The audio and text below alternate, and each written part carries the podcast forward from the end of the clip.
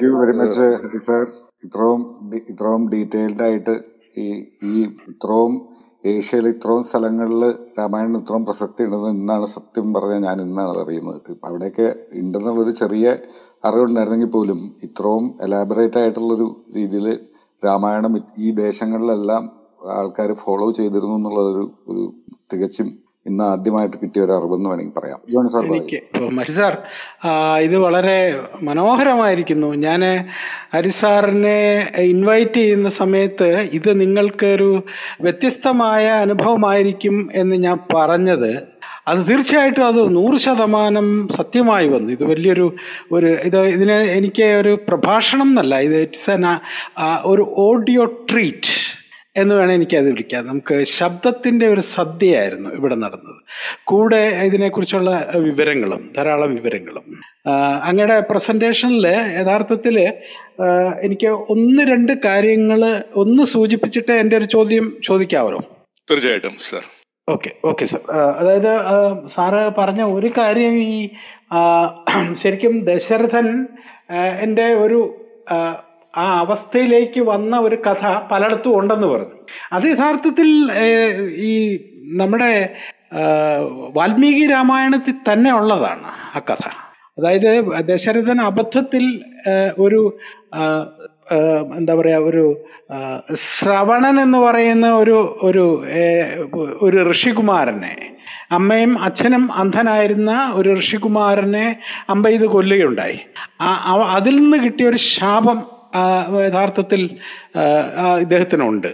അത് അത് കൗസല്യോട് ദശരഥൻ ഇത് പറയുന്നുണ്ട്. നമ്മുടെ അയോധ്യാകാന്ഡത്തിൽ ഇത് ഇതിനെക്കുറിച്ച് വിവരിക്കുന്നുണ്ട്. അതുപോലെ തന്നെ ഞാൻ പറയാനുള്ള ഒരു കാരണം വെച്ചാൽ ഇപ്പൊ ഇത് ഈ ദശരഥ ജാതക എന്നാണ് നമ്മുടെ ഈ ശരിക്കും എന്താ പറയുക Sri Lanka Myanmar Thailand Cambodia Laos എന്നൊക്കെ തുടങ്ങിയ ഇതിലേക്ക് എത്തിയെന്നുള്ള ഒരു ധാരണയുണ്ട്. പക്ഷേ എന്റെ ഒരു ചോദ്യം എന്താണെന്ന് ചോദിച്ചാൽ മറ്റ് ഏതൊരു എപ്പിക് അല്ലെങ്കിൽ എന്താ പറയുക ഇത്തരം കാവ്യങ്ങളോ അല്ലെങ്കിൽ ഒരു തന്നെ നമുക്ക് അത് അത് ലോകത്തിൽ പല ഭാഷകളിലും ട്രാൻസ്ലേറ്റ് ചെയ്തിട്ടുണ്ട്. അതെല്ലാം എല്ലായിടത്തും പ്രചരി പ്രചരിച്ചിട്ടുണ്ട് എന്നൊക്കെയുള്ളത് നമുക്കറിയാം. പക്ഷേ ഈ പറയുന്ന പ്രധാനമായിട്ട് നമ്മൾ നോക്കിക്കഴിഞ്ഞിട്ടുണ്ടെങ്കിൽ ഈ എന്താ നമ്മുടെ ഈ സൗത്ത് ഈസ്റ്റ് ഏഷ്യ ആ, അങ്ങ് പറഞ്ഞ പോലെ ആഫ്രിക്കയിലും ഇതുണ്ടായി എന്ന് പറയുന്നു. എന്ത് എന്ന് പറഞ്ഞു കഴിഞ്ഞാൽ ഈ രാമായണ കഥ ഒരുപക്ഷെ അത് ദശരഥ ജാതക കഥയിലൂടെ ബുദ്ധന്റെ ഒരു ഒരു സ്വാധീനം കൂടെ അതിലുണ്ടായിരുന്നിരിക്കാം എന്നാൽ പോലും ഈ സംസ്കാരത്തിന്റെ എല്ലാം ഭാഗമായിട്ട് ഇത് മാറാനും ഈ- ഇതേമാതിരി തന്നെയുള്ള പേരുകളിലൂടെ ഓരോ നഗരങ്ങൾ ഉണ്ടാക്കാൻ. ഇപ്പം അങ്ങ് അങ്ങ് പറഞ്ഞ യോഗ്യകർത്തയുണ്ട്. അതുപോലെ തന്നെ തായ്ലൻഡിലെ അയോധ്യ. അയോധ്യ ആക്ച്വലി ഒരു സിയാമിസ് രാജവംശത്തിന്റെ രണ്ടാമത്തെ തലസ്ഥാനമായിരുന്നു. അത് അങ്ങനെ വലിയൊരു ഇന്നിപ്പം ഒരു എനിക്ക് തോന്നുന്നൊരു വേൾഡ് ഹെറിറ്റേജ് ആക്കി അതിനെ മാറ്റിയിട്ടുണ്ട്. ഈ അയോധ്യ എന്ന് പറയുന്നത്. അപ്പം ഞാൻ ചോദിക്കുന്നത് അതാത് രാജ്യത്തിൽ ഉള്ള സങ്കല്പത്തെ കൂടി ഉൾപ്പെടുത്തിക്കൊണ്ട് അവിടുത്തെ ദൈവങ്ങളെ കൂടി ഉൾപ്പെടുത്തി അവരുടെ ഒരു സംസ്കാരത്തിന്റെ ഭാഗമായി മാറ്റി ഈ രാജ്യങ്ങളിലല്ല. അതിനെന്തെങ്കിലും ഒരു പ്രത്യേകത കാരണമുണ്ടോ? മറ്റു ഒരു എപ്പിക് എപ്പിക്കിനും ഇതേമാതിരി ഒരു ഒരു ലയനം സമൂഹമായിട്ട് ലയിക്കാനുള്ള ഒരു ഇതായിട്ട് നമ്മൾ കണ്ടില്ല. അപ്പം ഈ രാമായണത്തിന്റെ ഈ പ്രത്യേകത എന്താണ്? അങ്ങേക്കൊന്ന് പറയാമോ? തീർച്ചയായിട്ടും വളരെ ഇമ്പോർട്ടന്റ് ആയിട്ടുള്ള പ്രസക്തമായിട്ടുള്ള കാര്യങ്ങളാണ് ജോണി സാറ് ചൂണ്ടിക്കാട്ടിയത്. ഒന്ന് തീർച്ചയായിട്ടും വാൽമീകി രാമായണം ആണ് എല്ലാം അടിസ്ഥാനമായിട്ട് ഇവരെല്ലാവരും എല്ലാ രാജ്യങ്ങളിലും വാൽമീകി മഹർഷിയെ സ്മരിച്ചുകൊണ്ടാണ് രാമായണം ആലപിക്കുന്നത്. ആദ്യ കവിക അയാൾ നിർമ്മിക്കപ്പെട്ട ആദ്യ കാവ്യം എന്നുള്ള ആ ഒരു സങ്കല്പം എല്ലാ പുനർവായനയിലും നമുക്ക് കാണാൻ സാധിക്കും. വാൽമീകി മഹർഷി അവിടെ ഉണ്ട്. വാൽമീകി രാമായണത്തിന്റെ ഒരു ചട്ടക്കൂടാണ് എടുത്തിരിക്കുന്നെങ്കിലും അവർ അവരുടേതായിട്ടുള്ള ചില പ്രാദേശികമായിട്ടുള്ള ചില കാര്യങ്ങൾ അവർ കൂട്ടിച്ചേർക്കുന്നു ചില കാര്യങ്ങളിൽ അവർ ഒരു ഡിഫറെന്റ് ആംഗിൾ ഇപ്പൊ കമ്പര കമ്പരാമായണം നിർമ്മിക്കുമ്പോൾ ഒരു പ്രത്യേകമായിട്ടുള്ള അദ്ദേഹത്തിന്റെ ഒരു കാഴ്ചപ്പാടിൽ നിന്ന് എഴുതുന്നത് പോലെ അവർ ഈ രാജ്യങ്ങളിലും അവരുടേതായിട്ടുള്ള ചില കാഴ്ചപ്പാടുകൾ എടുക്കുന്നുണ്ട്. അതിൽ ഒന്നാണ് ദശരഥന്റെ ആ ഒരു വളരെ കത്തോസ് ഓഫ് ദശരഥ എന്ന് പറയുന്ന ദശരഥന്റെ ഒരു അനുകമ്പ പൂർണമായി അനുകമ്പ. അത് വാൽമീകി രാമായണത്തിൽ നിന്നാണ് തീർച്ചയായിട്ടും ആ സംഭവങ്ങൾ എടുക്കുന്നത്. പക്ഷെ അതിന് പ്രാമുഖ്യം നൽകിക്കൊണ്ടാണ് അവർ കഥ പറയുന്നത്. ആ ദശരഥന്റെ ഒരു പുത്രവിയോഗത്താൽ ആ മരണം ഭരിക്കുന്ന ഒരു സംഭവം അതിന്റെ ഒരു കാഴ്ചപ്പാട് അത് നിറഞ്ഞു നിൽക്കുന്നതായിട്ട് ജാപ്പനീസ് രാമായണത്തിലും മറ്റും അത് ഓരോ നിമിഷത്തിലും അത് നിറഞ്ഞു നിൽക്കുന്നതായിട്ട് നമുക്ക് കാണാൻ സാധിക്കും. സാർ പറഞ്ഞതുപോലെ ഈ രണ്ടാമത്തെ കാര്യം എന്തുകൊണ്ടാണ് ഇത്? ഇവരൊരു നാഷണൽ എപ്പിക്കാണ്. ഇപ്പൊ തായ്ലാന്റിൽ അയോധ്യ എന്ന് പറഞ്ഞ രാജ്യം ഉണ്ടായിരുന്നു ഇന്തോനേഷ്യയിൽ നമുക്ക് അയോധ്യ കാണാൻ സാധിക്കുന്നു. എന്ന് മാത്രമല്ല ഈ രാജ്യങ്ങളെല്ലാം അവരുടെ ഒഫീഷ്യൽ ആയിട്ടുള്ള നാഷണൽ എപ്പിക്കായിട്ടാണ് രാമ രാം കീറിനെയും രാമഖ്യാനെയും ഒക്കെ എടുത്തിരിക്കുന്നത്. എന്തുകൊണ്ടാണ് ഇങ്ങനെ ഒരു ഗ്രന്ഥത്തിന് ഇങ്ങനെ ഒരു പ്രാമുഖ്യം വന്നത് എന്നുള്ളതിൽ എന്റെ ഒരു വ്യത്യസ്തമായിട്ടുള്ള ഈ മറ്റ് സാധാരണ ഗ്രന്ഥങ്ങൾ പലപ്പോഴും അത് കൊണ്ടുപോയി അത് മറ്റുള്ളവരെ സ്വീകരിക്കാൻ വേണ്ടി നമ്മളൊരു പ്രചോദനം കൊടുക്കുന്നതായിട്ട് നമുക്കൊരു ഒരു പുഷ് കൊടുക്കുന്നതായിട്ട് കാണാൻ സാധിക്കും. രാമായണത്തിൽ അത് കാണുന്നില്ല എന്നുള്ളതാണ്. രാമായണം വാത്വികമായിട്ട് എന്റേതാണ് എന്ന് പറഞ്ഞാണ് ഇവരെല്ലാവരും അക്സെപ്റ്റ് ചെയ്യുന്നത്. ഇത് നമ്മുടെ രാജ്യത്തിന്റെ കഥയാണ് എന്നുള്ള രീതിയിൽ ഇവരങ്ങ് അക്സെപ്റ്റ് ചെയ്യുകയാണ്. ആരുടെയും ഒരു അതിന് അതിന്റെ പിന്നിൽ നിന്ന് അതിനെ മൂവ് ചെയ്യാൻ പുഷ് ചെയ്യാൻ ഇല്ലാതെ അത് സ്വന്തമായിട്ട് അവിടെ റൂട്ട്സ് ഉണ്ടാക്കി വരികയാണ്. എങ്ങനെയാണോ ഒരു വിത്ത് വന്ന് വീണ് അത് മുളച്ച് പന്തലിക്കുന്നത് പോലെ പ്രത്യേകിച്ച് വേറെ ആരും അതിനെ പരിപോഷിക്കാതെ പുറത്തു നിന്നുള്ളവരെ കൊണ്ട് ഇമ്പോസ് ചെയ്യാത്ത രീതിയിൽ ആണ് ഇത് വളരുന്നത്. അതാണ് ഇതിന്റെ ഒരു പ്രത്യേകതയായിട്ട് കാണുന്നത്. നമ്മൾ മതങ്ങളും മതഗ്രന്ഥങ്ങളും പോകുമ്പോൾ പലപ്പോഴും അതൊരു കോൺക്വസ്റ്റ് ആയിട്ട് ഒരു പിടിച്ചടക്കലായിട്ടാണ് നമ്മൾ കാണുന്നത്. വേറൊരു സംസ്കാരത്തെ പുറത്തു നിന്ന് വന്നിരിക്കുന്ന ഒരു സംസ്കാരം പിടിച്ചടക്കുക എന്നുള്ള ഒരു രീതി കാണുന്നുണ്ട്. അപ്പോഴാണ് അവിടെ ഒരു അത് അവർ അതിന് അടിമപ്പെടുകയും അത് അതിന് വിധേയമാകുന്നുണ്ടെങ്കിലും അവരത് അവരുടെ അതിൽ നിന്ന് മാറി നിൽക്കാനുള്ള ഒരു താല്പര്യവും അവരെപ്പോഴും കാണിക്കുന്നത്. പക്ഷെ രാമായണത്തിന്റെ ഭാഗത്ത് നിന്ന് രാമായണത്തിന് അങ്ങനെയുള്ള ഒരു പൊസിഷൻ ഉണ്ടായിട്ടില്ല എന്നുള്ളതായിരിക്കാം അതിന്റെ ഒരു പ്രത്യേകതയായിട്ട് നമ്മൾ കാണുന്നത്. അതിന്റെ തന്നെ തനതായിട്ടുള്ള അതിന്റെ സത്തെ അതിന്റെ എസൻസ് എന്ത് തന്നെയായാലും ആ എസൻസിൽ ഊന്നി നിന്നുകൊണ്ടാണ് രാമായണം ഈ രാജ്യങ്ങളിലെല്ലാം പടർന്ന് അതിന്റെതായ രീതിയിൽ പടർന്ന് പന്തലിച്ചു വന്നത്. അപ്പൊ തീർച്ചയായിട്ടും അതിന്റെ ഒരു എസൻസിൽ വാൽമീകി ആദ്യ കവി എഴുതി വെച്ച ആ ഒരു മൂല്യം അവിടെയുണ്ട്. രണ്ട് ഇത് അതിന്റെ സ്വയം പ്രഭാവത്തിലാണ് അത് ഇവിടെയെല്ലാം പടർന്ന് പന്തലിച്ചത്. ആരും കൊണ്ടു ചെന്നതല്ല ആരും കൊണ്ടു കൊടുത്തതല്ല. ദശരഥ ജാടകയൊക്കെ വന്നിട്ടുണ്ട്. അതെല്ലാം ദശരഥ ജാടകയും പറയുന്നത് അത് വാൽമീകി രാമായണത്തിൽ അധിഷ്ഠിതമായിട്ടാണ്. വാൽമീകി രാമായണത്തിന്റെ ഒരു പുനർവായനയായിട്ടാണ് ബൗദ്ധ സമ്പ്രദായവും ജൈന സമ്പ്രദായവും എല്ലാം രാമായണത്തെ എടുക്കുന്നത്. അവരെല്ലാം മൂല്യമായിട്ട് എടുക്കുന്നത് മൂല ഫൗണ്ടേഷൻ ആയിട്ട് എടുക്കുന്നത് വാൽമീകിയെ തന്നെയാണ്. വാൽമീകി രാമായണം തന്നെയാണ്. അപ്പൊ വാൽമീകി രാമായണത്തിന്റെ ആ ആദ്യ കാവ്യത്തിന്റെ ക്വാളിറ്റി തന്നെയാണ് നമ്മൾ ഈ രീതിയിൽ രാമായണം പല സംസ്കാരങ്ങളുടെയും ഭാഗമായിട്ട് മാറുന്നത്. അവരുടെ അവരുടെ ഒരു ദൈനംദിന ജീവിതത്തിന്റെ ഭാഗം. ഇത് ഒരു ഒരു പ്രാചീന കാലത്ത് നിലനിന്നിരുന്ന ഒരു സംഭവമായിട്ടല്ല. ഇന്ന് നമ്മൾ ചെന്ന് ലാവോസിലും ഇന്തോനേഷ്യയിലും തായ്ലാന്റിലും കംബോഡിയയിലും പോയി കഴിഞ്ഞാൽ ഇന്ന് നമുക്ക് അവിടെ ജീവിക്കുന്ന രാമായണ വായനയെ കാണാൻ സാധിക്കും. അവരുടെ പാരമ്പര്യത്തിൽ ഇന്നും ജീവിക്കുന്നതാണ്. അവർ ഇന്ന് മോഡേണൈസ്ഡ് ആയിട്ടുള്ള സൊസൈറ്റി ആണെങ്കിൽ അവർ ആ മോഡേണൈസ്ഡ് ആയിട്ടുള്ള രീതിയിൽ രാമായണത്തെ അവതരിപ്പിക്കുന്നുണ്ട്. ആ സിനിമാ കഥാപാത്രങ്ങളിലൂടെയും സിനിമാ കഥകളിലും നാടകങ്ങളിലും എല്ലാം അവർ അവതരിപ്പിക്കുന്നുണ്ട്. അപ്പോൾ അത് മാച്ച് കളയാൻ പറ്റാത്ത ഒരു കാര്യമാണ്. ഏറ്റവും പ്രധാനപ്പെട്ട കാര്യം ഏതെങ്കിലും ഒരു മതഗ്രന്ഥ മതമല്ല ഒരു എപ്പിക്കിനെ ഒരു എപ്പിക്കിനെ ഇത്തരത്തിലുള്ള ഒരു കാര്യത്തെ വളരെ ഫോഴ്സ്ഫുള്ളി കിരാതമായിട്ടുള്ള രീതിയിൽ തേച്ചു മാച്ച് കളയാൻ ശ്രമിച്ചിട്ടുണ്ടെങ്കിൽ അത് രാമായണത്തെയാണ്. കംബോഡിയയിൽ പോൾപോട്ട് നടത്തിയത്. വലിയ ഒരു ഏതാണ്ട് മുപ്പത് ലക്ഷം ആൾക്കാരെ കുരുതി കൊടുത്തിട്ടാണ് അവിടെ ഒരു പുതിയ സംസ്കാരം ഉയർത്തിക്കൊണ്ടുവരാൻ ശ്രമിച്ചത്. തീർത്തും ഒരു മുപ്പത് ലക്ഷം ആൾക്കാർ അവരുടെ ജീവൻ ബലി കഴിച്ചെങ്കിലും അവിടെ അവർക്ക് പോൾപോട്ടിന് ഒന്നും ചെയ്യാൻ സാധിച്ചു ഇന്നും രാമായണം അവിടെ ജീവിക്കുന്നു. അവരുടെ സംസ്കാരത്തിന്റെ ഭാഗമായിട്ട് ഇന്നും ജീവിക്കുന്നു. ഇതാണ് വാൽമീകി രാമായണത്തിന്റെ ആ മൂല്യം എന്ന് പറയുന്നത്. അത് നമുക്ക് കെടുത്തിക്കളയാൻ പറ്റാത്ത ഒരു അഗ്നിനാളമായിട്ട് എങ്ങനെയോ നിലനിൽക്കുന്നു എന്നുള്ളതാണ് നമുക്ക് ഇവിടെ നിന്നെല്ലാം കാണാൻ സാധിക്കുന്നത്. വാൽമീകി എന്ന ആദ്യ കവിയുടെയും ആദ്യ കാവ്യത്തിന്റെയും ആ മൂല്യം തന്നെയാണ് എന്നുള്ളതാണ് എന്റെ അഭിപ്രായം. Thank you sir thank you ഈ അക്ബറിന്റെ കാലത്ത് അറബിക്കിലും പേർഷ്യനിലേക്കും രാമായണം ട്രാൻസ്ലേറ്റ് ചെയ്തിരുന്നു. അബ്ദുൽ ഖാദർ ബദിയൂരി എന്നുള്ളൊരു പണ്ഡിതൻ അറബിക്കിലും പേർഷ്യയിലേക്കും ട്രാൻസ്ലേറ്റ് ചെയ്തിരുന്നു. എന്റെ ക്വസ്റ്റ്യൻ അതല്ല ഈ പതിനാല് വർഷം രാമൻ മറ്റേ എക്സൈൽ പോയിട്ടുണ്ടല്ലോ വനവാസം. അത് ഇന്നത്തെ പാകിസ്ഥാനിൽ ഇസ്ലാമാബാദാണ്. കാരണം അവിടെ സൈദ്പൂർ എന്ന് പറയുന്ന സ്ഥലത്ത് രാംകുണ്ട് എന്ന് പറയുന്നത് ഒരു രാമക്ഷേത്രം അവിടെയുണ്ട് ഇസ്ലാമാബാദിൽ അവിടെയാണ് രാമൻ പതിനാല് വർഷം താമസിച്ചതെന്ന് പറയുന്നത്. അതിൽ വല്ല സത്യമുണ്ടോ തീർച്ചയായിട്ടും രണ്ടും ശരിയാണ്. നമ്മുടെ ഞാൻ ഇന്ത്യയിൽ നടന്ന തർജിമകളെ കുറിച്ചല്ല കൂടുതൽ ഫോക്കസ് ചെയ്യാത്തതുകൊണ്ടാണ് ഈ മുഗൾ സമയത്ത് നടന്ന തർജിമകളെ പറ്റി പറയാത്തത്. പാകിസ്ഥാനിൽ രാംകുണ്ട് ഉണ്ടെന്നൊക്കെ പറയുന്നത് വാസ്തവത്തിൽ അത് നമുക്കൊരു ആധികാരികതയോടുകൂടി എടുക്കാൻ പറ്റില്ല. നമ്മൾ ഈ രാമന്റെ കഥ എല്ലാവരും സ്വന്തം കഥയായിട്ട് സ്വീകരിക്കുന്നതായിട്ട് കാണാൻ സാധിക്കും. അപ്പോൾ അവരെല്ലാവരും അവരുടെ ചുറ്റുപാടും രാമൻ വന്ന രാമൻ വസിച്ചിട്ടുള്ള രാമന്റെ ഒരു പ്രസൻസ് എല്ലായിടത്തും കാണുന്നുണ്ട്. നമ്മളിപ്പോ ലാവോസിൽ പോയി കഴിഞ്ഞാൽ അവിടെ മുഴുവൻ ഇതേപോലുള്ള പ്രദേശങ്ങൾ രാമൻ വന്നതും രാമൻ വനവാസം നടത്തിയതുമായിട്ടുള്ള സ്ഥലങ്ങൾ അവിടെയും അവർ കാട്ടിത്തരും.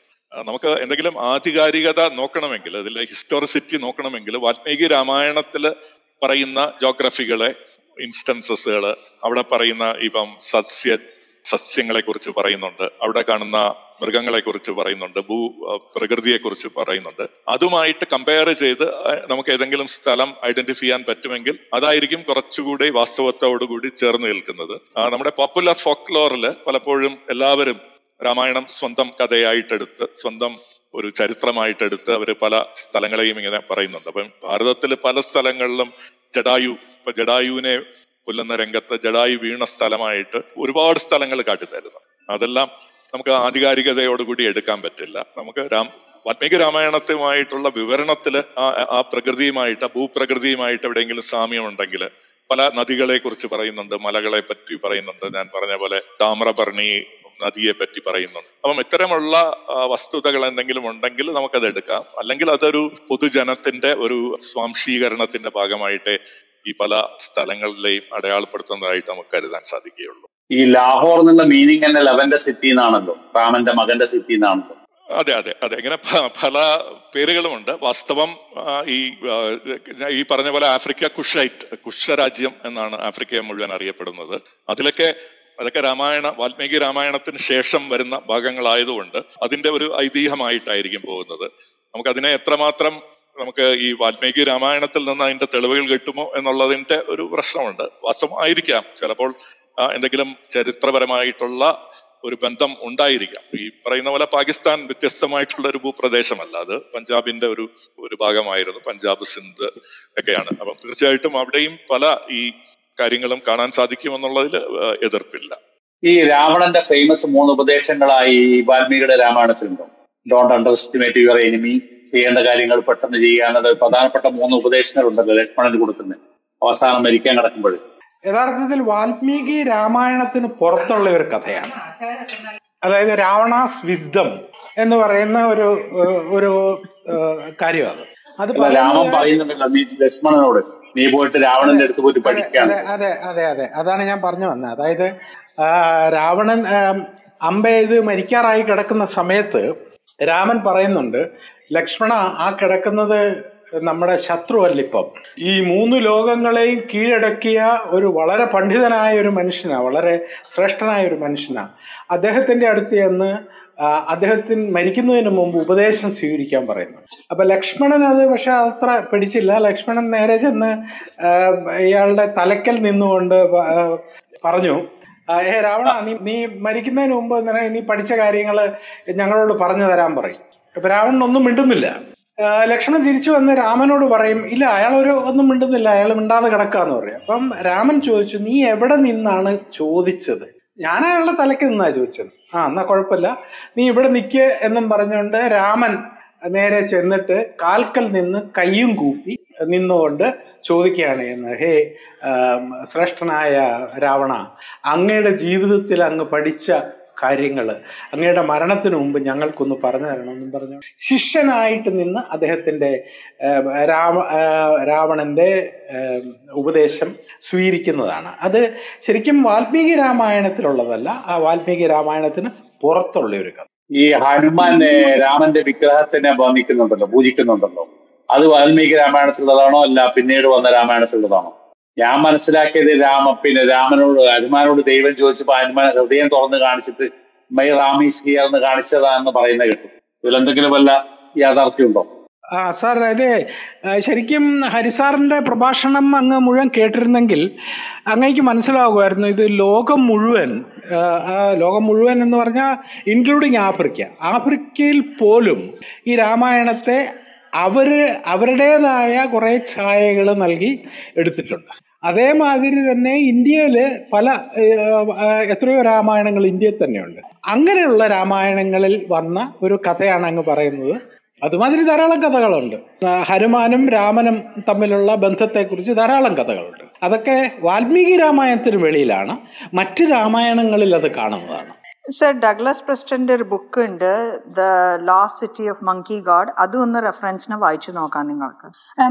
Hariji I wanted to say it was a very very good talk unfortunately I had to leave in between but it was very very good I did not know ഇത്ര സ്ഥലത്ത് ഇത് ഉണ്ടെന്ന്. പക്ഷെ എന്റെ ഒരു ക്വസ്റ്റ്യൻ ഉണ്ട് ഹരിജിയുടെ അടുത്ത്. You mentioned about Hanumanji son അത് നമ്മുടെ ലിറ്ററേച്ചറിലുണ്ടല്ലോ മാർക്കണ്ഡജയൻ ഒക്കെയുള്ള കഥ നമ്മളുടെ ഇതിലും ഉണ്ടല്ലോ ഇല്ല ഇല്ലല്ലോ അപ്പൊ this is common right fish kanya when he was coming back from Lanka he sweat dipped into the river and then the fish kanya one fish ate it and then a son was born. But do other literature have anything about his wives? Is my question. Thanks. തീർച്ചയായിട്ടും ഞാൻ പറഞ്ഞിരുന്നല്ലോ. Lakshmi madam പറഞ്ഞത് ശരിയാണ്. ഇന്ത്യയിലെ പല പഠനങ്ങളിലും പല രാമായണ വേദങ്ങളിലും നമുക്ക് ഈ ഈ കഥ കാണാൻ സാധിക്കും. അതാണ് അതിന്റെ ഈ രാവണൻ ഹനുമാന്റെ പുത്രനായിട്ടുള്ള മകരധ്വജൻ എന്ന് പറയുന്ന ഒരു മൂർത്തിയാണ് സങ്കല്പിക്കുന്നത് ഇന്ത്യ ഭാരതത്തിൽ. മകരധ്വജന്റെ ക്ഷേത്രങ്ങൾ നാലോളം ക്ഷേത്രങ്ങൾ ഗുജറാത്തിൽ ഉണ്ടെന്നാണ് പറയപ്പെടുന്നത്. അത് ഏത് രാമായണത്തിൽ ഒരുപക്ഷെ ജോണി സാറിന് അറിയാമായിരിക്കും. അല്ലെങ്കിൽ സരസ്വതി അമ്മ ബ്ലിങ്ക് ചെയ്തു പറയാമായിരിക്കും ആ ഒരു കാര്യം വരുന്നത്. നോർത്തിൽ രാമാനന്ദ സാഗറിന്റെ രാമായണത്തിനകത്ത് മകരധ്വജനെ പറ്റി പറയുന്നുണ്ട്. കാരണം രാമ ലക്ഷ്മ വിഭീഷണന്റെ രൂപം കൊണ്ടിട്ട് വന്നിട്ട് രാമലക്ഷ്മണന്മാർ ഉറങ്ങിക്കിടക്കുന്ന സമയത്ത് അവർ ഭഗവാനെ എടുത്തോണ്ട് രണ്ടുപേരെ എടുത്തോണ്ട് പോയി പാതാളത്തിൽ കൊണ്ടുപോയി കൊണ്ടുപോയി വെക്കും. അത് കൊണ്ടുപോയി വെക്കുന്ന കാളി കാളി വിഗ്രഹത്തിന്റെ പുറകിലാണ് കൊണ്ടുവെക്കുന്നത് അത് അവിടെയാണെങ്കിൽ അഞ്ച് പ്രാണികൾക്കകത്താണ് രാവണന്റെ ജീവൻ ഇരിക്കുന്നതെന്നും ഈ അഞ്ച് പ്രാണിയെ ഒരുപോലെ കൊന്നാലേ രാവണനെ കൊല്ലാൻ പറ്റുള്ളൂ എന്നും പിന്നെ ഈ മകരധ്വജൻ പറയുന്നുണ്ട്. മകരധ്വജനാണ് അവിടെ വെച്ച് ഹനുമാന്റെ പുത്രൻ മകരധ്വജനാണ്. അതായത് ഒരു മുതല. മുതലയാണ് മുതലയില മുതലയാണ് ഹനുമാന്റെ വിയർപ്പ് വീണിട്ട് ശ്വേത ഇത് ഇതിനകത്തൊന്ന് ഈ കുഞ്ഞാവുന്നത്. ഹനുമാന് പോലും അറിയത്തില്ല ഇത് എന്റെ പുത്രനാണെന്നാണ് അതിനകത്ത് പറയണത്. അപ്പൊ ഈ അഞ്ച് പ്രാണിയും കൂടെ ഒന്നിച്ച് കൊന്നിട്ട് വേണം നീ കൊണ്ടുപോയിക്കോളം പറയും. രാവിലെ ലക്ഷ്മ ലക്ഷ്മണനെ ഇവിടുന്ന്. അപ്പം ഭഗവാൻ ഹനുമാൻ അവിടെ പഞ്ചമുഖി രൂപം കൊള്ളും. സ്വശക്തി കൊണ്ടും. ശിവബീജ ശിവൻ സാക്ഷാൽ ശിവൻ തന്നെയാണ് ഹനുമാന് രാമകാര്യാർത്ഥമായിട്ട് വരുന്നത്.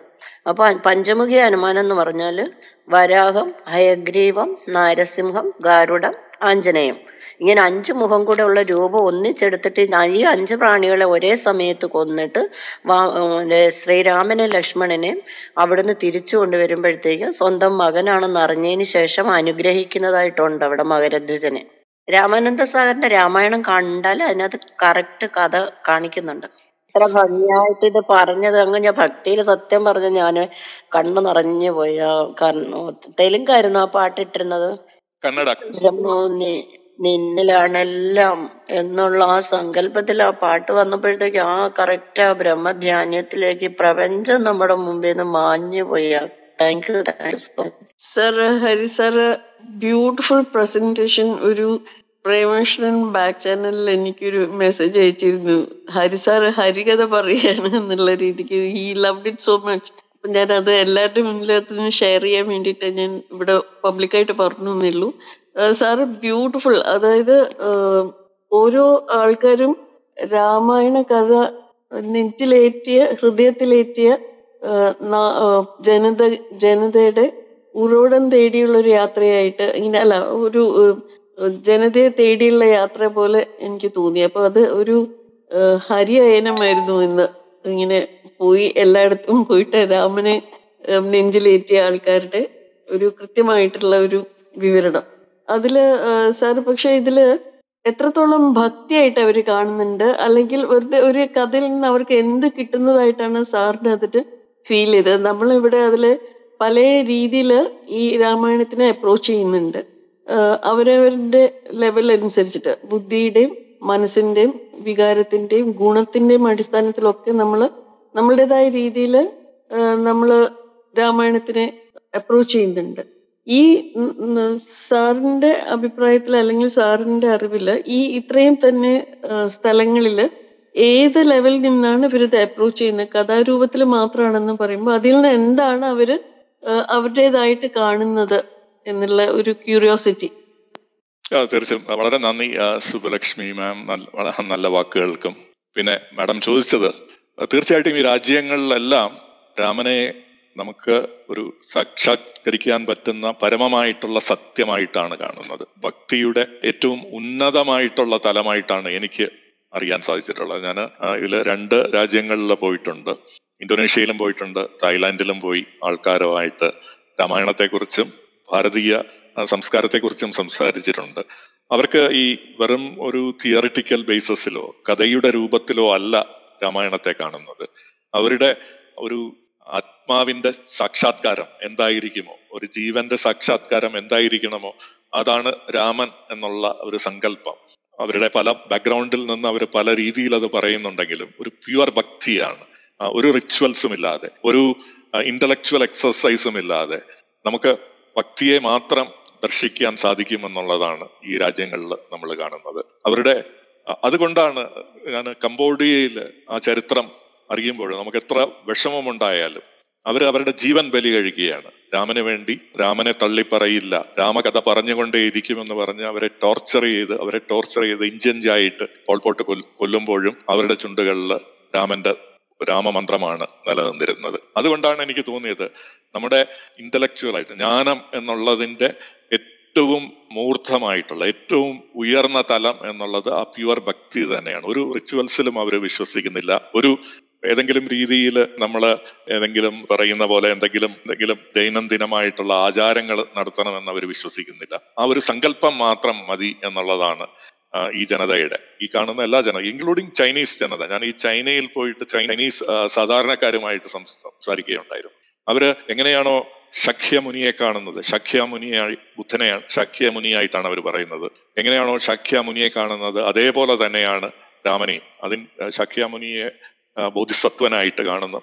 രാമനെയും അവർ ബോധിസത്വനായിട്ട് കാണുന്നു. എല്ലാം നിറഞ്ഞു നിൽക്കുന്ന ഒരു ചൈതന്യമായിട്ടാണ് അവരുടെ സങ്കല്പം. അവരുടെ സങ്കല്പം എന്ത് തന്നെയായാലും അത് ശരിയാണെങ്കിലും തെറ്റാണെങ്കിലും ഈ ഒരു വലിയ ജനതയുടെ സങ്കല്പം നമ്മുടെ പരബ്രഹ്മം എന്താണോ അത് തന്നെയാണ് രാമൻ എന്നുള്ളതാണ്. ഒരു പ്യുവർ ഭക്തിയുടെ സങ്കല്പത്തിൽ നിന്നാണ് അവർ കാണുന്നത്. അവരുടെ ഇത് നമ്മൾ തിരിച്ചറിയുന്നത് അവരുടെ കവിതകളിലൂടെ അവരുടെ കഥകളിലൂടെ അവരുടെ കലാരൂപങ്ങളിലൂടെ അവരുടെ പാട്ടുകളിലൂടെ. ഇന്നും ഇന്നത്തെ ജനറേഷൻസും യുവാക്കളായിട്ടുള്ളവരും കുട്ടികളും എല്ലാവരും അവരുടെ ഹൃദയത്തിൽ നിറഞ്ഞു നിൽക്കുന്നത് ആ ഒരു സങ്കല്പമാണ്. ഈ എല്ലാ രാജ്യങ്ങളിലും കുട്ടികളെ രാമകഥ പറഞ്ഞ് പഠിപ്പിക്കുക എന്നുള്ളത് അവരുടെ ഒരു രീതിയാണ്. കുട്ടികൾ വളർന്നു വരുമ്പോൾ അവർ അമ്മമാരിൽ നിന്ന് കേട്ട് പഠിക്കുന്നത് ഈ കഥാപാത്രങ്ങളെ കുറിച്ചാണ്. ആരാണ് രാമൻ സീത ലക്ഷ്മണൻ? രാവണൻ ഈ കഥാപാത്രങ്ങളെ എല്ലാം അവർ അവർക്ക് ഭാഷ പഠിക്കുന്ന നാൾ മുതൽ സംസാരിക്കുന്ന നാൾ മുതൽ അവർ പഠിക്കുന്ന കാര്യങ്ങളാണ്. സ്കൂളിൽ ഇവരെ കംബോഡിയയിൽ പ്രത്യേകിച്ച് സ്കൂളിൽ അവരുടെ ഒരു പാഠപദ്ധതിയാണ് ആ രാമകഥ പരിചയപ്പെടുത്തുക കുട്ടികൾ. പിന്നീട് അവർ വളർന്നു വരുമ്പോൾ അവർ ഓരോ കാര്യങ്ങളും ബന്ധപ്പെടുത്തുന്നു. അവരുടെ ജീവിതത്തിൽ ഉണ്ടാകുന്ന സംഘർഷങ്ങളും സുഖങ്ങളും വിഷമങ്ങളും എല്ലാം അവർ ബന്ധപ്പെടുത്തുന്നത് ഈ കഥാപാത്രങ്ങളിലൂടെയാണ് രാമകഥയുടെ സങ്കല്പങ്ങളിലൂടെയാണ്. അപ്പോഴങ്ങനെ അവരുടെ ഒരു ജീവിതത്തിൽ നമുക്ക് വേർപെടുത്താൻ പറ്റാത്ത ഒരു ഭാഗമായിട്ടാണ് നിൽക്കുന്നത്. അത് മാത്രമല്ല അതൊരു ഒരു ഭക്തിയുടെ മാർഗത്തിൽ പോകുന്നതായിട്ട് നമുക്ക് കാണാൻ സാധിക്കും. വലിയ ഇന്റലക്ച്വലൈസേഷൻ ഒന്നും അവർ നടത്തുന്നില്ല. അതിനെക്കുറിച്ച് രാമകഥയുടെ ചുരുൾ അഴിക്കുന്നതിനെ കുറിച്ച് നമ്മൾ സാധാരണ ഭാരതത്തിൽ ചിലർക്കെങ്കിലും വളരെ ചെയ്യുന്ന രീതി ആയിട്ടുള്ള ആ അർത്ഥങ്ങളെ തേടിയുള്ള ഒരു പോക്ക് അവർക്കില്ല. അവർക്ക് ആ ഒരു സങ്കല്പം അവരുടെ മനസ്സിലുണ്ട്. അതിനെ അവർ ആ സങ്കല്പം അവർ അവരുടെ ദൈനംദിന ജീവിതത്തുമായിട്ട് ബന്ധപ്പെടുത്താൻ ശ്രമിക്കുക എന്നുള്ളത് മാത്രമാണ് അവർ നടത്തുന്നത്. ഇതാണ് എനിക്ക് അവിടെ കാണാൻ സാധിച്ചിട്ടുള്ളത്.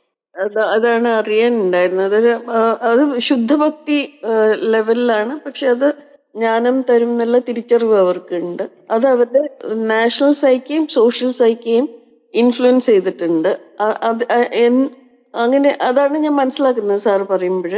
അപ്പോൾ അത് അവരുടെ ജീവിതത്തിൽ അവരുടെ interactions with nature with others around അവർ കൊടുക്കുന്ന പരസ് ഒരു പരസ്പരം ബഹുമാനം കൊടുക്കുന്നുണ്ട് അവർ പരസ്പരം തമ്മിൽ തമ്മിൽ അവരെങ്ങനെ പെരുമാറുന്നു? അല്ലെങ്കിൽ ഒരു ഒരു as a citizen of that particular place how they see themselves or give contribute in the light of Ramayana ഞാൻ പറഞ്ഞത് ക്ലിയർ ആണോ സാർ തീർച്ചയായിട്ടും. മാഡം പറഞ്ഞത് ക്ലിയർ ആണ്. അവരുടെ ഒരു സോഷ്യൽ പേഴ്സണൽ ലൈഫും സോഷ്യൽ ലൈഫും ഒരു നാഷണൽ കോൺഷ്യസ്നെസ്സും എല്ലാം പല പല മതങ്ങളിലായിട്ടാണ് അവർ ഇന്ന് ജീവിക്കുന്നത്. ഫിലിപ്പീൻസിൽ ഒരു ഒരു ക്രിസ്ത്യൻ ബാക്ക്ഗ്രൗണ്ടിലാണ് അവർ ജീവിക്കുന്നുണ്ടെങ്കിലും അവർക്ക് ആ ഒരു രാമൻ എന്ന് പറയുന്നത് അവരുടെ ഒരു ബാക്ക്ഗ്രൗണ്ടിൽ എപ്പോഴും നിറഞ്ഞു നിൽക്കുന്ന ഒരു വ്യക്തിത്വമാണ് ഒരു സങ്കല്പമാണ്. ഈ പലപ്പോഴും ഈ കഥകളിൽ നമ്മൾ പലപ്പോഴും ഇവിടെ തർക്കങ്ങൾ നടത്താറുണ്ട്. സീതയെ പരീക്ഷിച്ചു അഗ്നിപ്രവേശനം നടത്തി എന്നൊക്കെയുള്ള കാര്യങ്ങൾ. അവർക്ക് അതൊന്നും വലിയ ഒരു വിഷയമല്ല. അവർ കാണുന്നത് രാമൻ വന്നു രാമൻ ചില കാര്യങ്ങൾ ചെയ്തു. അത് കഴിഞ്ഞ് ഇതെല്ലാം അവസാനിപ്പിച്ചുകൊണ്ട് രാമൻ പോയി ഇവിടെ നിന്ന്. നമുക്ക് കുറെ വിഷ്വൽസിലൂടെ വാക്കുകളിലൂടെ മാത്രമല്ല. അതുകൊണ്ടാണ് അവരുടെ ഈ രാമകഥ എന്ന് പറയുന്നത് അവർ ശരീരം കൊണ്ട് അഭിനയിച്ച് കാണുകയാണ്. അതിൽ വലിയ വാക്കുകൾക്ക് പ്രസക്തിയില്ല. അങ്ങനെയാണ് രാമൻ വന്ന് ജീവിച്ച് അവർക്കൊരു വഴി കാണിച്ചു കൊടുത്തിട്ട് പോയി. പോകുന്ന പോകുന്ന സമയത്ത് പല ട്വിസ്റ്റുകളും മറ്റും ഉണ്ടാകും. അപ്പം സീതയെ സംശയിച്ചു അങ്ങനെ സീതയ്ക്ക് ദേഷ്യം വന്നു. സീത അങ്ങനെയാണ് രാമനിൽ നിന്ന് അവിടെ അങ്ങനെ അവരുടെ കഥയിൽ അവിടെ വെച്ച് അവസാനിക്കുകയാണ്. രാവണ വധത്തിന് ശേഷം സീത രാമനുമായിട്ട് സെപ്പറേറ്റ് ചെയ്ത് അങ്ങ് ഭൂമി ദേവിയിലോട്ട് പോവുക എന്നുള്ള ഇതോടുകൂടിയാണ് അവരുടെ കഥ അവസാനിപ്പിക്കുന്നത്. അവർ അതിൽ വലിയ അതിശയം കാണുന്നില്ല. ഈ ഒരു കഥ ഇങ്ങനെ അവസാനിക്കണം. ഈ ഒരു നമുക്ക് നമ്മുടെ ഒരു ഭാഗ്യമാണ് ഇത്രയും കാട്ടിത്തന്നത്. അത് അതിനൊരു തുടക്കമുണ്ട് ഒരു തുടക്കം നമുക്ക് കാട്ടിത്തരാൻ വേണ്ടി ഒരു തുടക്കമുണ്ട് നമുക്ക് കാട്ടിത്തരാൻ വേണ്ടി ഒരു അവസാനമുണ്ട് എന്നുള്ള രീതിയിലാണ് അവർ അതിനെ സങ്കല്പിക്കുന്നത് അതിൽ രാമന്റെ ഏതെങ്കിലും ഒരു ചെയ്തിയെ വിമർശനാത്മകമായിട്ട് അവർ കാണുന്നില്ല. വരെ ആരെയും വിമർശിക്കുന്നില്ല എന്നുള്ളത്. ലക്ഷ്മണനെ അവർ വലിയ ലവോയിസിലെ ലക്ഷ്മ രാമനേക്കാൾ ദാർശനികനും വിവേകമുള്ള ആളായിട്ടാണ് ലക്ഷ്മണനെ അവർ അവിടെ അവതരിപ്പിക്കുന്നത്. അതേപോലെ രാവണനെ ഈ പറഞ്ഞതുപോലെ അസുരനായിട്ട് അല്ലെങ്കിൽ ഒരു രാക്ഷസനായിട്ടല്ല അവർ സങ്കല്പിക്കുന്നത് രാമകഥ അവതരിപ്പിക്കാൻ വേണ്ടി രാമന് എതിരെ നിന്ന ഒരു കഥാപാത്രമായിട്ടാണ്.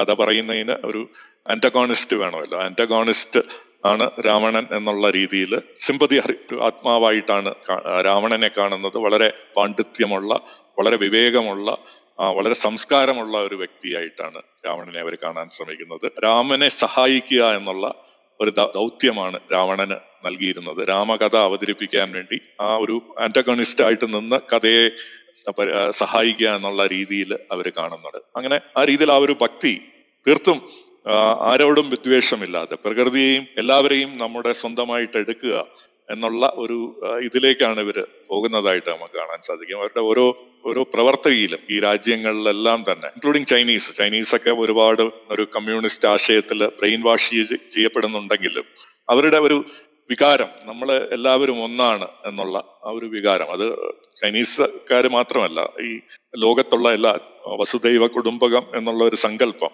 അത് ഈ പറയുന്ന രാമായണം സ്വാധീനിച്ചിട്ടുള്ള ഓരോ ദേശത്തിലുള്ള മനുഷ്യർക്കും ഉണ്ട് എന്നുള്ളതാണ് എന്റെ ഒരു ഞാൻ കണ്ടിട്ടുള്ള എന്റെ അനുഭവത്തിൽ നിന്ന് ഞാൻ മനസ്സിലാക്കിയിട്ടുള്ളത്. താങ്ക് യു സാർ അപ്പൊ അതിനർത്ഥം ഇവിടെ നമ്മൾ ആദ്യം രാമായണം രചിച്ച് രാമായണത്തിനെ ആസ്വദിച്ച് നടന്നിരുന്ന ഈ അവസാനത്തേതാണല്ലോ അല്ലെ? നമ്മുടെ നമ്മുടെ അറിവിൽ ആധ്യാത്മ രാമായണല്ലേ അവസാനത്തത്? ഈ ഏറ്റവും അവസാനം രചിക്കപ്പെട്ടത് ആധ്യാത്മ രാമായണല്ലേ? അതുവരെയുള്ളത് അപ്പൊ എന്റെ ക്വസ്റ്റ്യൻ ഇത്രേ ഉള്ളൂ. അതുവരെയുള്ള കാലഘട്ടങ്ങളിൽ നമ്മൾ ശ്രീരാമനെ ഏത് തലത്തിൽ നിന്ന് കണ്ടിരുന്നോ ആസ്വദിച്ചിരുന്നോ നമ്മുടെ ജീവിതത്തിൽ സ്വാംശീകരിക്കാൻ ശ്രമിച്ചിരുന്നോ ആ തലത്തിലാണ് ഇപ്പോഴും അവർ കളങ്കമില്ലാത്ത ഈ കളങ്കപ്പെടാത്ത ഈ രാമായണത്തിനെ കളങ്കപ്പെടുത്താത്ത ഒരു ജനതയാണ്. അല്ലെ? നമ്മുടെ ഇവിടെ ഒരു രാമായണത്തിനെയും രാമനെയും രാമൻ നിലനിൽക്കുന്ന എല്ലാത്തിനെയും കളങ്കപ്പെടുത്തിക്കൊണ്ടുള്ള ഒരു വായനയിൽ കൂടെ നമ്മുടെ ജന യുവതയ്ക്ക് ഈ ശരിക്കുള്ള ഈ രാമതത്വം അല്ലെങ്കിൽ രാമായണത്തിന്റെ എസെൻസ് നമുക്ക് അന്യം നിന്ന് പോകും അന്യം നിന്ന് പോകുന്നു അത് തിരിച്ച് നമ്മൾ തിരിച്ചു വരുന്നുണ്ട്. എങ്കിൽ പോലും എന്റെ മനസ്സിൽ പെട്ടെന്ന് തോന്നിയത് അതേ എന്താ പറയാ ക്ലാരിറ്റിയോട് കൂടി അതേ ശുദ്ധതയോട് കൂടിയിട്ടാണ് ഇപ്പോഴും നമ്മൾ എന്താണോ ഏത് ഈ ആധ്യാത്മ രാമായണ കാലം വരെ നമ്മൾ ഭഗവാനെ അപ്രോച്ച് ചെയ്തിരുന്നത് രാമതത്വത്തിനെ നമ്മൾ കണ്ടിരുന്നത് ആ ലെവലിലാണ് ഇന്നും അവർ രാമനെയും രാമായണത്തിനെയും അപ്രോച്ച് ചെയ്യുന്നത്. എന്നും പറഞ്ഞത് ശരിയാണോ? തീർച്ചയായിട്ടും. അത് വളരെ കറക്റ്റാണ് സുലക്ഷ്മി മാഡം പറഞ്ഞത്. ഞാൻ കുറച്ച് അവരുടെ സംഗീതത്തിലൂടെ അവതരിപ്പിക്കാൻ ശ്രമിച്ചു. അവരുടെ ഭാഷ നമുക്ക് അറിയാത്തത് കൊണ്ടാണ് ഞാൻ അവർ അവർ ഉപയോഗിക്കുന്ന അവർ രാമായണത്തെ എങ്ങനെ കാണുന്നു എന്നുള്ളതിനെ കുറിച്ചുള്ള രണ്ട് കീർത്തനങ്ങൾ. ഒന്ന് കന്നഡയിലുള്ള ആ ഗീതവും പിന്നീട് സംസ്കൃതത്തിൽ വളരെ പ്രസിദ്ധനായിട്ടുള്ള കവി സദാശിവ ബ്രഹ്മേന്ദ്ര തമിഴ്നാട്ടിൽ ജീവിച്ച് വലിയ മഹത് വ്യക്തിയായിരുന്നു പതിനെട്ടാം നൂറ്റാണ്ടിൽ. പിബരേ രാമരസം എന്നുള്ള അദ്ദേഹത്തിന്റെ വരികൾ ആ വരികളിൽ നമ്മൾ കാണുന്ന അതേ ആ ഒരു ഒരു വികാരമാണ് നമ്മൾ ഈ സൗത്ത് ഏഷ്യൻ രാജ്യങ്ങളിൽ സൗത്ത് ഏഷ്യൻ അല്ല ഇൻക്ലൂഡിങ് ചൈന ജപ്പാനിലൊക്കെ നമ്മൾ കാണുന്നത്. രാമരസം കുടിക്കൂ എന്നുള്ളതാണ്. രാമരസം കുടിക്കൂ. നമുക്ക് എത്ര കേട്ടാലും മതി വരാത്ത കഥ എന്നുള്ള രീതിയിൽ നമ്മൾ ഇതിനെ സേവിച്ചു കൊണ്ടിരിക്കൂ എന്നുള്ള രീതിയിലുള്ള ഒരു സങ്കല്പമാണ് ഇവർക്ക് എപ്പോഴും നിലനിൽക്കുന്നത്. എക്സ്ട്രീമലി പ്യുവർ ആണ്. രാമരസം നെക്ടർ ഓഫ് രാമ എന്നാണ് അവർ പറയുന്നത്. എക്സ്ട്രീമലി പ്യുവർ അതിൽ ഏതെങ്കിലും അശുദ്ധി ഒരു കാലത്തും ഒരിക്കലും ഉണ്ടാകില്ല. ആ നെക്ടർ അമൃതം എന്താണോ അതാണ് രാമകഥ എന്നുള്ള സങ്കല്പമാണ് ഈ രാജ്യങ്ങളിലെല്ലാം ഉള്ളത്. അത് നമ്മൾ വേറൊന്നും ചിന്തിക്കാതെ അതിനെ സേവിക്കുക നമ്മുടെ ഉള്ളിൽ സാംശീകരിക്കാൻ ശ്രമിക്കുക എന്നുള്ളതാണ് ഇവരുടെ ഒരു ദേശീയ വികാരമായിട്ട് ഞാൻ കാണുന്നത്. അതുകൊണ്ടാണ് ആ നമുക്ക് അവരുടെ ഭാഷയിൽ നമ്മൾ പറഞ്ഞാൽ മനസ്സിലാകില്ല. അതുകൊണ്ടാണ് ഞാൻ സ്വാമി സദാശിവ ബ്രഹ്മേന്ദ്രയുടെ വരികൾ എടുത്തിട്ട് ഇത് നമ്മുടെ പൊതുധാരണയിലേക്ക് കൊണ്ടുവരാൻ ശ്രമിച്ചത്. അതേ വികാരം തന്നെയാണ് ഇവർക്ക് ഓരോരുത്തർക്കും ഉള്ളത്. ഇത് നമ്മൾ ഇവിടെ കാണുന്നത് പോലെ സുലക്ഷ്മി മാം പറഞ്ഞതുപോലെ ഇതിനെ ഒരു വളരെ സൂപ്പർഫിഷ്യൽ ആയിട്ട് വളരെ ലിറ്ററൽ ലാംഗ്വേജ് എടുത്ത് ഇതിനെ വിമർശിക്കുന്നത് എന്റെ ഒരു പാരമ്പര്യം ഇവിടെ നിലനിൽക്കുന്നുണ്ട്. ഇത് വരുന്നത് നമ്മുടെ സംസ്കാരത്തിൽ നിന്നല്ല. നമ്മുടെ സംസ്കാരത്തിന്റെ ഭാഗമല്ല എന്ന് ഞാൻ പറയുന്നത് ഈ രാജ്യങ്ങളിൽ തായ്ലൻഡ് കംബോഡിയ ഇന്തോനേഷ്യ മലേഷ്യ ഫിലിപ്പീൻസിൽ കാണാത്ത ഒരു രീതിയാണ് നമ്മളിതിനെ സൂപ്പർഫിഷ്യലായിട്ട് ക്രിട്ടിസൈസ് ചെയ്യുക എന്നുള്ളത്. അതിന്റെ ഒരു തുടക്കം ഉണ്ടായിട്ടുണ്ട് ഭാരതത്തിൽ. അത് വരുന്നത് ഭാരതത്തിന്റെ സങ്കല്പത്തിൽ നിന്നല്ല ഭാരതത്തിന്റെ പാരമ്പര്യത്തിൽ നിന്നല്ല. അത് മോഡേൺ വെസ്റ്റേണേഴ്സുമായിട്ട് നമ്മൾ അവരെ നമ്മളെ കണ്ടുമുട്ടപ്പോൾ ഉണ്ടായ ഒരു ആ ഒരു ഏറ്റുമുട്ടലിൽ നിന്നാണ് ഈ വിമർശനം സൂപ്പർഫിഷ്യൽ ആയിട്ടുള്ള വിമർശനം നമുക്ക് കിട്ടിയിട്ടുള്ളത്. അത് നമ്മുടെ പാരമ്പര്യമല്ല. അതിനെക്കുറിച്ചുള്ള ചർച്ചയായിരിക്കും നാളെ ഞാൻ ഇവിടെ അവതരിപ്പിക്കാൻ ശ്രമിക്കുക. യൂറോപ്യന്മാരായിട്ടുള്ള പതിനെട്ട് പതിനേഴ് പതിനെട്ടാം നൂറ്റാണ്ടിലും പത്തൊമ്പതാം നൂറ്റാണ്ടിലെയും യൂറോപ്യൻ സങ്കല്പം എങ്ങനെ രാമായണത്തെ കണ്ടു എന്നുള്ളതിൽ നിന്നാണ് സുലക്ഷ്മി മാഡം ഇവിടെ ചോദിച്ച ആ വിമർശനം. വളരെ സൂപ്പർഫിഷ്യൽ ആയിട്ടുള്ള വിമർശനത്തിന്റെ ആരംഭം ഉണ്ടാകുന്നത് അതിന്റെ ആരംഭം കൃത്യമായിട്ട് പത്തൊമ്പതാം നൂറ്റാണ്ടിൽ അവർ രേഖപ്പെടുത്തിയിട്ടുള്ള പല ഗ്രന്ഥങ്ങളിലും അവരുടെ റിപ്പോർട്ടുകളിലും അവരുടെ ആർട്ടിക്കിൾസിലും നമുക്കിന്ന് കാണാൻ സാധിക്കും. അതിങ്ങനെ ഒരു നീണ്ട ഒരു റെഫറൻസ് എടുത്തുകൊണ്ടായിരിക്കും ഞാൻ നാളെ അത് അവതരിപ്പിക്കുക. കാര്യം അത് കുറച്ച് നീണ്ട ഒരു പ്രഭാഷണമായതുകൊണ്ട് ഇപ്പോൾ ഞാൻ അത് പറയാൻ ശ്രമിക്കുന്നില്ല. പക്ഷെ അത് വളരെ ചുരുക്കി സമ്മറൈസ് ചെയ്ത് പറഞ്ഞു കഴിഞ്ഞാൽ രാമായണത്തെ ഈ രീതിയിൽ ലിറ്ററലായിട്ട് വിമർശിക്കുക എന്നുള്ളത് നമ്മുടെ പാരമ്പര്യമല്ല. അത് രാമായണം നിലനിൽക്കുന്ന ഒരു രാജ്യത്തിലും ആ പാരമ്പര്യം നമുക്ക് കാണാൻ സാധിക്കില്ല. അത് വന്നിട്ടുള്ളത് വൈദേശികമായിട്ടുള്ള വെസ്റ്റേൺ യൂറോപ്യൻ മോഡേൺ യൂറോപ്യൻ ഒരു വായനയുടെ അവർ രാമായണത്തെ അവരുടെ അറിവിന്റെ പരിധിയിൽ നിന്ന് രാമായണത്തെ കണ്ടതിൽ നിന്ന് അവർക്ക് കിട്ടിയ തിരിച്ചറിവ്. ആ രീതിയിലുള്ള ഒരു വിമർശന വായനയായിരുന്നു. കാര്യം അവരുടെ അന്നത്തെ ഒരു മത സാഹചര്യം കാത്തലിക്കിസം മറ്റും എതിർത്തുകൊണ്ട് ഒരു റിഫർമേഷൻ യൂറോപ്പിൽ വരികയും മാർട്ടിൻ ലൂതറിന്റെ നേതൃത്വത്തിൽ ജോൺ ക്ലാവിൻ മുതലായവർ കൊണ്ടുവന്നിട്ടുള്ള ഒരു റിഫർമേഷൻ ഉണ്ട്. ആ റിഫർമേഷന്റെ ഭാഗമായിട്ട് അവർ അവിടെ ഒരു ഫണ്ടമെന്റലിസം എങ്ങനെയാണോ ഇന്ന് താലിബാനിസം അഫ്ഗാനിസ്ഥാനിലും സിറിയയിലും ഒക്കെ നിലനിൽക്കുന്നത് എന്ന രീതിയിൽ അന്ന് നിലനിന്നിരുന്ന ഒരു രീതിയിലുള്ള താലിബാനിസം ആയിരുന്നു ഈ ഈ പ്രൊട്ടൻസ്റ്റന്റ് റിഫർമേഷൻ. എന്നാണ് എന്റെ ഒരു ധാരണ. ഈ ബുക്കുകളിൽ നിന്ന് എനിക്ക് കിട്ടിയിട്ടുള്ള ഒരു ധാരണ. ഇനി ജോണി സാറിന്റെ അഭിപ്രായം എനിക്കറിയില്ല. ആ ഒരു ധാരണയിൽ നിന്നാണ് അവർ രാമായണത്തെ വേറൊരു രീതിയിൽ വിമർശിക്കുന്നത്. ആ വിമർശനമാണ് നമുക്ക് ഇന്ന് നമ്മുടെ തന്നെ ചരിത്രത്തിൽ ഇ വി രാമസ്വാമി നായിക്കർ ചെയ്തിട്ടുള്ള വിമർശനം. വളരെ സൂപ്പർഫിഷ്യൽ ആയിട്ട് അതിന്റെ വാക്കുകളെ ലിറ്ററലായിട്ട് എടുത്ത് തർജമ ചെയ്ത് എടുത്തിട്ടുള്ള വിമർശനം. അദ്ദേഹം രാമായണത്തെ മാത്രമല്ല രാമായണത്തെ വളരെ അപഹാസികമായിട്ട് അദ്ദേഹം വിമർശിക്കുന്നു. അന്നത്തെ ഒരു യൂറോപ്യൻ കാഴ്ചപ്പാടിൽ നിന്ന് വന്നിട്ടുള്ളതാണ് Ramasamy Naicker E V R എന്ന് പറയുന്ന പെരിയാർ എന്ന് പറയുന്ന ആൾ ചെയ്തിട്ടുള്ള ആ രാമായണ വായന. അതെ അതെ. അപ്പം അദ്ദേഹത്തിന്റെ ആ ഒരു വായന അതിന്റെ പാരമ്പര്യമാണ് ഇന്ന് നമ്മൾ കാണുന്നത്. അതെ ഇത് വരുന്നത് ഒരു യൂറോപ്യൻ പശ്ചാത്തലത്തിൽ നിന്നാണ്. ഇ വി ആർ അത് വളരെ പോപ്പുലർ ആക്കിയ ആ ഒരു രീതിയെ ആ രീതി ഇന്നും ഒരു പൊളിറ്റിക്കൽ സ്പെക്ട്രത്തെ സ്വാധീനിച്ചുകൊണ്ട് ഇന്നും നിലനിൽക്കുന്നുണ്ട്. അതിന്റെ പിന്തുടർച്ചയായിട്ടാണ് ഇന്ന് രാമായണത്തെ വിമർശിക്കുന്ന രീതികൾ ഇന്നും കാണുന്നത്. അത് തീർച്ചയായിട്ടും നമ്മുടെ പാരമ്പര്യമല്ല. ഈ രാജ്യങ്ങളിലൊന്നും അത്തരത്തിലുള്ള ഒരു വിമർശനം അവർക്ക് മരണം മുന്നിൽ കണ്ടിട്ട് പോലും അവർക്ക് ഉണ്ടായിട്ടില്ല അവരെ ഒന്ന് അവരുടെ തലച്ചോറിൽ നിന്ന് രാമായണത്തെ പിഴുതെറിയാൻ ശ്രമിച്ചിട്ട് പോലും പോൾ പോട്ടന് കഴിയാതെ പോയിട്ടുണ്ട്. ഇ വി രാമസ്വാമി നായർക്കും അത് സംഭവിക്കില്ല. എങ്ങനെയാണോ വാൽമീകി പറഞ്ഞത്? ഇവിടെ പുഴകളും നദികളും നിലനിൽക്കുന്നിടത്തോളം കാലം ഈ ഭൂമിയിൽ പുഴകളും മലകളും നിലനിൽക്കുന്നിടത്തോളം കാലം രാമകഥയും നിലനിൽക്കും.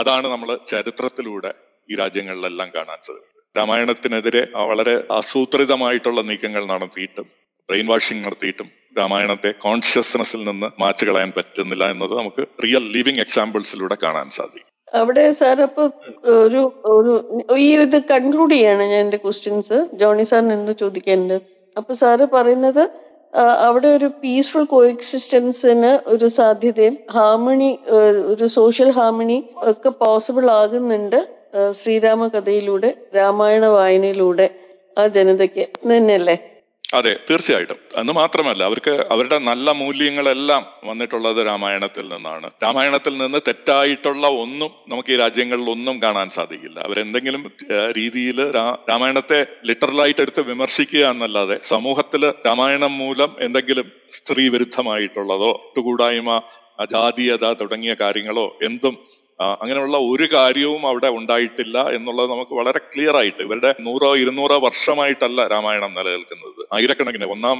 എ ഡി മുതലെങ്കിലും നമുക്ക് രേഖപ്പെടുത്തിയിട്ടുള്ള രാമായണ മാനസ്ക്രിപ്റ്റുകൾ നമുക്ക് കിട്ടാൻ സാധിച്ചിട്ടുണ്ട്. അപ്പൊ ഈ സമൂഹങ്ങളിലൊന്നും ഏതെങ്കിലും രീതിയിൽ ഏത് കമ്മ്യൂണിസ്റ്റുകാർക്ക് പോലും വിമർശിക്കാവുന്ന ഏതെങ്കിലും ഒരു സ്വാധീനം രാമായണം തെറ്റായിട്ടുള്ള സ്വാധീനം രാമായണം ചെലുത്തിയിട്ടുണ്ടെന്ന് ഇവർക്ക് പറയാൻ പറ്റില്ല. പിന്നെ ഇവർ പറയുന്നത് ആ കമ്മ്യൂണിസ്റ്റ് മനോഭാവത്തിനെതിരായിട്ട് രാമായണം നിൽക്കുന്നു. ഭൗതികമായിട്ടുള്ള ഒരു സിറ്റുവേഷനിൽ ഭൗതികമായ ഭൗതികതയെ നമ്മൾ പാരമ്യമായിട്ട് കാണുക എന്നുള്ളതിന് വിരുദ്ധമായിട്ട് രാമായണം നിൽക്കുന്നു എന്നുള്ളത് കൊണ്ടാണ് അവർ രാമായണത്തെ തുടർച്ച് മാറ്റാൻ ശ്രമിക്കുന്നത്.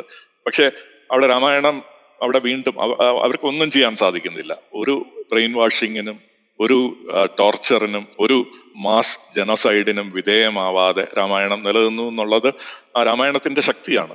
രാമായണത്തെ വിമർശിച്ചുകൊണ്ട് ഇവിടെ ഇ വി സാം രാമസ്വാമി നായിക്കറെ കൊണ്ടുവന്നിട്ടുള്ള ഒരു പഠനം ആ ഒരു രീതി അവിടെ ഒന്നും നമുക്ക് കാണാൻ സാധിക്കില്ല. അങ്ങനെ ആരും രാമായണത്തെ വിമർശിക്കുന്നതായിട്ട് അവിടെ കാണാൻ സാധിക്കില്ല. കാര്യം ഇവിടെ ഇ വി രാമസ്വാമി നായിക്കർ അതിനെ വളരെ ടെക്സ്ച്വൽ ആയിട്ട് സൂപ്പർഫിഷ്യൽ ആയിട്ടാണ് രാമായണത്തെ വിമർശിക്കാൻ ശ്രമിക്കുന്നത്. ആ ഒരു രീതി വരുന്നത് നമ്മുടെ പാരമ്പര്യത്തിന്റെ ഭാഗമായിട്ടല്ല. നമുക്ക് അതിനു മുമ്പ് രാമായണത്തെ അങ്ങനെ വിമർശിക്കുന്നതായിട്ട് നമുക്ക് കാണാൻ സാധിക്കില്ല. ഇങ്ങനത്തെ വിമർശനങ്ങളൊക്കെ വരുന്നത് യൂറോപ്യന്മാർ ഇവിടെ പ്രത്യക്ഷപ്പെട്ട് ഇവിടെ കാലുകുത്തിയതിനു ശേഷമാണ്. ഇതിനെക്കുറിച്ച് നമുക്ക് ആധികാരികമായിട്ട് തെളിവുകളോടുകൂടി നാളെ സംസാരിക്കാം. പക്ഷെ ഈ രാജ്യങ്ങളിലെല്ലാം അവർ അവർ രാമായണ എന്ന് പറയുന്നത് നല്ല മൂല്യങ്ങൾ നൽകുന്നത് മാത്രമായിട്ടുള്ള ഒരു സോഴ്സ് മാത്രമായിട്ടാണ് അവർ കണക്കാക്കുന്നത്. Thank you sir Johnny sir പറഞ്ഞോളൂ കേട്ടോ. ഞാൻ കൺക്ലൂഡ് ചെയ്യാണ് എന്റെ ക്വസ്റ്റ്യൻസ് ഹരിസാറ് നേരത്തെ പറഞ്ഞ ഒരു ഒരു കാര്യം. അതായത് ഈ വിമർശനത്തിന്റെ രീതിയുടെ ആ വ്യത്യാസത്തെക്കുറിച്ച് കുറിച്ച് ഹരിസാറ് പറഞ്ഞു. അത് ആക്ച്വലി യൂറോപ്യൻ റിനയസൻസിൽ ഉണ്ടായ ഒരു ഒരു പരിവർത്തനമാണ്. അത് ശരിക്കും യൂറോപ്യൻ റിനയസൻസ് റോമൻ കാത്തോലിക് കത്തോലിക്ക സഭയോട് അല്ല മതത്തോട് എതിർത്തിട്ടാണ് റിനൈസൻസ് യൂറോപ്യൻ റിനൈസൻസ് ഉണ്ടാവുന്നത് യഥാർത്ഥത്തിൽ. അപ്പം അതിലെന്താ സംഭവിച്ചതെന്ന് ചോദിച്ചു കഴിഞ്ഞിട്ടുണ്ടെങ്കിൽ അതിനെക്കുറിച്ച് വലിയൊരു വിമർശനം എന്താണെന്ന് ചോദിച്ചാൽ സിറ്റി ഓഫ് ഗോഡിലെ സിറ്റി ഓഫ് ഗോഡ് എന്ന് പറയുന്ന ഫേമസ് ബുക്കുണ്ട് അതിലെ ആ ഗോഡ് എന്നതിന്റെ സ്ഥാനത്ത് യുക്തിയെ പ്രതിഷ്ഠിക്കൽ മാത്രമാണ് യൂറോപ്യൻ റിനൈസൻസിന് നടത്തിയത് എന്നൊരു വിമർശം യൂറോപ്യൻ റിനൈസൻസിനെ പറ്റിയുണ്ട്. അപ്പൊ അതിനർത്ഥം ഡ്രൈ ലോജിക് ഡ്രൈ ലോജിക്കാണ് ശരിക്കും യൂറോപ്യൻ റിനൈസൻസ് യഥാർത്ഥത്തിൽ യൂറോപ്പിനും ഇന്ത്യയിലും ഇന്ത്യ ശരിക്കും ഇന്ത്യ യൂറോപ്യൻ അടിമത്തത്തിലായതുകൊണ്ട് ഇന്ത്യക്കും നൽകിയ ഒരു ഡ്രൈ ലോജിക്കൽ അപ്രോച്ചാണ് അതാണ് ഹരി സാറ് പറഞ്ഞ ആ വിമർശ രീതി. നാളെ സാറ് പറയാൻ പോകുന്നു അതാണെന്ന് ഞാൻ വിശ്വസിക്കുന്നു. പക്ഷെ എനിക്ക് വേറൊരു ഒരു ചോദ്യം ചോദിക്കാനുള്ളത്. ഏതാണ്ട് ബി സി മൂന്നാം നൂറ്റാണ്ടിൽ തന്നെ ഈ ദശരഥ ജാതക കഥകൾ ഈ പറയുന്ന ഈ കംബോഡിയ ലാവോസ് എന്ന് തുടങ്ങിയ എല്ലാ രാജ്യങ്ങളിലേക്കും ശ്രീ- ശ്രീലങ്ക അടക്കമുള്ള രാജ്യങ്ങളിലേക്ക് എത്തി എന്ന് ഒരു ഒന്ന് പറയുന്നുണ്ട് പല ആൾക്കാരും. അപ്പം ഈ- ജാതക കഥകളിൽ യഥാർത്ഥത്തിൽ ശ്രീരാമൻ എന്ന് പറയുന്നത് ബുദ്ധന്റെ ഒരു അവതാരമായ ഒരു ബോധിസത്വനാണ്. തേർവാദ ബുദ്ധിസത്തിന്റെ ഒരു ഒരു ആണല്ലോ. ജാതകഥകളെല്ലാം വരുന്ന തേർവാദ ബുദ്ധിസത്തിന്റെ ഒരു ഭാഗമാണ്. അപ്പം ഞാൻ ഹരിസാറിനോട് ചോദിക്കുന്നത് യഥാർത്ഥത്തിൽ ഹരിസാർ പറഞ്ഞ ആ അക്കോമഡേഷൻ അല്ലെങ്കിൽ ആ ഒരു അപ്രോച്ച് അത് ആ ബുദ്ധിസത്തിന്റെ സ്വാധീനം കൂടെ ഉണ്ടാകാനുള്ള സാധ്യതയില്ലേ? എന്നാണ് എന്റെ ഒരു ഒരു ചോദ്യം. തീർച്ചയായിട്ടും സർ. രണ്ടാം നൂറ്റാണ്ട് ബി സി ടു ഹൺഡ്രഡ് മുതൽ എ ഡി ടു ഹൺഡ്രഡ് വരെ ശതവാഹന ഡൈനാസിറ്റി ഇന്ത്യയിൽ നിലനിന്നിരുന്നു. ഇവരാണ് വളരെ വിപുലമായിട്ട് വാണിജ്യ ബന്ധങ്ങൾ സൗത്ത് ഏഷ്യൻ രാജ്യങ്ങളുമായിട്ടും ചൈനയുമായിട്ടും എല്ലാം ജപ്പാനുമായിട്ടും ഒക്കെ നടത്തിയിരുന്നത്. അപ്പോൾ ഒരുപാട് ഭിക്ഷുക്കളും ഈ രാജ്യങ്ങളിലെല്ലാം എത്തിപ്പെടുകയുണ്ടായി.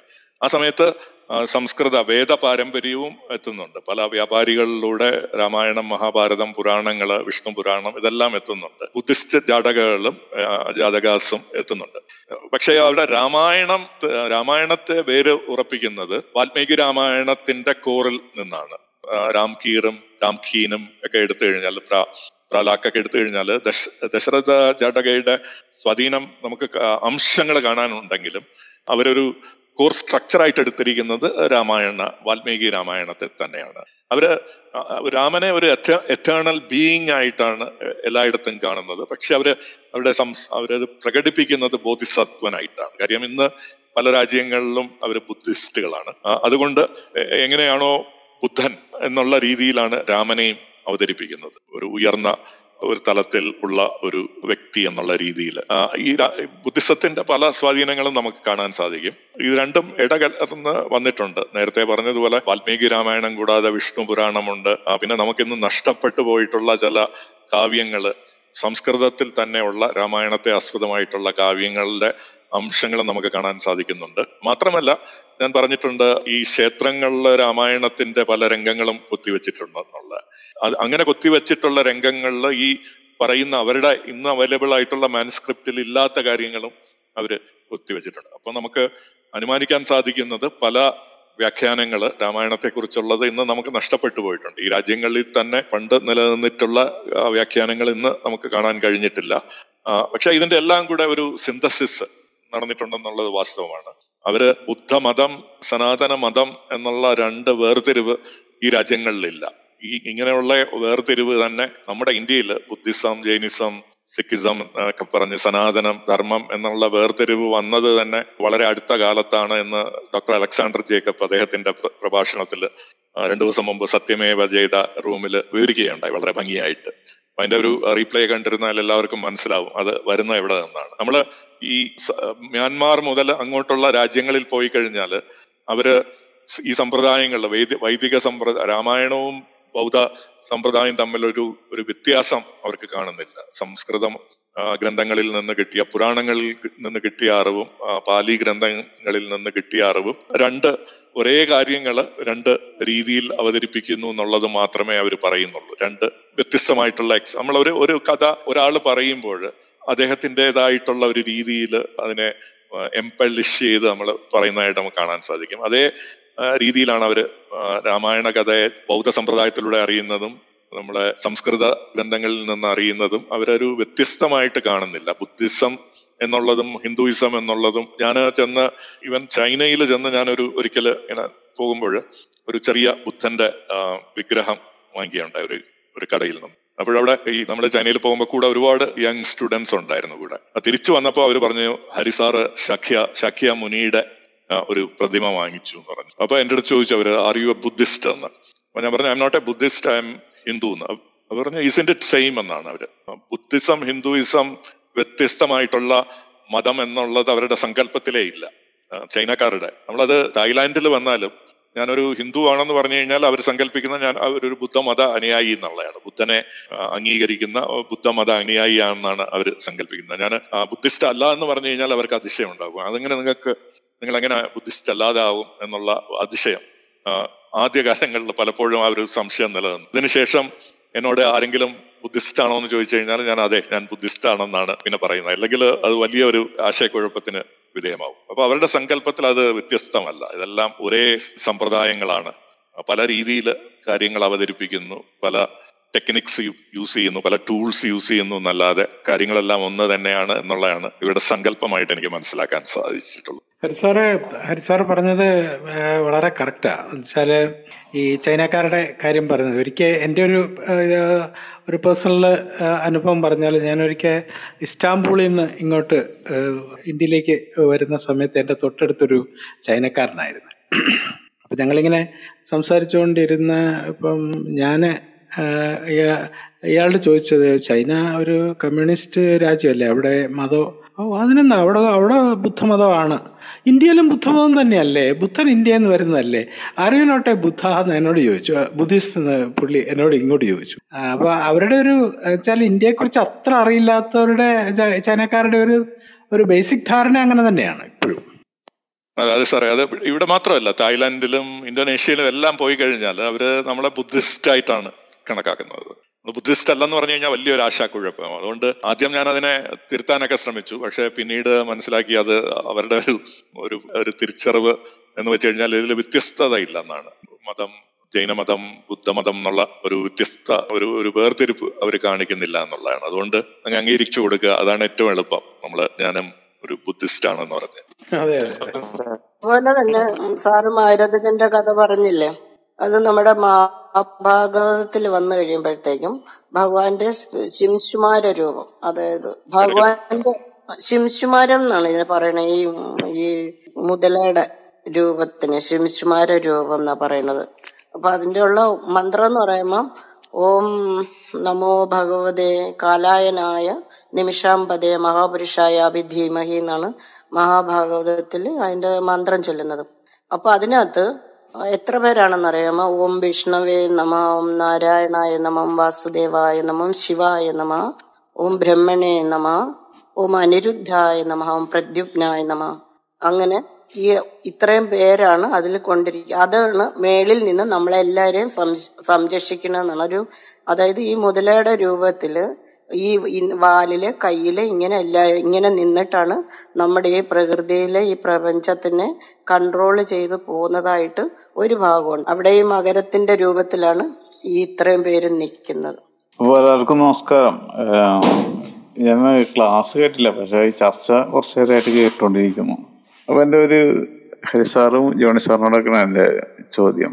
രാമായണത്തിൽ എന്റെ ഒരു സംശയവും ആണ് സംശയം എന്ന് ചോദിച്ചാൽ സംശയമല്ല എന്നാലും ഒരു കൗതുകമാണ് അത്.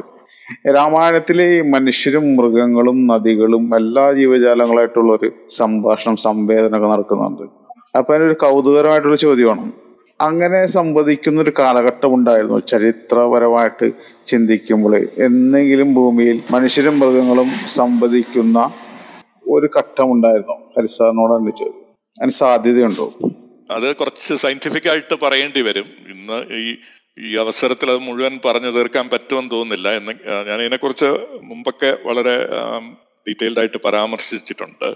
നമ്മൾ കുറച്ചുകൂടെ ശാസ്ത്രീയമായിട്ട് ബ്രെയിൻ സ്കാനിങ് ഒക്കെ വെച്ച് പഠിക്കുന്നത് നമുക്ക് സിങ്ക്രണൈസ് ചെയ്യാൻ സാധിക്കുന്നു. നമ്മുടെ ബ്രെയിനിന്റെ ആക്ടിവിറ്റിയും മൃഗത്തിന്റെ ബ്രെയിനിന്റെ ആക്ടിവി ബ്രെയിനും ബോഡിയുമായിട്ട് നമുക്ക് ഒരു താളക്രമത്തിൽ എത്താൻ ശ്രമി പറ്റുമെന്നുള്ളത് നമ്മൾ ഇന്ന് ശാസ്ത്രീയമായിട്ട് തെളിയിച്ചിട്ടുണ്ട്.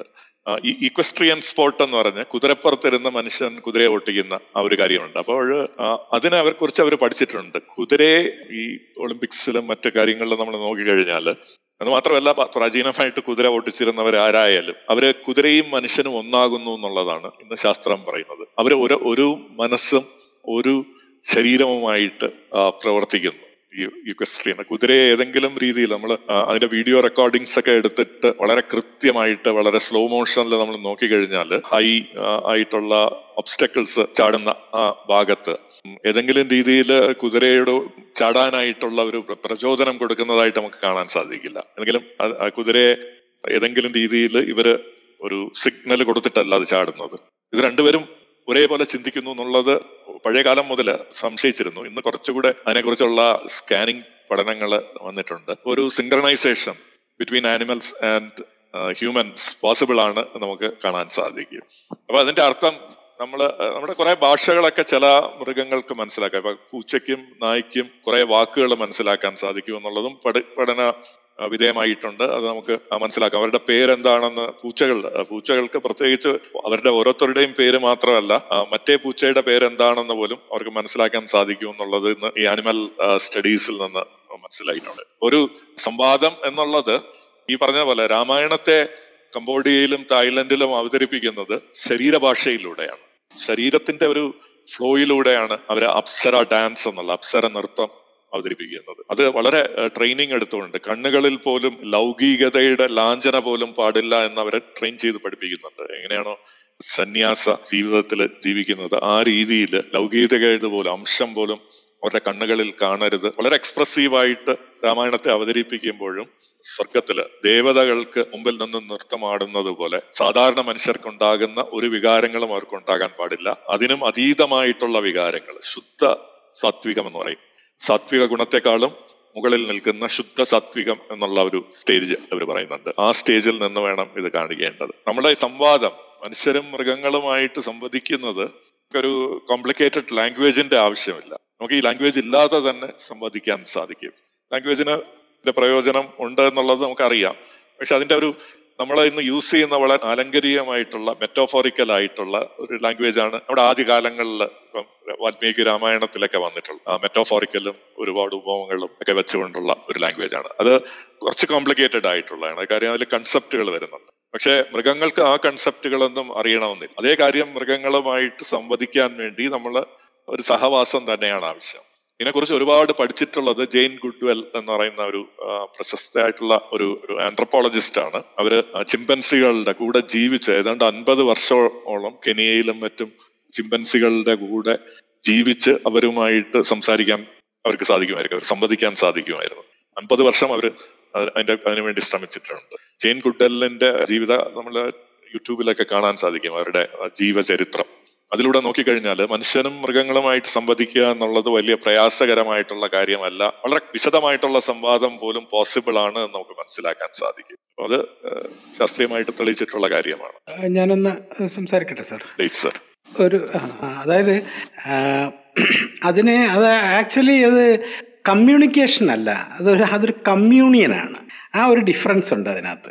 ഇപ്പം സാറ് പറഞ്ഞ മറ്റേ മറ്റേ ചിമ്പൻസികളിലൂടെ ജീവിച്ച മാതിരി തന്നെ ആൽപ്സിൽ വൈൽഡായിട്ടുള്ള ചെന്നായ്ക്കളുടെ കൂടെ ഒരാൾ ചെന്നിട്ട് ജീവിക്കുന്ന ഒരു യഥാർത്ഥത്തിൽ ടൈം മാഗസിനിലൊക്കെ അത് വളരെ ഇതായിട്ട് വന്നിട്ടുള്ള ഒരു ഒരു ഞാൻ പണ്ട് വായിച്ചിട്ടുള്ളതാണ്. വളരെ പ്രസിദ്ധമായ ഒരു കാര്യമാണ്. അവസാനം ഈ ഈ ചെന്നായ്ക്കൾ ഹണ്ടിങ്ങിന് വേട്ടയാടാൻ പോകുമ്പം അതിന്റെ കൂടെ തന്നെ ഇയാൾ പോകുമായിരുന്നു. അപ്പം എന്നിട്ട് ഇയാൾ ഓരോ ഓരോന്നിനും ഓരോ പേരിട്ട് വിളിക്കുന്ന ഒരു സ്റ്റേജ് വരെ എത്തി എത്തിയിട്ടുണ്ട്. ഇവർ തമ്മിലുള്ള ഒരു വൈൽഡാണെന്ന് നോക്കണം. വൈൽഡ് ചെന്നായ്ക്കളാണെന്ന് നോക്കണം. അത്. അത് ആക്ച്വലി ഭാഷയല്ല അതിനകത്ത് ഏറ്റവും കൂടുതലായിട്ട് വരുന്നത്. ഹരിസാർ പറഞ്ഞ പോലെ ഇപ്പം ബോഡി ഭാഷ എന്ന് പറഞ്ഞാൽ വാക്കുകൾ കൊണ്ടുള്ളതല്ല. ബോഡി ലാംഗ്വേജ് എന്ന് പറയുന്നത് വലിയൊരു ലാംഗ്വേജാണ് ഈ യഥാർത്ഥത്തിൽ അനിമൽസിന്റെ ഏറ്റവും വലിയ കമ്മ്യൂണിക്കേഷൻ എന്ന് പറഞ്ഞു കഴിഞ്ഞിട്ടുണ്ടെങ്കിൽ അല്ലെ അത് ബോഡി ലാംഗ്വേജ് ആണ്. ഒരു പട്ടി കടിക്കാൻ വരുമ്പോൾ ആ പട്ടിയുടെ വാലും അല്ലെങ്കിൽ ആ പട്ടിയുടെ നിപ്പും നോട്ടവും ഒക്കെയാണ് അത് കടിക്കുമോ കടിക്കുന്ന പട്ടിയാണോ എന്നുള്ളത് നമുക്ക് മനസ്സിലാക്കാൻ പറ്റും. അപ്പോൾ അത് മെയിനായിട്ട് ഇത് ഇതെല്ലാം കൺവേ ചെയ്യുന്നത് ബോഡി ലാംഗ്വേജാണ് അതായത് ഇപ്പൊ തേനീച്ച ഒരു ഡയറക്ഷനിൽ തേനുണ്ട് എന്ന് കാണിച്ചു കൊടുക്കുന്നത് ഒരു നൃത്തത്തിലൂടെയാണ്. അത് തേനീച്ചയ്ക്ക് മനസ്സിലാവും. നമ്മൾ കുറച്ചങ്ങ് ഒബ്സർവ് ചെയ്തിട്ടുണ്ടെങ്കിൽ ഈ തേനീച്ചയുടെ ആയിട്ട് ഒബ്സർവ് ചെയ്തിട്ടുണ്ടെങ്കിൽ നമുക്കും അത് മനസ്സിലാവും. അതിനകത്ത് യാതൊരു ബുദ്ധിമുട്ടുമില്ല അതാണ്. അപ്പോൾ അത് അത് അത് ആക്ച്വലി ഭാഷയിലൂടെയുള്ള കമ്മ്യൂണിക്കേഷൻ അല്ല അതൊരു കമ്മ്യൂണിനാണ് ഇത് ഇത് നമ്മളുടെ ഉപനിഷത്തുക്കളടക്കം ഇത് ഇത് പറയുന്നുണ്ട്. ഉപനിഷത്തുക്കളിലെല്ലാം ഈ ഈ എല്ലാ ജീവജാലങ്ങളുമായിട്ട് നമുക്ക് എന്താ പറയുക സംവദിക്കാൻ കഴിയും എന്നുള്ള ഒരു ആശയം ഉപനിഷത്തുകളടക്കം ഇതിനകത്ത് ഉണ്ട്. എന്റെ ഒരു വേറൊരു നിരീക്ഷണം കൂടെയാണ് കേട്ടോ അത്. രാമായണത്തിലെ കഥാപാത്രങ്ങൾ എടുക്കുമ്പോൾ വളരെ ഉയർന്ന തരത്തിലുള്ള മനുഷ്യരും അതിന്റെ ഇടയ്ക്ക് മൃഗങ്ങളും പിന്നീട് മൃഗത്തെക്കാൾ താഴെയുള്ള മനുഷ്യരുമാണ്. അതായത് സാത്വികരായ മനുഷ്യരും തമോ ഗുണ പ്രകൃതിയായിട്ടുള്ള മനുഷ്യരും അവർ രാക്ഷസന്മാരായിരിക്കുന്നു പക്ഷെ എന്റെ ഇടയ്ക്ക് രജോ ഗുണികളായിട്ടൂടെ മൃഗങ്ങളാണ് വരുന്നത്. ഇതിന് മീഡിയേറ്ററാണ് അതായത് ഇവർ തമ്മിലുള്ള സംഘർഷത്തിന്റെ നടുക്ക് നിൽക്കുന്നത് മൃഗങ്ങളെയാണ് രാമായണം ചിത്രീകരിച്ചിട്ടുള്ളത്. പ്രകൃതിയെ മൃഗങ്ങളെയാണ്. നിലനിൽപ്പിന്റെ ആധാരമാണ് മൃഗങ്ങളും പ്രകൃതിയായിട്ട് ഞാൻ ചിന്തിക്കുന്നത്. ഉയർന്ന മനുഷ്യരും. ഈ മൃഗങ്ങൾ തന്നെ ഈ അത് രാക്ഷസരിൽ നിന്ന് വിഭീഷണെ പോലെയുള്ളവരെ ഉയർത്തി കൊണ്ടുവരുന്നുണ്ട് പലരെയും അവിടെ നല്ലവരെ സംരക്ഷിക്കുന്നുണ്ട്. അങ്ങനെ നിരീക്ഷണം വെച്ച് നോക്കുമ്പോൾ വേറൊരു തലത്തിൽ ഇത് കാണ കാണേണ്ടതല്ലേ? ജോണി സാറിനോട് എന്റെ ചോദ്യം? ശിവസാറെ യഥാർത്ഥത്തിൽ നമ്മൾ രാമായണം നോക്കിയാൽ വാൽമീകി രാമായണം നോക്കിയാൽ അതിനകത്തുള്ളത് നമ്മളിപ്പോൾ അയോധ്യ എന്ന് പറയുന്ന രാജ്യത്തും അതുമാതിരിയുള്ള രാജ്യത്തും ജീവിക്കുന്ന സാധാരണ മനുഷ്യർ. പിന്നെ നിഷാദന്മാർ അത് അങ്ങനെ ഒരു ഒരു ഗ്രൂപ്പുണ്ട് നിഷാദന്മാർ പിന്നെ നമ്മൾ നോക്കിക്കഴിഞ്ഞാൽ വാനരന്മാർ എന്ന് വിളിക്കും. പിന്നെ രാക്ഷസന്മാർ. ഇത്രയും വിഭാഗങ്ങളെക്കുറിച്ച് വിഭാഗങ്ങളാണ് യഥാർത്ഥത്തിൽ രാമായണത്തിൽ. നിഷാദന്മാരും മനുഷ്യരും തമ്മിൽ യഥാർത്ഥത്തിൽ നല്ല സൗഹൃദത്തിലായിട്ടാണത്. രാമന്റെയൊക്കെ സുഹൃത്തുക്കളാ ആയിരുന്നു നിഷാദന്മാർ ധാരാളം ഉണ്ടായിരുന്നു രാമന്റെ സുഹൃത്തുക്കളായിട്ടുള്ള ഉള്ളത്. അതുപോലെ തന്നെ ഇപ്പം ഇതിനെ ശിവ ഇത് കണ്ടത് സാത്വികം താമസം അല്ലെങ്കിൽ എന്ന എന്ന രീതിയിലാണ്. അപ്പം ഈ രാക്ഷസന്മാർ മുഴുവൻ അങ്ങനെ താമസന്മാരാണ് താമസ സ്വഭാവമുള്ളവരാണ് എന്ന് നമുക്ക് പറയാൻ കഴിയില്ല. കാരണം ധാരാളം സാത്വികമായ രാക്ഷസന്മാരുണ്ട്. അവർ അവരിൽ എത്രയോ ആൾക്കാരാണ് ഇപ്പം നമ്മുടെ കുംഭകർണനോ രാവ രാവണനോ അടക്കമുള്ളവർ എത്രയോ തപസ് ചെയ്തിട്ടാണ് അവർ ഈ ശക്തിയൊക്കെ സമ്പാദിച്ചത്. ആകെയുള്ള വ്യത്യാസം അവർ സമ്പാദിച്ച ഈ ശക്തികൾ എന്ന് പറയുന്നത് എന്താ ഒരു ലൗകികമായ ഒരു ആവശ്യത്തിന് വേണ്ടിയിട്ടുള്ള ശക്തികളാണ് അവരെല്ലാം സമ്പാദിച്ചത്. അപ്പം അങ്ങനെ വേണമെങ്കിൽ നമുക്കവരെ വേർതിരിക്കാൻ കഴിയും. എന്നാണ് എനിക്ക് തോന്നുന്നത്. അതായത് ലൗകികന്മാരും ലൗകികത്തെ അത്ര പ്രാധാന്യം കൊടുക്കാത്തവരുമായ മനുഷ്യർ അങ്ങനെ രണ്ട് മനുഷ്യർ പിന്നെ ഈ വാനരന്മാർ എന്ന് പറഞ്ഞു കഴിഞ്ഞിട്ടുണ്ടെങ്കിൽ അത് അത് മുഴുവൻ ദേവന്മാരുടെ അവതാരങ്ങളാണെന്നാണ് പറയുന്നത്. അല്ലാണ്ട് സാധാരണ വാനരന്മാരല്ല ഇവരാരും. ഇപ്പം നമ്മൾ നോക്കിക്കഴിഞ്ഞിട്ടുണ്ട് ഇപ്പോൾ വിശ്വകർമാവിന്റെ അംശാവതാരമാണ് യഥാർത്ഥത്തിൽ നളൻ എന്ന് പറയുന്നത്. നളനല്ല നീലൻ എന്ന് പറയുന്നത് അതുപോലെ രുദ്രന്റെ അവതാരമാണ് നമ്മുടെ ഹനുമാൻ. ഓരോരുത്തരും അങ്ങനെ ഓരോരുത്തരുടെ അവതാരമാണ്. അത് അത് ആദ്യമേ തന്നെ പറയുന്നുണ്ട് നിങ്ങളെല്ലാവരും വന്ന് അവതരിക്കണം. മൃഗങ്ങളായിട്ട് അല്ലെങ്കിൽ വാനരന്മാരായിട്ട് അവതരിക്കണം എന്ന് പറയുന്നുണ്ട്. അങ്ങനെ ഒരു രീതിയിലാണ് അതിലെ വാനരന്മാരെ കണ്ടിരിക്കുന്നത്. അപ്പൊ അതിനർത്ഥം അത് അവർ സാധാരണ നമ്മൾ പറയുന്ന കുരങ്ങന്മാരല്ല അല്ലെങ്കിൽ വാരന്മാരല്ല അത്. ജോണി സാറേ ഞാനിവിടെ ഭക്തിയാണ് മാറ്റി കാണാം ഭക്തി പുരാണം മാറ്റി വെച്ചിട്ട് ഉള്ളൊരു മനുഷ്യന്റെ തുറന്നൊരു കാഴ്ചപ്പാടാണ്. അതായത് പ്രകൃതിയാണ് ഇതിന്റെ നടുക്ക് വെക്കുന്നത്. പ്രകൃതിയുടെ ആണ് ഇവിടെ മൃഗങ്ങളും പുഴകളും ഗംഗാനദി വരെ കഥാപാത്രം ഉണ്ടായില്ലേ മലകളുണ്ട് ഒക്കെയുണ്ട്. അപ്പൊ നല്ലൊരു മനുഷ്യനും അധമനായ മനുഷ്യരും തമ്മിൽ ഉള്ള ഒരു മീഡിയേറ്ററാണ് പ്രകൃതി. അങ്ങനെ ഒരു സങ്കല്പത്തിലാണ് ഞാൻ ചോദിച്ചത്. ആ രീതിയിൽ ഇതിന് കാണാം. പുരാണവും ദേവന്മാരൊക്കെ മാറ്റി വെച്ചേക്ക് തൽക്കാലത്തേക്ക്.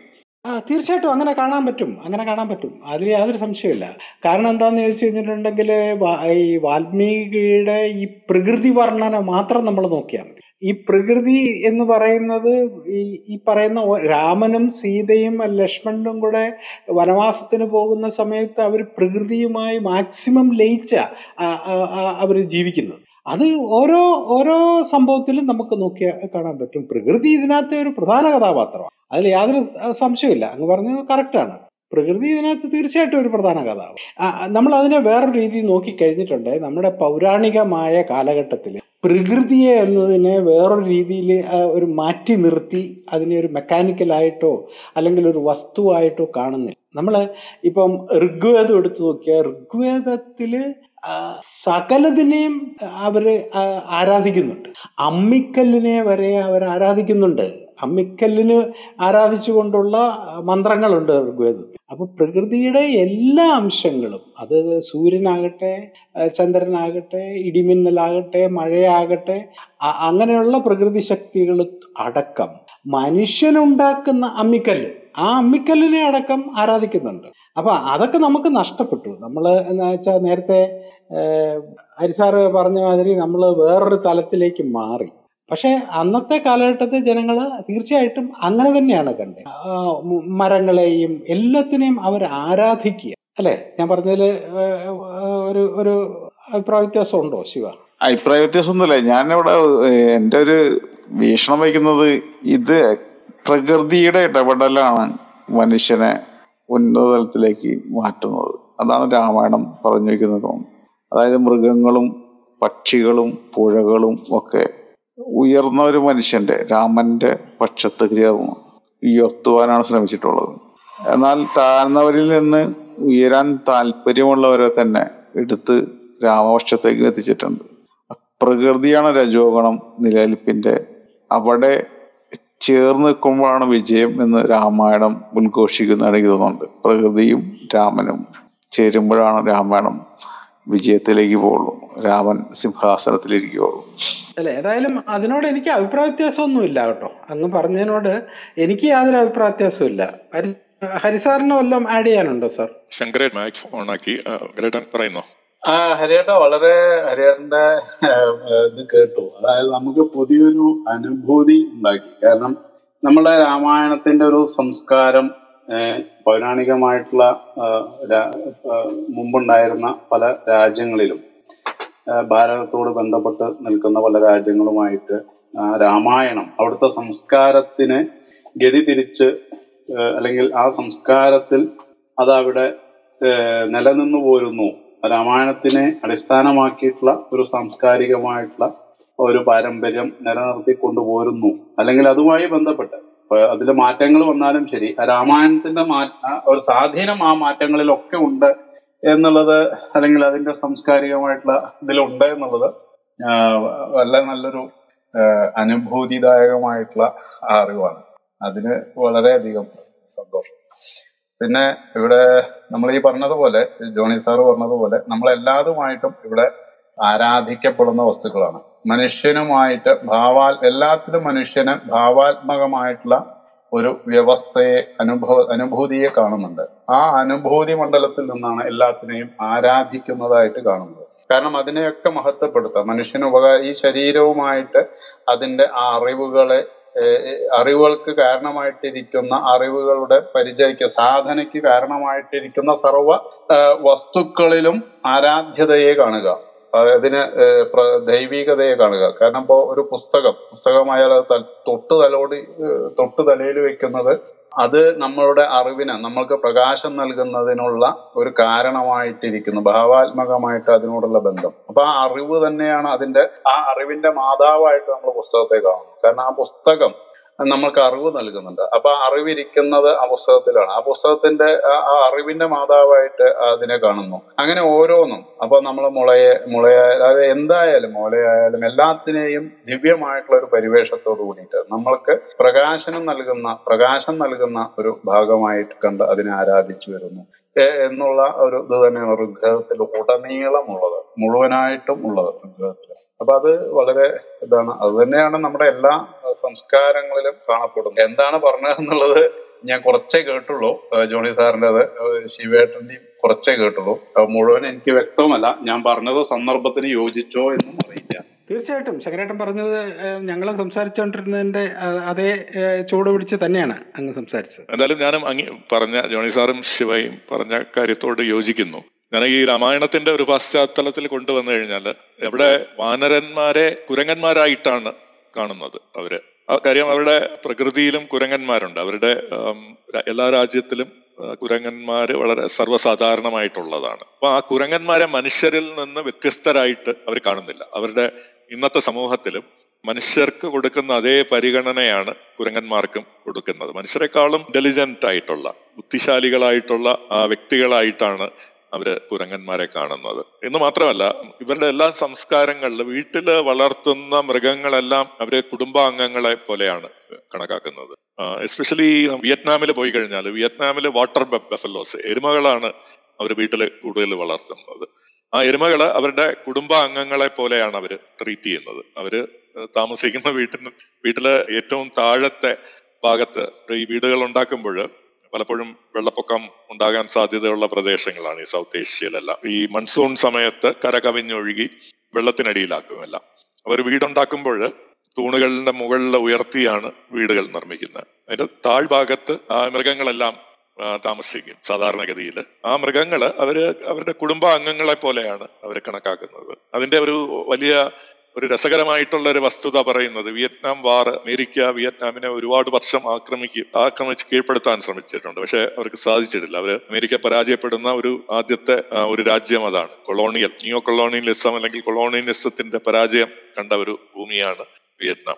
അപ്പോൾ അവർ പറയുന്നത് ഈ അമേരിക്കൻ സൈന്യം വരുമ്പോൾ അവർ ആൾക്കാർ വീട് വിട്ട് ഇറങ്ങി ഓടും. അവരുടെ മൃഗങ്ങൾ എരുമകൾ മാത്രമേ പോത്ത് എരുമകൾ മാത്രമേ വീടുകളിൽ കാണുകയുള്ളൂ. ഈ എരുമകൾ നിന്ന് വീടിനെ സംരക്ഷിക്കാൻ വേണ്ടി പട്ടാളക്കാളക്കാരെ എതിർക്കുന്നതായിട്ട് അമേരിക്കൻ പട്ടാളം രേഖപ്പെടുത്തിയിട്ടുണ്ട്. വീട് സംരക്ഷിക്കാൻ പശുക്കളും മൃഗങ്ങളും എസ്പെഷ്യലി വാട്ടർ ബഫല്ലോസ് അത് വളരെ ഇന്റലിജന്റ് ആയിട്ടുള്ള ഒരു അവരുടെ ഒരു മനുഷ്യർ മനുഷ്യന്റെ കാളും ബുദ്ധിയുള്ളതായി ഉള്ള ആൾക്കാരായിട്ട് ക്രിയേച്ചേഴ്സ് ആയിട്ടാണ് അവിടുത്തെ ജനത കാണുന്നത്. മാത്രമല്ല ഇവർ പറയുന്നത് ഭഗവാൻ സ്വർഗത്തിൽ നിന്ന് മനുഷ്യരെ സംരക്ഷിക്കാൻ വേണ്ടി അയച്ചു തന്നിട്ടുള്ള ജീവജാലങ്ങളാണ് വാട്ടർ ബഫല്ലോസ് എന്നവര് അവരുടെ ഐതിഹ്യങ്ങളിൽ പറയുന്നുണ്ട്. ചൈനയിലും ഈ സൗത്ത് ഏഷ്യയിലെയും പല ഐതിഹ്യങ്ങളിൽ. അതുപോലെ ഏതെങ്കിലും മൃഗവുമായിട്ട് അവർക്ക് അടുത്ത് ഇടപഴകുന്നുണ്ടെങ്കിൽ അവർ അവർ മനുഷ്യരിൽ നിന്ന് വ്യത്യസ്തമായിട്ടുള്ള ഒരു ഒരു ജീവിയാണെന്നുള്ള ഒരു പരിഗണനയെ അവർ കൊടുക്കുന്നില്ല. എല്ലാം മനുഷ്യരോ അവരുടെ കുടുംബാംഗങ്ങളോ അവർക്ക് ഉപരിയായിട്ട് നിൽക്കുന്ന ആൾക്കാരാണോ എന്നുള്ള ഒരു പരിഗണനയാണ് പലപ്പോഴും ഈ മൃഗങ്ങൾക്കെല്ലാം അവർ കൊടുത്തുകൊണ്ടിരുന്നത്. ഇത് അവർക്ക് കിട്ടിയിട്ടുള്ള ഈ സംസ്കാരം അവർക്ക് കിട്ടിയിട്ടുള്ളത് ഈ വാനര കഥകളിൽ നിന്നാണ്. വനരന്മാരെ എങ്ങനെ നമ്മൾ കാണുന്നു? അതിനകത്ത് തുല്യമായിട്ടുള്ള നമ്മ- ഗുരുസ്ഥാനത്ത് പോലും ഭഗവാന്റെ സ്ഥാനത്ത് പോലും നിർത്താൻ യോഗ്യരായിട്ടുള്ള ആൾക്കാരാണ് വാനരന്മാരെന്ന് പറയുമ്പോൾ അതിന്റെ ആ ഒരു സംസ്കാരത്തിൽ നിന്നാണ് പ്രകൃതിയോടും മറ്റ് ജീവജാലങ്ങളോടുമുള്ള ഒരു സമീപനവും നമുക്ക് കാണാൻ സാധിക്കും ഇവിടെ ഒരു കമന്റ് വന്നിട്ടുണ്ട്. ഈ വാനരന്മാരെന്ന് പറഞ്ഞു കഴിഞ്ഞാൽ ആര്യന്മാര് ഇന്ത്യ ആക്രമിച്ച് വന്നപ്പോൾ ഇവിടുത്തെ തദ്ദേശീയരായിട്ടുള്ള തമിഴ് നാട്ടിൽ ദ്രാവിഡ നാട്ടിലൊക്കെ ജീവിച്ചിരുന്നവരാണ് ഈ വാനരന്മാർ ആൾക്കാരെയാണ് വാനരന്മാരെന്നുള്ള ഒരു കമന്റ് വന്നിട്ടുണ്ട്. തീർച്ചയായിട്ടും അതൊക്കെ തെറ്റായിട്ടുള്ള ധാരണകളാണ്. ആ ധാരണകൾ എവിടെ നിന്ന് ഉണ്ടായി എങ്ങനെ ഉണ്ടായി എന്നുള്ളത് നമുക്ക് പഠിച്ച് നമുക്ക് മനസ്സിലാക്കാൻ സാധിക്കും. ഇങ്ങനെയുള്ള കാര്യങ്ങളൊക്കെ വരുന്നത് ഒരു പ്രത്യേക പഠനത്തിൽ നിന്നാണ്. അതിനെക്കുറിച്ച് ഞാൻ മൂന്നാമത്തെ പ്രഭാഷണം പതിമൂന്ന് ഓഗസ്റ്റ് ശനിയാഴ്ച. രാമായണം ആര്യ അധിനിവേശത്തിന്റെ കഥയാണോ എന്നുള്ള ഒരു കാര്യത്തെക്കുറിച്ച് ചർച്ച ചെയ്യുമ്പോൾ ഇത്തരത്തിലുള്ള അനുമാനങ്ങളൊക്കെ എവിടെ നിന്നുണ്ടായി? ഇതൊക്കെ നമുക്ക് മുന്നൂറ് ഇരുന്നൂറ് വർഷം മുമ്പ് ഇല്ലാത്ത അനുമാനങ്ങളായിരുന്നു. അതായത് ഇവിടെ ക്രമിച്ചു വന്ന ഒരു ജനത അവരുടെ ഭാഷയും സംസ്കാരവും അവരുടെ മതവും എല്ലാം ഇവിടുത്തെ തദ്ദേശീയരായിട്ടുള്ള ആൾക്കാരുടെ മേൽ അടിച്ചേൽപ്പിച്ചു എന്നുള്ളത്. അവർ കഥ എവിടെ നിന്ന് വന്നു എന്ന് നമുക്ക് മനസ്സിലാക്കേണ്ടതുണ്ട്. അതിന്റെ എവിഡൻസ് എവിടെയാണ് ഇരിക്കുന്നത്? അതിന്റെ ആർക്കിയോളജിക്കൽ എവിഡൻസ് ഉണ്ടോ? ലിംഗ്വിസ്റ്റിക് എവിഡൻസ് ഉണ്ടോ? ഹിസ്റ്റോറിക്കൽ ആയിട്ടുള്ള എന്തെങ്കിലും എവിഡൻസ് ഉണ്ടോ? എന്നുള്ളതൊക്കെ നമുക്ക് ചിന്തിക്കാം. ഒരു എവിഡൻസും ഇല്ലാതെയാണ് ഇത്തരം ഇത്തരം നിരീക്ഷണങ്ങൾ ഉണ്ടാകുന്നത്. ആ നിരീക്ഷണങ്ങളെ കുറിച്ച് നമ്മൾ ഇന്ന് നമ്മളൊരു പൊതുധാരണയിൽ എടുത്തിട്ടുണ്ട് ഇങ്ങനെ ഒരു കാര്യമുണ്ടായത്. അത് എങ്ങനെ കൂലി എഴുത്തുകാരെ കൊണ്ട് ഇത്തരം എഴുത്തുകൾ ഉണ്ടാക്കിയെടുത്തു എന്നുള്ളത് ഞാൻ നേരത്തെ പറഞ്ഞ പോലെ അലക്സാണ്ടർ ജേക്കബ് സാറിന്റെ പ്രഭാഷണത്തിൽ അദ്ദേഹം പറയുന്നു പറയുന്നുണ്ട്. ഈ ഒരു ഓവർവ്യൂ തരുന്നുണ്ട്. അപ്പൊ എല്ലാവരോടും ഞാൻ അഭ്യർത്ഥിക്കുന്നു അലക്സാണ്ടർ ജേക്കബിന്റെ സത്യമേവ ജയതയിലെ രണ്ടു ദിവസം മുമ്പ് നടന്ന അദ്ദേഹത്തിന്റെ പ്രഭാഷണം ആരെങ്കിലും കേട്ടിട്ടില്ലെങ്കിൽ പ്ലീസ് എല്ലാവരോടും ഞാൻ അഭ്യർത്ഥിക്കുകയാണ്. അതൊന്ന് കേൾക്കുക.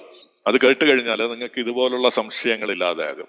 ഇതിനെക്കുറിച്ചുള്ള കൂടുതൽ വിശദീകരണം ആര്യൻ അധിനിവേശത്തിന്റെ കഥ പറയുന്നതാണോ രാമായണവും മഹാഭാരതവും എന്നുള്ളതിനെ കുറിച്ച് നമുക്ക് ഇനി വരുന്ന അടുത്ത ശനിയാഴ്ച നമുക്ക് ഇതിനെക്കുറിച്ച് ചിന്തിക്കാം കൂടുതലായി. ചോദിച്ചോളൂ ബാലകൃഷ്ണൻ ഞാൻ ചോദിച്ചോളൂ. എന്നൊരു കേട്ടിട്ടുണ്ടാവുമല്ലോ ശിവഗീത. അത് ഈ തുളസീദാസ് രാമായണത്തിൽ ഉള്ളതായിട്ടാണ് പറയപ്പെടുന്നത്. പക്ഷെ ഞാൻ തുളസീദാസ് രാമായണം വായിച്ചിട്ടില്ല. പക്ഷെ അത് പത്മത്തിലും പത്മപുരാണത്തിലും ഉണ്ടെന്ന് പറയുന്നതാണ്. ഫേമസും ആണത് കുറച്ചധികം പേര് വായിക്കുകയും പഠിക്കുകയൊക്കെ ചെയ്യുന്നുണ്ട്. അത്ര പോപ്പുലർ അല്ലെന്നേ ഉള്ളൂ.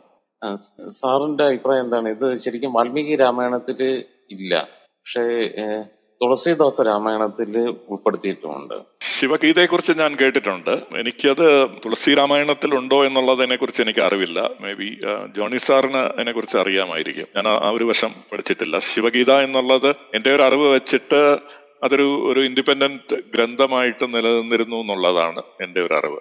എനിക്ക് എനിക്കും സാറ് പറഞ്ഞ പോലെ ശിവഗീത അതിനകത്തുണ്ടോ എന്നുള്ളതിനെ കുറിച്ച് എനിക്ക് അത്ര ഉറപ്പില്ല. പക്ഷെ ഒരു കാര്യമുണ്ട്. തുളസീദാസ് രാമായണം തുടങ്ങുന്നത് ശിവന്റെ ചരിത്രം പറഞ്ഞുകൊണ്ടാണ്. ശിവന്റെയും പാർവതിയുടെയും ചരിത്രം പറഞ്ഞുകൊണ്ടാണ് യഥാർത്ഥത്തിൽ തുളസീദാസ് രാമായണം തുടങ്ങുന്നത്. എന്നിട്ട് ശിവൻ പാർവതിയോട് പറഞ്ഞു കൊടുക്കുന്ന കഥയാണ് യഥാർത്ഥത്തിൽ രാമായണ കഥയായിട്ട് പറയുന്നത്. അപ്പം ആദ്യത്തെ ഒത്തിരി ശ്ലോകങ്ങൾ ശിവന്റെയും പാർവതിയുടെയും സംസാരങ്ങളും ഒക്കെയാണ്. പക്ഷെ അതാണോ ശിവഗീത എന്നുള്ളതിനെ കുറിച്ച് എനിക്ക് ഉറപ്പില്ല. അതല്ല. ശിവഗീത എന്ന് പറയുന്നത് സീത അപഹരണത്തിന് ശേഷം ദുഃഖിതനായിരിക്കുന്ന രാമന് ശിവൻ ഉപദേശിക്കുന്നതായിട്ടാണ്.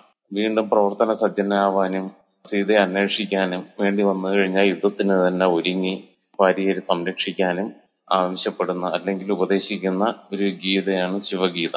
പക്ഷെ അത് ഭഗവത്ഗീതയായിട്ട് വളരെ സാമ്യമുണ്ട്. എങ്ങനെയെന്ന് വെച്ച് കഴിഞ്ഞാൽ രണ്ടും ഒരു സന്നിഗ്ധമായ ഒരു ഘട്ടത്തിൽ ഒരാൾ മാനസികമായിട്ട് എന്ത് ചെയ്യണമെന്ന് അറിയാൻ കഴിയാതെ തളർന്നിരിക്കുന്ന ഒരു ഘട്ടത്തിൽ ഉപദേശിച്ച് അദ്ദേഹത്തെ വീണ്ടും പ്രവർത്തനോന്മുഖനാക്കുന്ന ഒരു ഉപദേശത്തോടു കൂടി തന്നെയാണ് ആ ഉപദേശങ്ങളെല്ലാം വരുന്നത്. ഒരു എഴുന്നൂറ്റി അറുപത്തെട്ട് ശ്ലോകങ്ങളെല്ലാം ഉണ്ട്.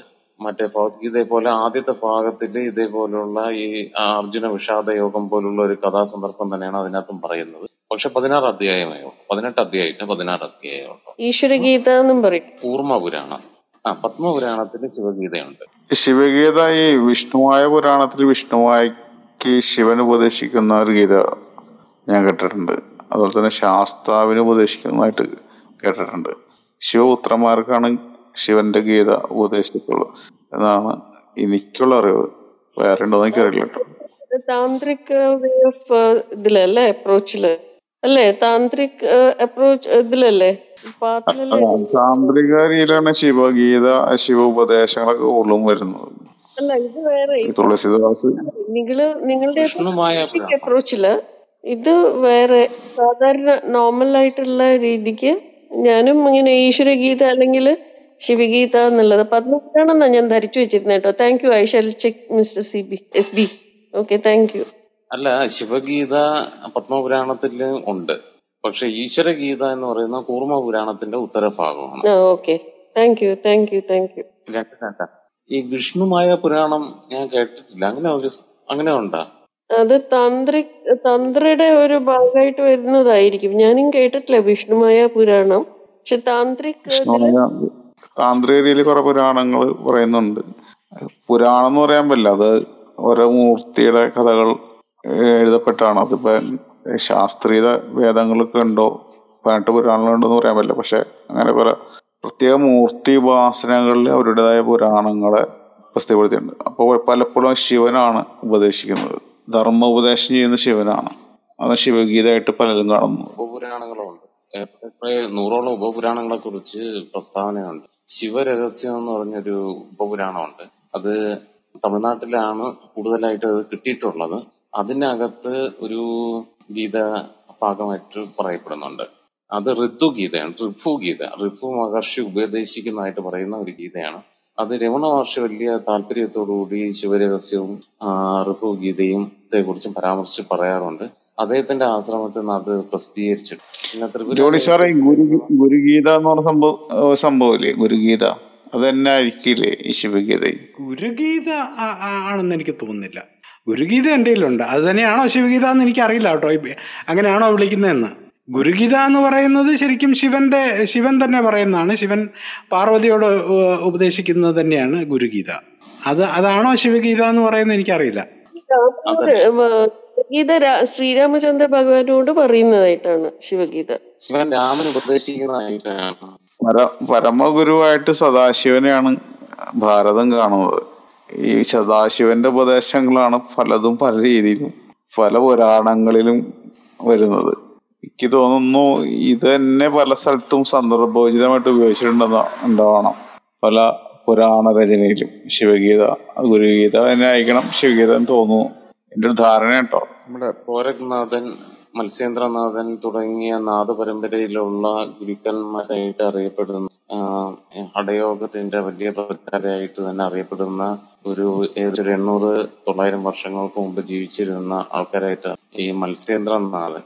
അദ്ദേഹത്തിന് നെറ്റ്വർക്ക് പ്രോബ്ലം ഉണ്ട്. ടിബറ്റിൽ എത്തിക്കഴിഞ്ഞാൽ ഇപ്പം കേൾക്കാൻ ആ പറ്റുന്നു ഇപ്പൊ ഇച്ചിരി ക്ലിയർ ആയിട്ടുണ്ട് ഇപ്പം കേൾക്കാൻ പറ്റുന്നുണ്ടോ? ക്ലിയർ ആയി നേരത്തെ പറഞ്ഞ് കേട്ടില്ല കേട്ടോ. ടിബറ്റിൽ എത്തുമ്പോ ഇപ്പൊ ആ ഞാൻ മത്സ്യേന്ദ്രനാഥിനെ കുറിച്ചാണ് പറഞ്ഞത്. അദ്ദേഹത്തിന് ഇന്ത്യയിലെ നാഥ സമ്പ്രദായത്തിലെ ഒരു പ്രധാനപ്പെട്ട യോഗിയായിട്ടാണ് അദ്ദേഹത്തിനെ കണക്കാക്കുന്നത്. നാഥ പരമ്പരയ്ക്ക് തുടക്കം കുറിച്ചത് അദ്ദേഹമാണ് നേപ്പാളിൽ ചെന്ന് കഴിഞ്ഞാലും അദ്ദേഹത്തിന് ആരാധിച്ചുകൊണ്ടുള്ള അനേകം ചില ക്ഷേത്രങ്ങളെല്ലാം ഉണ്ട്. അവിടുത്തെ അദ്ദേഹം വലിയൊരു താന്ത്രികനായിട്ടാണ് അവിടെ അറിയപ്പെടുന്നത്. അതേസമയം ടിബറ്റിൽ മറ്റുമൊക്കെ ചെന്ന് കഴിഞ്ഞാൽ അദ്ദേഹത്തിന് ഒരു ബൗദ്ധ പാരമ്പര്യത്തിലുള്ള ഒരു വലിയ ഗുരുവായിട്ടാണ് അദ്ദേഹത്തിനെ കണക്കാക്കുന്നത്. അദ്ദേഹത്തിന്റെ ചില കൃതികൾ ആ കാലഘട്ടത്തിൽ ഈ ഹിന്ദുമതം മതം ബുദ്ധമതം ജൈനമതം എന്ന് പറഞ്ഞുകൊണ്ട് അങ്ങനെ ഒരു മതപരമായിട്ടുള്ള ഒരു വേർതിരിവ് ഇന്ത്യയിൽ അങ്ങനെ ഒരു സങ്കല്പം ഇല്ലായിരുന്നു എന്നാണ് എനിക്ക് മനസ്സിലാക്കാൻ സാർ നേരത്തെ പറഞ്ഞത് ഒരുപക്ഷെ ഒരു പക്ഷെ ഇതേ ആശയത്തിൽ തന്നെയാണ് പറഞ്ഞതെന്നാണ് ഞാൻ മനസ്സിലാക്കുന്നത്. മത്സ്യനാഥ് പറയുന്നത് സിദ്ധ പാരമ്പര്യത്തിൽ മച്ചമുനി എന്ന് അറിയപ്പെടുന്ന ആളാണ്. ഇത് സിദ്ധയിലും അദ്ദേഹമുണ്ട്. സിദ്ധ പാരമ്പര്യത്തിന്റെ ഗുരു തന്നെയാണ്. മച്ചമുനി അതെ എസ് ബി സാറ് പറഞ്ഞതുപോലെ ഇത് നമ്മൾ ടിബറ്റിൽ പോയി കഴിഞ്ഞാൽ അവർക്ക് ഈ ഈ സമ്പ്രദായങ്ങൾ എന്ന് പറഞ്ഞു കഴിഞ്ഞാൽ പല ശാഖകളായി ഒരേ കാര്യത്തിന്റെ പല മഠങ്ങളായിട്ടോ ശാഖകളായിട്ടോ പല ഗുരുക്കളുടെ പരമ്പരയായിട്ടാണ് കാണുന്നത്. അത് വ്യത്യസ്തമായിട്ടുള്ള മതമായിട്ട് അവർ കണക്കാക്കുന്നില്ല. ഇന്നും ചൈനയിൽ പോയി കമ്മ്യൂണിസ്റ്റ് ചൈനയിലും നമ്മൾ സംസാരിച്ചു കഴിഞ്ഞാൽ അവർക്ക് എങ്ങനെ അവിടെയും താന്ത്രികത്തിന്റെ ഒരു വലിയ സ്വാധീനമുണ്ട് വൈദിക സംസ്കാരത്തിന് സ്വാധീനമുണ്ട് എല്ലാ സംസ്കാരങ്ങൾക്കും എല്ലാ ശാഖകൾക്കും സമ്പ്രദായങ്ങൾക്കും സ്വാധീനമുണ്ട്. അവിടെ ഒരു അങ്ങനെ ഒരു ഇസം എന്നുള്ള ഒരു വേർതിരിവ് ബുദ്ധിസം ഹിന്ദുയിസം ജൈനിസം എന്നുള്ള ആ വേർതിരിവ് ഇല്ലായി ഇല്ല എന്നുള്ളതാണ് ഇന്നത്തെ ജീവിക്കുന്ന ഒരു സ്ഥിതി. നമ്മുടെ ഇടയിൽ മാത്രമാണ് ഇതൊക്കെ ഡിഫറെന്റ് റിലിജിയൻസ് ആക്കി വേർതിരിച്ച് മാറ്റിക്കഴിഞ്ഞത് അതിനെയാണ് അലക്സാണ്ടർ ജേക്കബ് സാറ് രണ്ടു ദിവസം മുമ്പ് അദ്ദേഹത്തിന്റെ ടോക്കിൽ പറഞ്ഞത്. ഇത് വളരെ ആസൂത്രിതമായിട്ട് ഭാരതത്തെ വിഘടിപ്പിക്കാൻ വേണ്ടി കൊണ്ടുവന്ന ഒരു ഡിസപ്ഷൻ ആണ് ഇങ്ങനെ സമ്പ്രദായങ്ങളെ റിലിജിയനായിട്ട് അംഗീകരിക്കുക റിലിജിയനായിട്ട് അംഗീകരിച്ചിട്ട് അവരെ കൂട്ടിലടിപ്പിക്കുക കൂട്ടിയടിപ്പിക്കുക വേർതിരിച്ച് ഡിഫറെന്റ് കമ്മ്യൂണിറ്റീസ് ആയിട്ട് മാറ്റുക. ഇങ്ങനെ ഒരു ഒരു സമ്പ്രദായത്തിൽ പെട്ട ആളാണ് എന്നുള്ളത് കൊണ്ട് തായ്ലാൻഡിൽ പോയി കഴിഞ്ഞാൽ അവിടെ ബൗദ്ധ സമ്പ്രദായം സ്വീകരിച്ച ബൗദ്ധ രീതികൾ അംഗീകരിക്കുന്ന ജനതയാണെങ്കിലും അവരുടെ അസ്തിത്വം എന്ന് പറയുന്നത് തായി എന്നുള്ളതാണ്. അതേപോലെ ഇന്തോനേഷ്യയിൽ പോയി കഴിഞ്ഞാൽ അവർ ഹിന്ദുക്കളാണെന്നാണ്. അവരിന്ന് മുസ്ലിം സമ്പ്രദായത്തിൽ വിശ്വസിക്കുന്നു. മുസ്ലിം രീതികളെ പിന്തുടർന്നെങ്കിലും അവർ ഞങ്ങൾ ഹിന്ദു എന്നുള്ള ഒരു അടയാളപ്പെടുത്തലാണ്. ബുദ്ധിസം ഹിന്ദുയിസം ഈവൻ ഇസ്ലാമിനെ പോലും അവരൊരു വ്യത്യസ്ത മതമായിട്ട് കണക്കാക്കുന്നില്ല. അവരുടെ ഒരു ആവശ്യത്തിന് വേണ്ടി അവർ പല ഗുരുക്കന്മാരെയും കാണും. പല പല ജ്ഞാനങ്ങൾ പല രീതിയിലും ജ്ഞാനങ്ങൾ കിട്ടും എന്നുള്ളത് മാത്രമേ അവിടെ അതിനെ അടയാളപ്പെടുത്തുന്നുള്ളൂ. ഇതിനെ മതങ്ങളാക്കി മാറ്റിയത് തീർച്ചയായിട്ടും നമ്മുടെ കൊളോണിയലിസ്റ്റുകളാണ്. അവരുടെ ഒരു പദ്ധതി തന്നെയാണ് നമ്മളെ ഡിഫറെന്റ് ഇസങ്ങളാക്കി മാറ്റി തിരിച്ചത് ഞാനിത് പറഞ്ഞതിന്റെ കൂടെ ആഡ് ചെയ്യാം. നമ്മുടെ മഹാബലിപുരത്ത് ഒരു ക്ഷേത്രമുണ്ട്. അത് എക്സ്കവേറ്റഡ് ചെയ്തിട്ടുള്ള ഒരു ക്ഷേത്രമാണ്. കുറെ കാലം അത് മണ്ണിന്റെ അടിയിലായിരുന്നു. അത് എക്സ്കവേറ്റ് ചെയ്തപ്പോൾ നമുക്ക് കിട്ടിയൊരു ചെറിയൊരു ക്ഷേത്രമാണത്. ഒരു കൽ കൽ ക്ഷേത്രം. അതിന്റെ മുകളിൽ ഒരു ഇൻസ്ക്രിപ്ഷൻസ് ഉണ്ട്. ഇത് എയ്ത്ത് സെഞ്ചുറിയിലെ ഇൻസ്ക്രിപ്ഷൻസ് ആണ്. അതിനകത്ത് പത്ത് അവതാരങ്ങളെ കുറിച്ച് കൊടുക്കുന്നുണ്ട്. ഓരോ അവതാരങ്ങളെ കുറിച്ച് പറഞ്ഞിട്ട് നമ്മൾ സാധാരണ പത്ത് അവതാരങ്ങളിൽ രാമൻ കഴിഞ്ഞിട്ട് മൂന്ന് രാമന്മാരെ ഒരുമിച്ചാണ് പറയുന്നത്. രാമോ രാമച്ച അങ്ങനെ പറഞ്ഞൊരു പഴയ ഗ്രന്ഥലിപിയിലാണ് എഴുതിയിരിക്കുന്നത്. അതിനകത്ത് ശ്രീബുദ്ധനെ ഒരു അവതാരമായിട്ടാണ് അവതരിപ്പിച്ചിരിക്കുന്നത്. ഇപ്പൊ നമ്മുടെ ഇവിടെ തന്നെ നമുക്ക് ഇൻസ്ക്രിപ്ഷൻസ് എവിഡൻസ് ഉണ്ട്. മുൻപ് നമ്മൾ ഇന്ത്യയിൽ ബുദ്ധനെയും ജൈനനെയും ഒരു അവതാരം പോലെ തന്നെ ഈ പത്ത് അവതാരങ്ങളുടെ കൂട്ടത്തിൽ കൂട്ടത്തിൽ തന്നെയാണ് കണക്കാക്കിയിരുന്നത്. ഒരുപാട് ഇതുപോലുള്ള ഉണ്ട്. മാത്രമല്ല അശോകന്റെ എല്ലാ നമുക്കറിയാലോ അശോകൻ സ്ഥാപിച്ചിട്ടുള്ള എന്തൊക്കെ ഇൻസ്ക്രിപ്ഷൻസ് ഉണ്ടോ പല ഇൻസ്ക്രിപ്ഷൻസ് തൂണുകളിലെ ഇൻസ്ക്രിപ്ഷൻസ് ഉണ്ട് അതല്ലാതെ ഇൻസ്ക്രിപ്ഷൻസ് ഉണ്ട്. അതിനകത്ത് വൈശാലിയിലേക്ക് പോയ സമയത്ത് അവിടെ ബ്രാഹ്മിൻസിനോട് ബ്രാഹ്മിൻസിന് ഉപഹാരങ്ങളൊക്കെ കൊടുത്തതിന് ശേഷം പറയുന്ന ഒരു ഇൻസ്ക്രിപ്ഷൻസിനകത്ത് ഏതോ ധർമ്മ എന്ന് പറഞ്ഞിട്ടൊരു പാലി ലിപിയിൽ എഴുതിയിട്ടുള്ള ഒരു ഇൻസ്ക്രിപ്ഷനാണ് അതിനകത്ത് പറയുന്നത് ബ്രാഹ്മിൻസ് എന്താണോ പ്രവർത്തിക്കുന്നത് അതുപോലെ ബുദ്ധിസ്റ്റുകളും പ്രവർത്തിക്കണം അല്ലെ ബുദ്ധ അനുയായികളും അതുപോലെ പ്രവർത്തിക്കണം എന്ന് പറഞ്ഞിട്ട് ഒരു ഇൻസ്ക്രിപ്ഷൻസ് നമുക്ക് അവൈലബിൾ ആണ്. പിന്നെ അവിടുന്ന് മറ്റൊരു കൗശാംബിയിൽ എത്തുമ്പോൾ വീണ്ടും ഒരു ഇൻസ്ക്രിപ്ഷൻസ് നമുക്ക് അവൈലബിൾ ആണ്. ഇതേപോലെ തന്നെ അത് ശ്രീകൃഷ്ണൻ പറയുന്ന ഭാഗവതത്തിലെ ഒരു വേർഡാണ് അവിടെ കൊടുത്തിരിക്കുന്നത്. അത് ബുദ്ധന്മാരും അതുപോലെ തന്നെ ശ്രീകൃഷ്ണന്റെ ആ സെയിം അത് ഫോളോ ചെയ്യണം എന്നുള്ള രീതിയിൽ അശോകന്റെ ഒരു ഇൻസ്ക്രിപ്ഷൻ ഉണ്ട്. അശോകന്റെ ഏകദേശം നമുക്ക് അവൈലബിൾ ആയിട്ടുള്ള inscriptions normally hundred and sixty eight evident ആയ ഇൻസ്ക്രിപ്ഷൻസ് ആണുള്ളത്.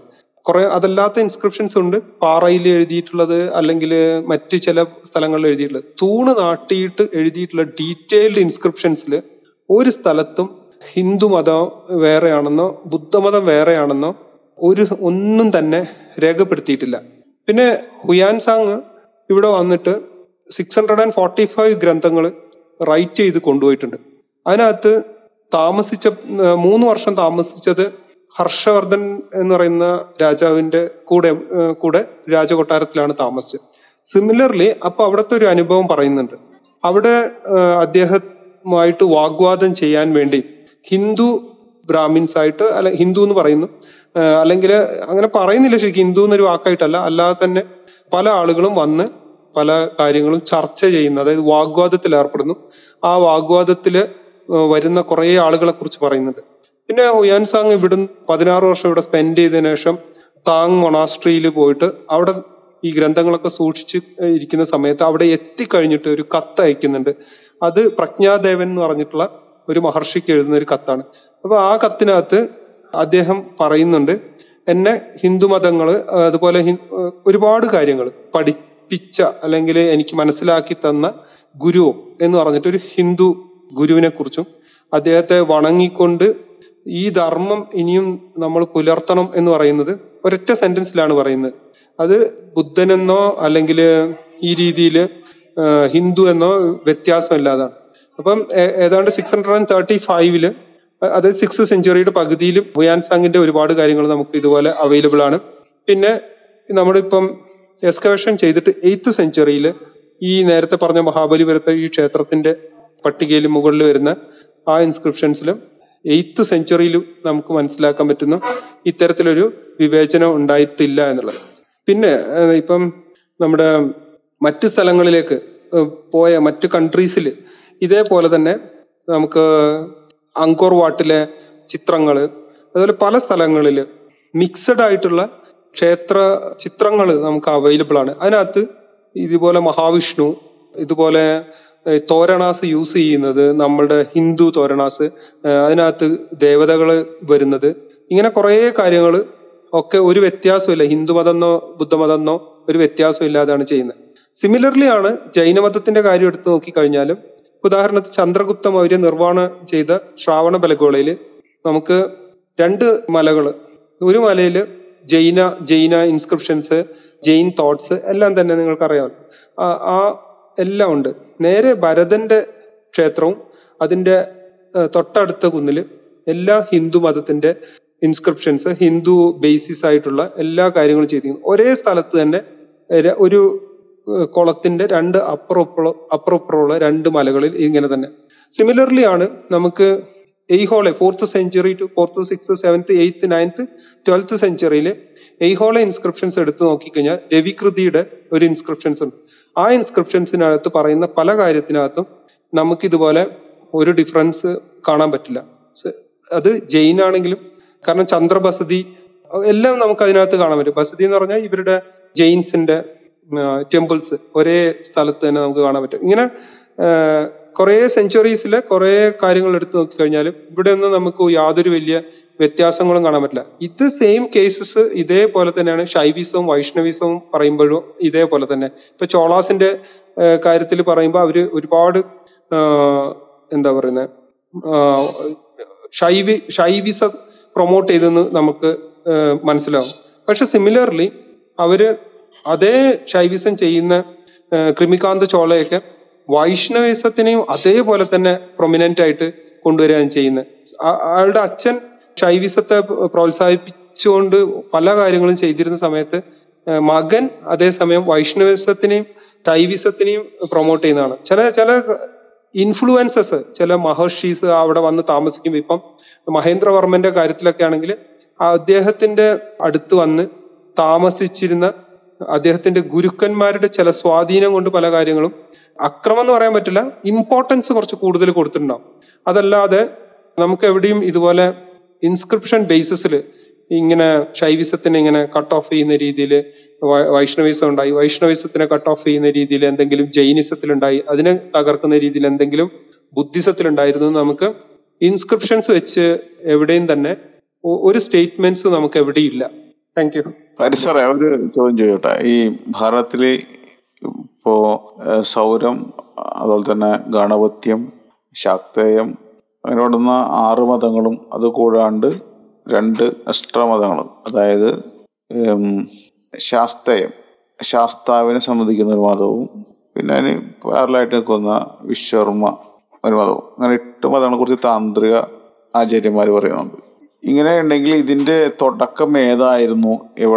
ആദ്യം ഉത്ഭവിച്ച സമ്പ്രദായം എന്തായിരുന്നു? അങ്ങനെ എന്തെങ്കിലും ഒരു ചരിത്രപരമായിട്ട് എങ്ങനെയാണ് ബുദ്ധ ബുദ്ധ ബുദ്ധമതങ്ങൾ മറ്റെവിടെങ്കിലും പോവാണെങ്കിലും ഇവിടെ ഒരേപോലെയാണ് എല്ലാത്തിനെയും കണ്ടിരുന്നത് ഒരു വേർതിരിവില്ലാതിരുന്നു എന്നുള്ളത് ഒരു അറിവ്. മറ്റേത് ഇതൊക്കെ എടുത്തോണ്ട് ഇവിടെ ഇവിടെ റെലവൻസ് ഉണ്ട്. ഇപ്പൊ ഇതാകുമ്പോ ഡൈഗ്രസ് ചെയ്ത് പോവില്ലേന്ന് എനിക്കൊരു ഡൗട്ട് ഈ കാര്യം പറയണ നിങ്ങൾ എന്ത് റെഫറൻസ് അതിന്റെ റെഫറൻസ് ഒന്ന് തരൂ എനിക്ക് അറിയില്ല അതാ ചോദിക്കണേ. ഏത് റെഫറൻസിലാണ് ഇങ്ങനെ ഉള്ളത്? ഈ എട്ട് മതം ഉണ്ടായിരുന്നു ശാസ്താവിന്റെ സെപ്പറേറ്റ് റിലിജൻ ആണ്. ഇത് ഏത് ഏത് റെഫറൻസിലാണ് വരണേ? ഒന്ന് പറഞ്ഞു തരാൻ പറ്റുമോ ആറ് മതങ്ങളെ കുറിച്ച് നമ്മളിവിടെ എല്ലാവരും പറയുന്നുണ്ട്. ശാസ്തേയം ശാസ്ത്രീയം സൗരം ഗാണപത്യം പിന്നെ വൈഷ്ണവം അറിയാമല്ലോ എല്ലാവർക്കും. ഇല്ല അറിയില്ല. അതല്ല ചോദിക്കണേ സാർ എവിടെയാണ് ഈ റെഫറൻസ് ഉള്ളത്? ഇത് മതമാണെന്ന് എവിടെയാണ് പറയണത്? ദീസ് ആർ ഡിസ്റ്റിങ് റിലിജൻസ് ഇതാണ് ഞാൻ ചോദിക്കണത്. അല്ലല്ല ഇതിന് ഷൺമതങ്ങൾ എന്നാണ് തന്നെയാ പറയാ. ഷൺമതങ്ങൾ തന്നെയാ പറയാ. അത് മതം എന്ന് പറഞ്ഞാൽ അഭിപ്രായം എന്നാണ് അർത്ഥം. It is not western idea of religion അല്ല ഇറ്റ്സ് നോട്ട് ഇന്നത്തെ മതമല്ല കേട്ടോ ഇന്ന് കാണുന്ന കാണുന്ന മതമായിട്ട് ഇനി ചിന്തിക്കരുത്. അഭിപ്രായം. ഓരോ വിഭാഗങ്ങളായിട്ട് പ്രവർത്തിച്ചിരുന്നു. ഇത് ഗുരുക്കന്മാരുടെ പ്രഭാഷണം എനിക്കാണ് കിട്ടിയത്. എനിക്ക് തെളിവില്ല അല്ല ഒരു മിനിറ്റ്. നമ്മൾ അങ്ങനെ ഷൺമതങ്ങൾ ഷൺമതങ്ങൾ എന്ന് പറഞ്ഞിട്ടുണ്ട്. ആറ് മതങ്ങളെ കുറിച്ച് പറയുന്നുണ്ട്. അത് കൂടാണ്ട് ശാസ്ത്രയര് ഈ മിക്സ് മതങ്ങളായിട്ടുള്ള ശാസ്താവിനെ ഒരു മതമായിട്ടും ഈ നമ്മുടെ കേരളം അങ്ങനെയുള്ളൊക്കെ ദക്ഷിണേന്ത്യ ഭാഗത്ത് ഒരു മതം പിന്നീട് ഉത്ഭവിച്ചു എന്ന് പറയുന്നുണ്ട് ശാസ്താവിന്റെ ശാസ്താവിന്റെ ആ മതത്തിന്റെ പിന്തുടർച്ച നമ്മുടെ അയ്യപ്പസ്വാമിയൊക്കെ സ്വാമിയൊക്കെ പെടുന്നതാണ് ആ ശാസ്താവിന്റെ അവതരായിട്ട് അതും ഒരു പ്രത്യേക വിഭാഗമായിട്ട് നിലനിന്നിരുന്നു എന്ന് താന്ത്രിക ആചാര്യന്മാർ പറയുന്നു.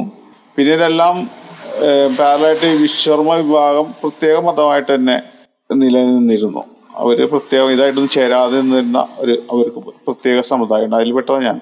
അപ്പൊ അങ്ങനെ എട്ട് സമ്പ്രദായം അല്ലെങ്കിൽ എട്ട് മതങ്ങൾ പൗരാണികമായിട്ട് നിലനിന്നു. പിന്നീടാണ് ബുദ്ധനും ജൈനനും ഇപ്പോ വേണമെങ്കിൽ നമുക്ക് നമ്മുടെ ഭാരതത്തിൽ ക്രിസ്ത്യാനിയും ഇസ്ലാമിനൊക്കെ ചേർക്കാം നമ്മുടെ മതത്തിൽ ഈ സംസ്കാരം ബൗദ്ധ ജൈന മതങ്ങൾ വളരെ തൊണ്ടായ മത മതങ്ങളാണ് മതങ്ങൾ പോലും അല്ല. നമ്മളിപ്പോ മറ്റു രാജ്യങ്ങളിൽ പോയി കഴിഞ്ഞാൽ ലിവിങ് ട്രഡിഷൻസ് ഓഫ് ബുദ്ധിസം ഉള്ള ബുദ്ധ സമ്പ്രദായം നിലനിൽക്കുന്ന തായ്ലൻഡിലോ കംബോഡിയയിലോ പോയി കഴിഞ്ഞാൽ അവിടെ അവർ ഒരു വ്യത്യാസം കാണുന്നില്ല. ഈ ഒരു സനാതന മതം ബുദ്ധമതം എന്നുള്ള ഒരു വ്യത്യാസമില്ല. അപ്പൊ സുജിത്ത് അതിന്റെ ചരിത്ര രേഖകൾ പറഞ്ഞു.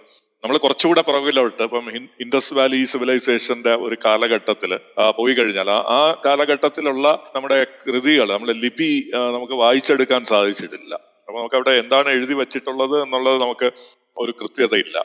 പക്ഷെ നമുക്ക് അവിടെ കാണുന്ന സിമ്പിൾസിൽ നിന്ന് നമുക്ക് മനസ്സിലാക്കാൻ സാധിക്കുന്നത് താന്ത്രികമായിട്ടുള്ളതും യോഗപരമായിട്ടുള്ള യോഗയിൽ നിലനിൽക്കുന്ന കാര്യം അവിടെ പശുപതി സീൽ എന്നൊക്കെ പറയുന്നത്.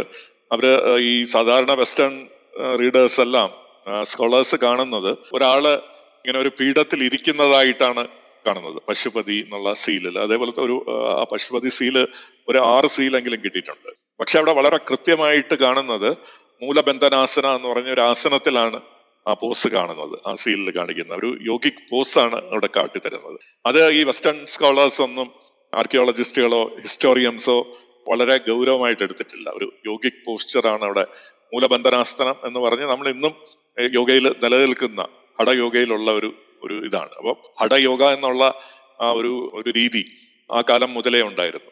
പിന്നീട് നമുക്ക് പാലി പ്രാകൃത സംസ്കൃത ഗ്രന്ഥങ്ങൾ നമുക്ക് കിട്ടുമ്പോൾ ഈ താന്ത്രികമായിട്ടുള്ള നമ്മുടെ ധാര ചിന്താ രീതികൾ നമ്മൾ വളരെ വികസിച്ച രീതിയിലാണ് നമുക്ക് കാണാൻ സാധിക്കുന്നത്. യോഗ താന്ത്രിക ശക്തേയസ് ഈ ഈ കാര്യങ്ങളല്ല ഈ മതങ്ങൾ എന്ന് പറയുമ്പോൾ ഇവർ പറയുന്ന സത്ത എന്താണെന്ന് പറഞ്ഞു കഴിഞ്ഞാൽ how to connect to the infinite എന്നുള്ളതാണ് ഈ സത്തയായിട്ട് ആദ്യത്തെ ഗ്രന്ഥങ്ങളിലെല്ലാം കാണുന്നത്. എസൻസ് എന്ന് പറഞ്ഞു കഴിഞ്ഞാൽ ഒരു വ്യത്യാസവുമില്ല. അവർ യൂസ് ചെയ്യുന്ന എക്സാമ്പിൾസ് അവർ യൂസ് ചെയ്യുന്ന ചില ഒരു ഒരു പൊയറ്റിക് ലാംഗ്വേജ് ആണല്ലോ യൂസ് ചെയ്യുന്നത്. ഒരു ലിറ്റററി ആയിട്ടുള്ള ലാംഗ്വേജ് അല്ല. വളരെ ഭാവാർത്ഥങ്ങൾ ഉൾക്കൊള്ളുന്ന ഒരു ലാംഗ്വേജ് ആണ് യൂസ് ചെയ്യുന്നത്. ആ ലാംഗ്വേജിൽ ഉള്ള വ്യത്യാസങ്ങൾ. ഏത് ഭാവാർത്ഥത്തെയാണ് യൂസ് ചെയ്യുന്നത്? ഏത് സങ്കേതത്തെയാണ് യൂസ് ചെയ്യുന്നത്? എന്നുള്ളതാണ് ഈ മതങ്ങൾ എന്ന് പറയുന്നത്. അല്ലാതെ അത് ഒരു ആരാധനാ സമ്പ്രദായമോ അതിനൊരു പറയുന്ന വെസ്റ്റേൺ രീതികൾ പോലെ ഒരു പുസ്തകം ഒരു കുടി ഒരു പോപ്പ് എന്നുള്ള രീതിയിലുള്ള ഒരു മതമല്ല ഇതൊന്നും.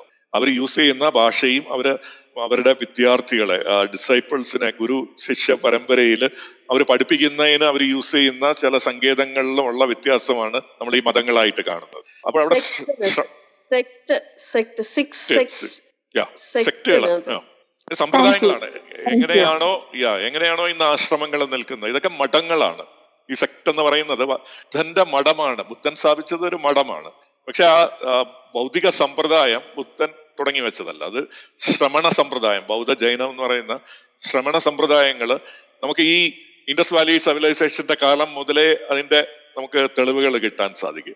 ആർക്കിയോളജിക്കൽ ആയിട്ടുള്ള തെളിവുകൾ പിന്നെ അതിന്റെ പുസ്തകങ്ങൾ ഉണ്ടാകുമ്പോൾ നമുക്കത് വളരെ വളരെ പൂർണമായിട്ടുള്ള രൂപത്തിൽ വരുന്നതായിട്ട് കാണാം.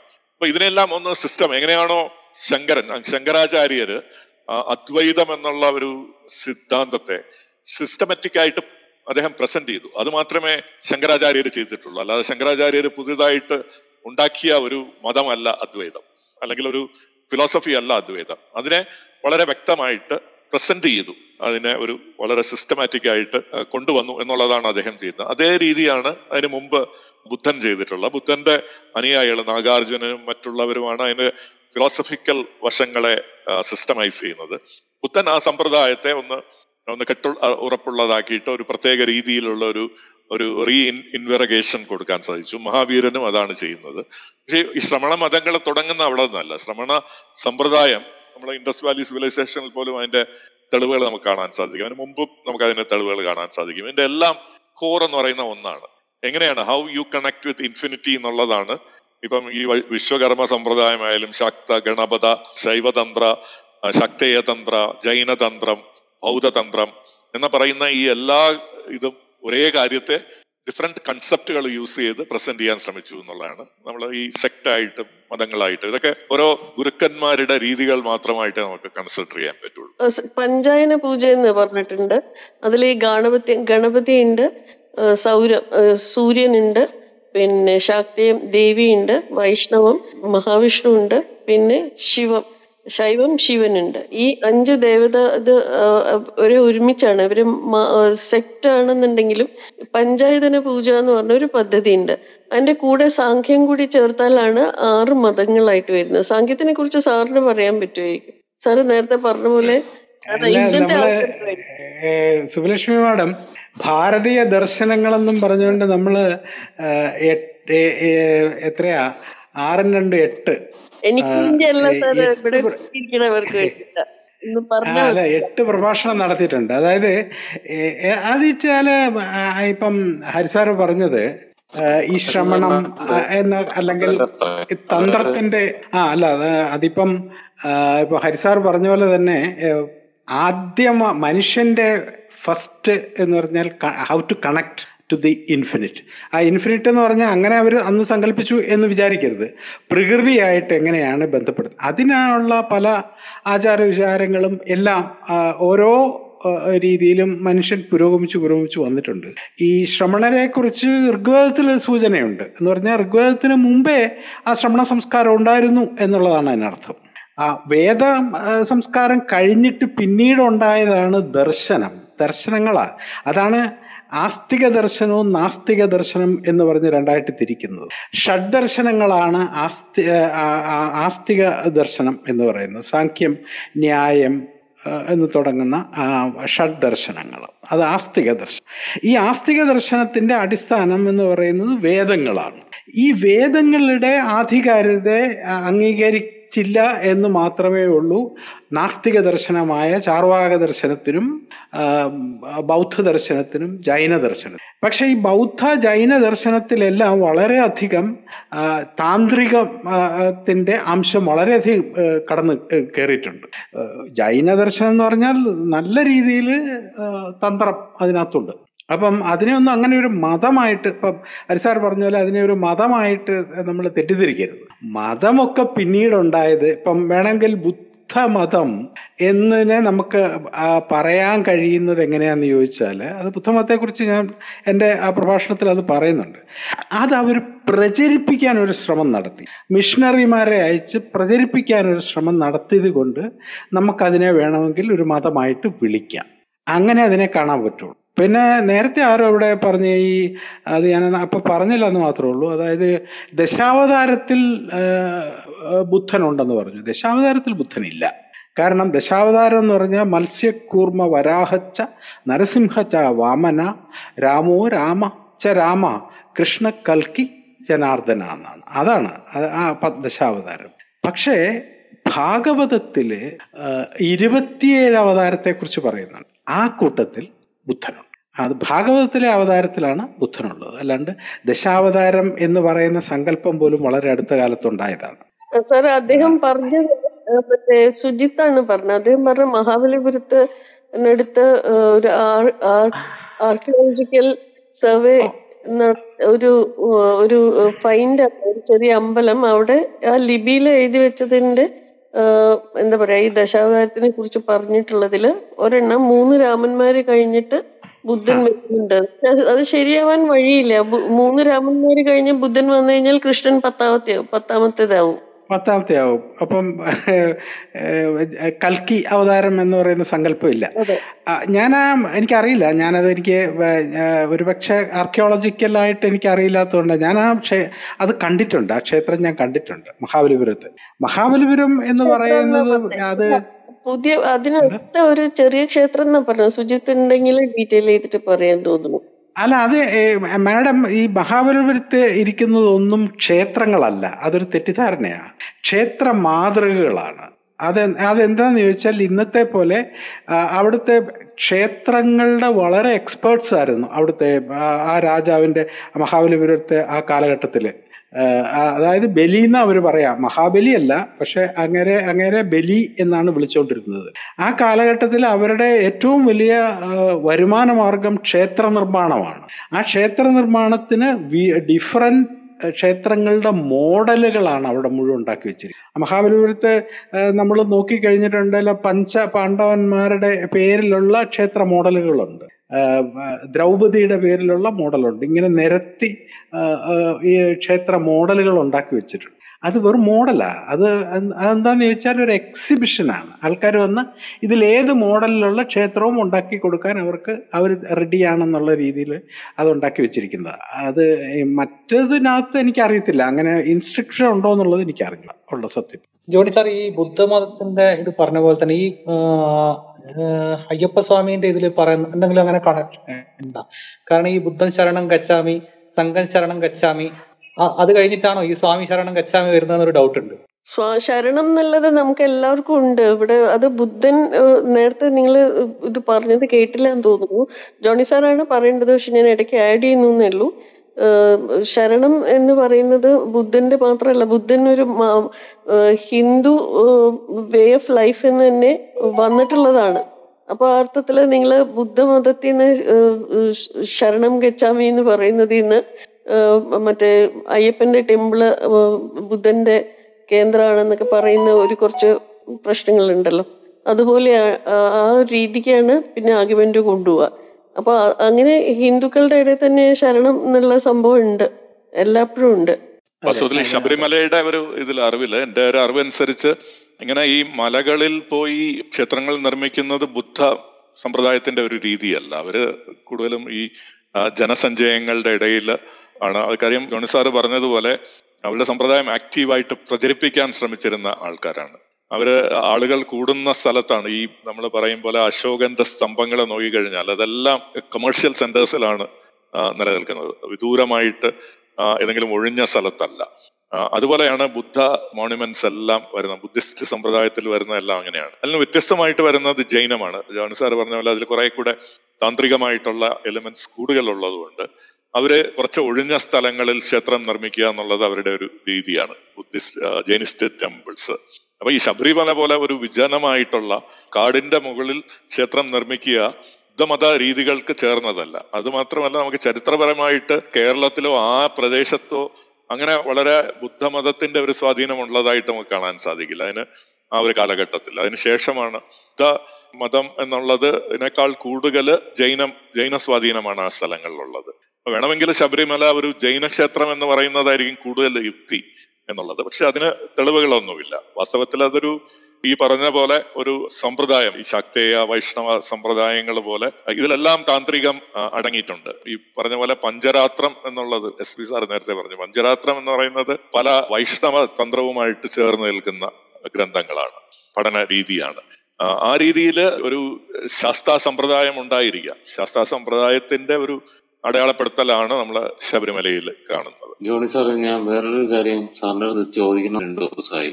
ഈ മോഹൻജദാരോ അരപ്പ മോഹൻജദാരോയിലെ ഏകദേശം ഒരു നാൽപ്പത്തി മൂന്ന് അസ്ഥികൾ റോഡിൽ ലെവലിൽ കണ്ടെത്തിയിട്ടുണ്ട്. അവർ വളരെ ഒരു ഹാർഷായിട്ടുള്ള ഒരു മരണത്തിന് വിധേയമായിട്ട് പെട്ട കുറെ അധികം സഫറിങ്ങോടുകൂടി മരിച്ചതായിട്ടൊന്നും പൊതുവെ മനസ്സിൽ മാത്രമല്ല ആ അസ്ഥികളിൽ റേഡിയോ ആക്ടിവിറ്റിയുടെ അളവ് വളരെ കൂടുതലാണ്. അത്രയ്ക്ക് അങ്ങ് പ്രചാരം കിട്ടിയിട്ടില്ല. കുറച്ച് ആർക്കിയോളജി എല്ലാവരും അത് അംഗീകരിച്ചു ആ നഗരങ്ങൾ എങ്ങനെയാണ് നശിച്ചു പോയതിനെ കുറിച്ച് പല വിധത്തിലുള്ള വാദങ്ങളുണ്ട്. പക്ഷെ ആ ഇതിൽ ആര് മോഹൻജിദാറയിൽ റോഡ് ലെവൽ വരെ എക്സ്കവേഷൻ എത്തിക്കഴിഞ്ഞപ്പോൾ ഒരു നാൽപ്പത്തി മൂന്ന് ആ, കണ്ടെത്തിയിട്ടുണ്ട്. ഈ അസ്ഥി ഈ ആ കൊല്ലപ്പെട്ടവർ മരിച്ചവർ വളരെ സിവിയർ ആയിട്ടുള്ള ഹാർഷ് ആയിട്ടുള്ള ഒരു മരണത്തിന് വിധേയമായിട്ട് വളരെ സഫറിങ്ങോടുകൂടി മരിച്ചതായിട്ടാണ് അസ്ഥികളിൽ നിന്ന് മനസ്സിലാക്കാൻ കഴിയുന്നത്. അതിന്റെ കിടപ്പെന്ന് മനസ്സിലാക്കാം. മറ്റൊന്ന് ആ അസ്ഥികളിൽ ഉണ്ടായിട്ട് കണ്ടെത്തിയിട്ടുള്ള റേഡിയോ ആക്ടിവിറ്റിയുടെ തോത് വളരെ കൂടുതലാണ്. സമാനമായിട്ടുള്ള അസ്ഥികളിൽ ഹൈ റേഡിയോ ആക്ടിവിറ്റി കണ്ടെത്തിയിരിക്കുന്നത് നാഗാസാക്കി ഹിറോഷിമ അവിടങ്ങളിൽ ആറ്റം ബോംബ് സ്ഫോടനത്തിന് ശേഷം മരിച്ചവരുടെ അസ്ഥികളിൽ കണ്ടെത്തിയ റേഡിയോ ആക്ടിവിറ്റിക്ക് സമാനമായിട്ടാണ്. അപ്പോൾ ഇത്തരം കാരണങ്ങളാൽ ഒരു പക്ഷേ അത് ആറ്റം ബോംബ് സ്ഫോടനത്താൽ കൊല്ലപ്പെട്ടത് നശിച്ചു പോയതായിരിക്കും ആ നഗരം എന്നുള്ളൊരു കൺസെപ്റ്റ് ഉണ്ട്. ചില ആരെങ്കിലും അത് പറഞ്ഞിട്ടുണ്ട്. ഇതിൽ പ്രധാനപ്പെട്ട ഒരാളെന്ന് വെച്ച് കഴിഞ്ഞാൽ ഒരു യൂറോപ്യൻ അദ്ദേഹത്തിന്റെ പേര് ഞാൻ വിട്ടുപോയി. അദ്ദേഹം അവിടെ ഏകദേശം ഒരു പത്ത് വർഷത്തോളം ഗവേഷണം ചെയ്തിട്ട് അദ്ദേഹം പറഞ്ഞ അതിന് ഒരു എപ്പി സെന്റർ തന്നെയുണ്ട്. യഥാർത്ഥത്തിൽ സ്ഫോടനം നടന്ന ഒരു സ്ഥലം തന്നെ അദ്ദേഹം ചൂണ്ടിക്കാണിച്ചിട്ട് ഇവിടെ തന്നെയാണ് ഇത് സംഭവിച്ചിട്ടുള്ളതെന്ന് അദ്ദേഹം പറഞ്ഞിട്ടുണ്ട്. പക്ഷേ അദ്ദേഹം പ്രചാരമൊന്നും കിട്ടിയിട്ടില്ല. പൊതുവെ അംഗീകരിച്ചിട്ടുമില്ല. പക്ഷെ ഇത് സാധ്യമാകും ആകുമോ എന്നുള്ളതാണ് എന്റെ ചോദ്യം. ഓക്കെ ഈ പറയുന്ന സംഭവം ഇങ്ങനെ ഒരു റൂമർ നിലനിൽക്കുന്നതായിട്ട് ഞാൻ കണ്ടിട്ടുണ്ട്. പക്ഷെ അതിനൊരു ആധികാരികത ഉണ്ടെന്ന് എനിക്ക് തോന്നുന്നില്ല. ഇങ്ങനെ ഏതെങ്കിലും ഒരു നമ്മുടെ ഇതുവരെ ഉള്ള ഫോസിൽസ് ഹ്യൂമൻ ഫോസിൽസ് വെച്ച് നോക്കിക്കഴിഞ്ഞാൽ നമുക്ക് ഏതെങ്കിലും രീതിയിൽ സംഘർഷത്തിൽ ആരെങ്കിലും മരിച്ചതിന്റെ തെളിവ് ഇൻഡസ് വാലി സിവിലൈസേഷന്റെ ഒരു സൈറ്റിൽ നിന്നും കിട്ടിയിട്ടില്ല. കാരണം അത് വളരെ കൃത്യമായിട്ട് നമ്മൾ അതിനുവേണ്ടി പരിശ്രമിച്ചിട്ടുണ്ട്. കാര്യം ഒരു ആര്യൻ ഇൻവേഷൻ തിയറി സാധ്യമാകണമെങ്കിൽ ഒരു സംഘർഷത്തിലൂടെ മരിക്കുന്ന ഒരു യുദ്ധത്തെ യുദ്ധത്തിലൂടെ മരിക്കുന്നത് അല്ലെങ്കിൽ അവർ നഗരങ്ങൾ നശിപ്പിക്കുന്നത് എന്നുള്ളതിന്റെ ഒരുപാട് തെളിവുകൾക്ക് വേണ്ടി നമ്മൾ വർഷങ്ങളായിട്ട് തേടുകയാണ്. നമുക്ക് ഒരു തെളിവും കിട്ടിയിട്ടില്ല. ഏതെങ്കിലും രീതിയിൽ ഒരു അക്രമം നടന്നിട്ടുള്ളതോ സംഘർഷം നടന്നിട്ടുള്ളതോ യുദ്ധം നടന്നിട്ടുള്ളതോ ആയിട്ടുള്ള ഒരു തെളിവും നമുക്ക് കിട്ടിയിട്ടില്ല. ഈ തരത്തിൽ കുറെ ഫോസിൽസ് കുറെ ആൾക്കാരുടെ അസ്ഥികൂടങ്ങൾ നമ്മൾ ഒരു സ്ഥലത്ത് നിന്ന് കിട്ടിയിട്ടുണ്ട്. ഒരു മാസ് ഗ്രേവ് എന്നുള്ള അല്ലെങ്കിൽ ഒരു ഗ്രേവ് യാർഡ് പോലുള്ള ഒരു സ്ഥലത്ത് നിന്ന് കിട്ടിയിട്ടുണ്ട്. അപ്പം അതിനെ അതിൽ പലർക്കും പല ഇഞ്ചുറീസും ഉള്ളതായിട്ട് കാണുന്നു.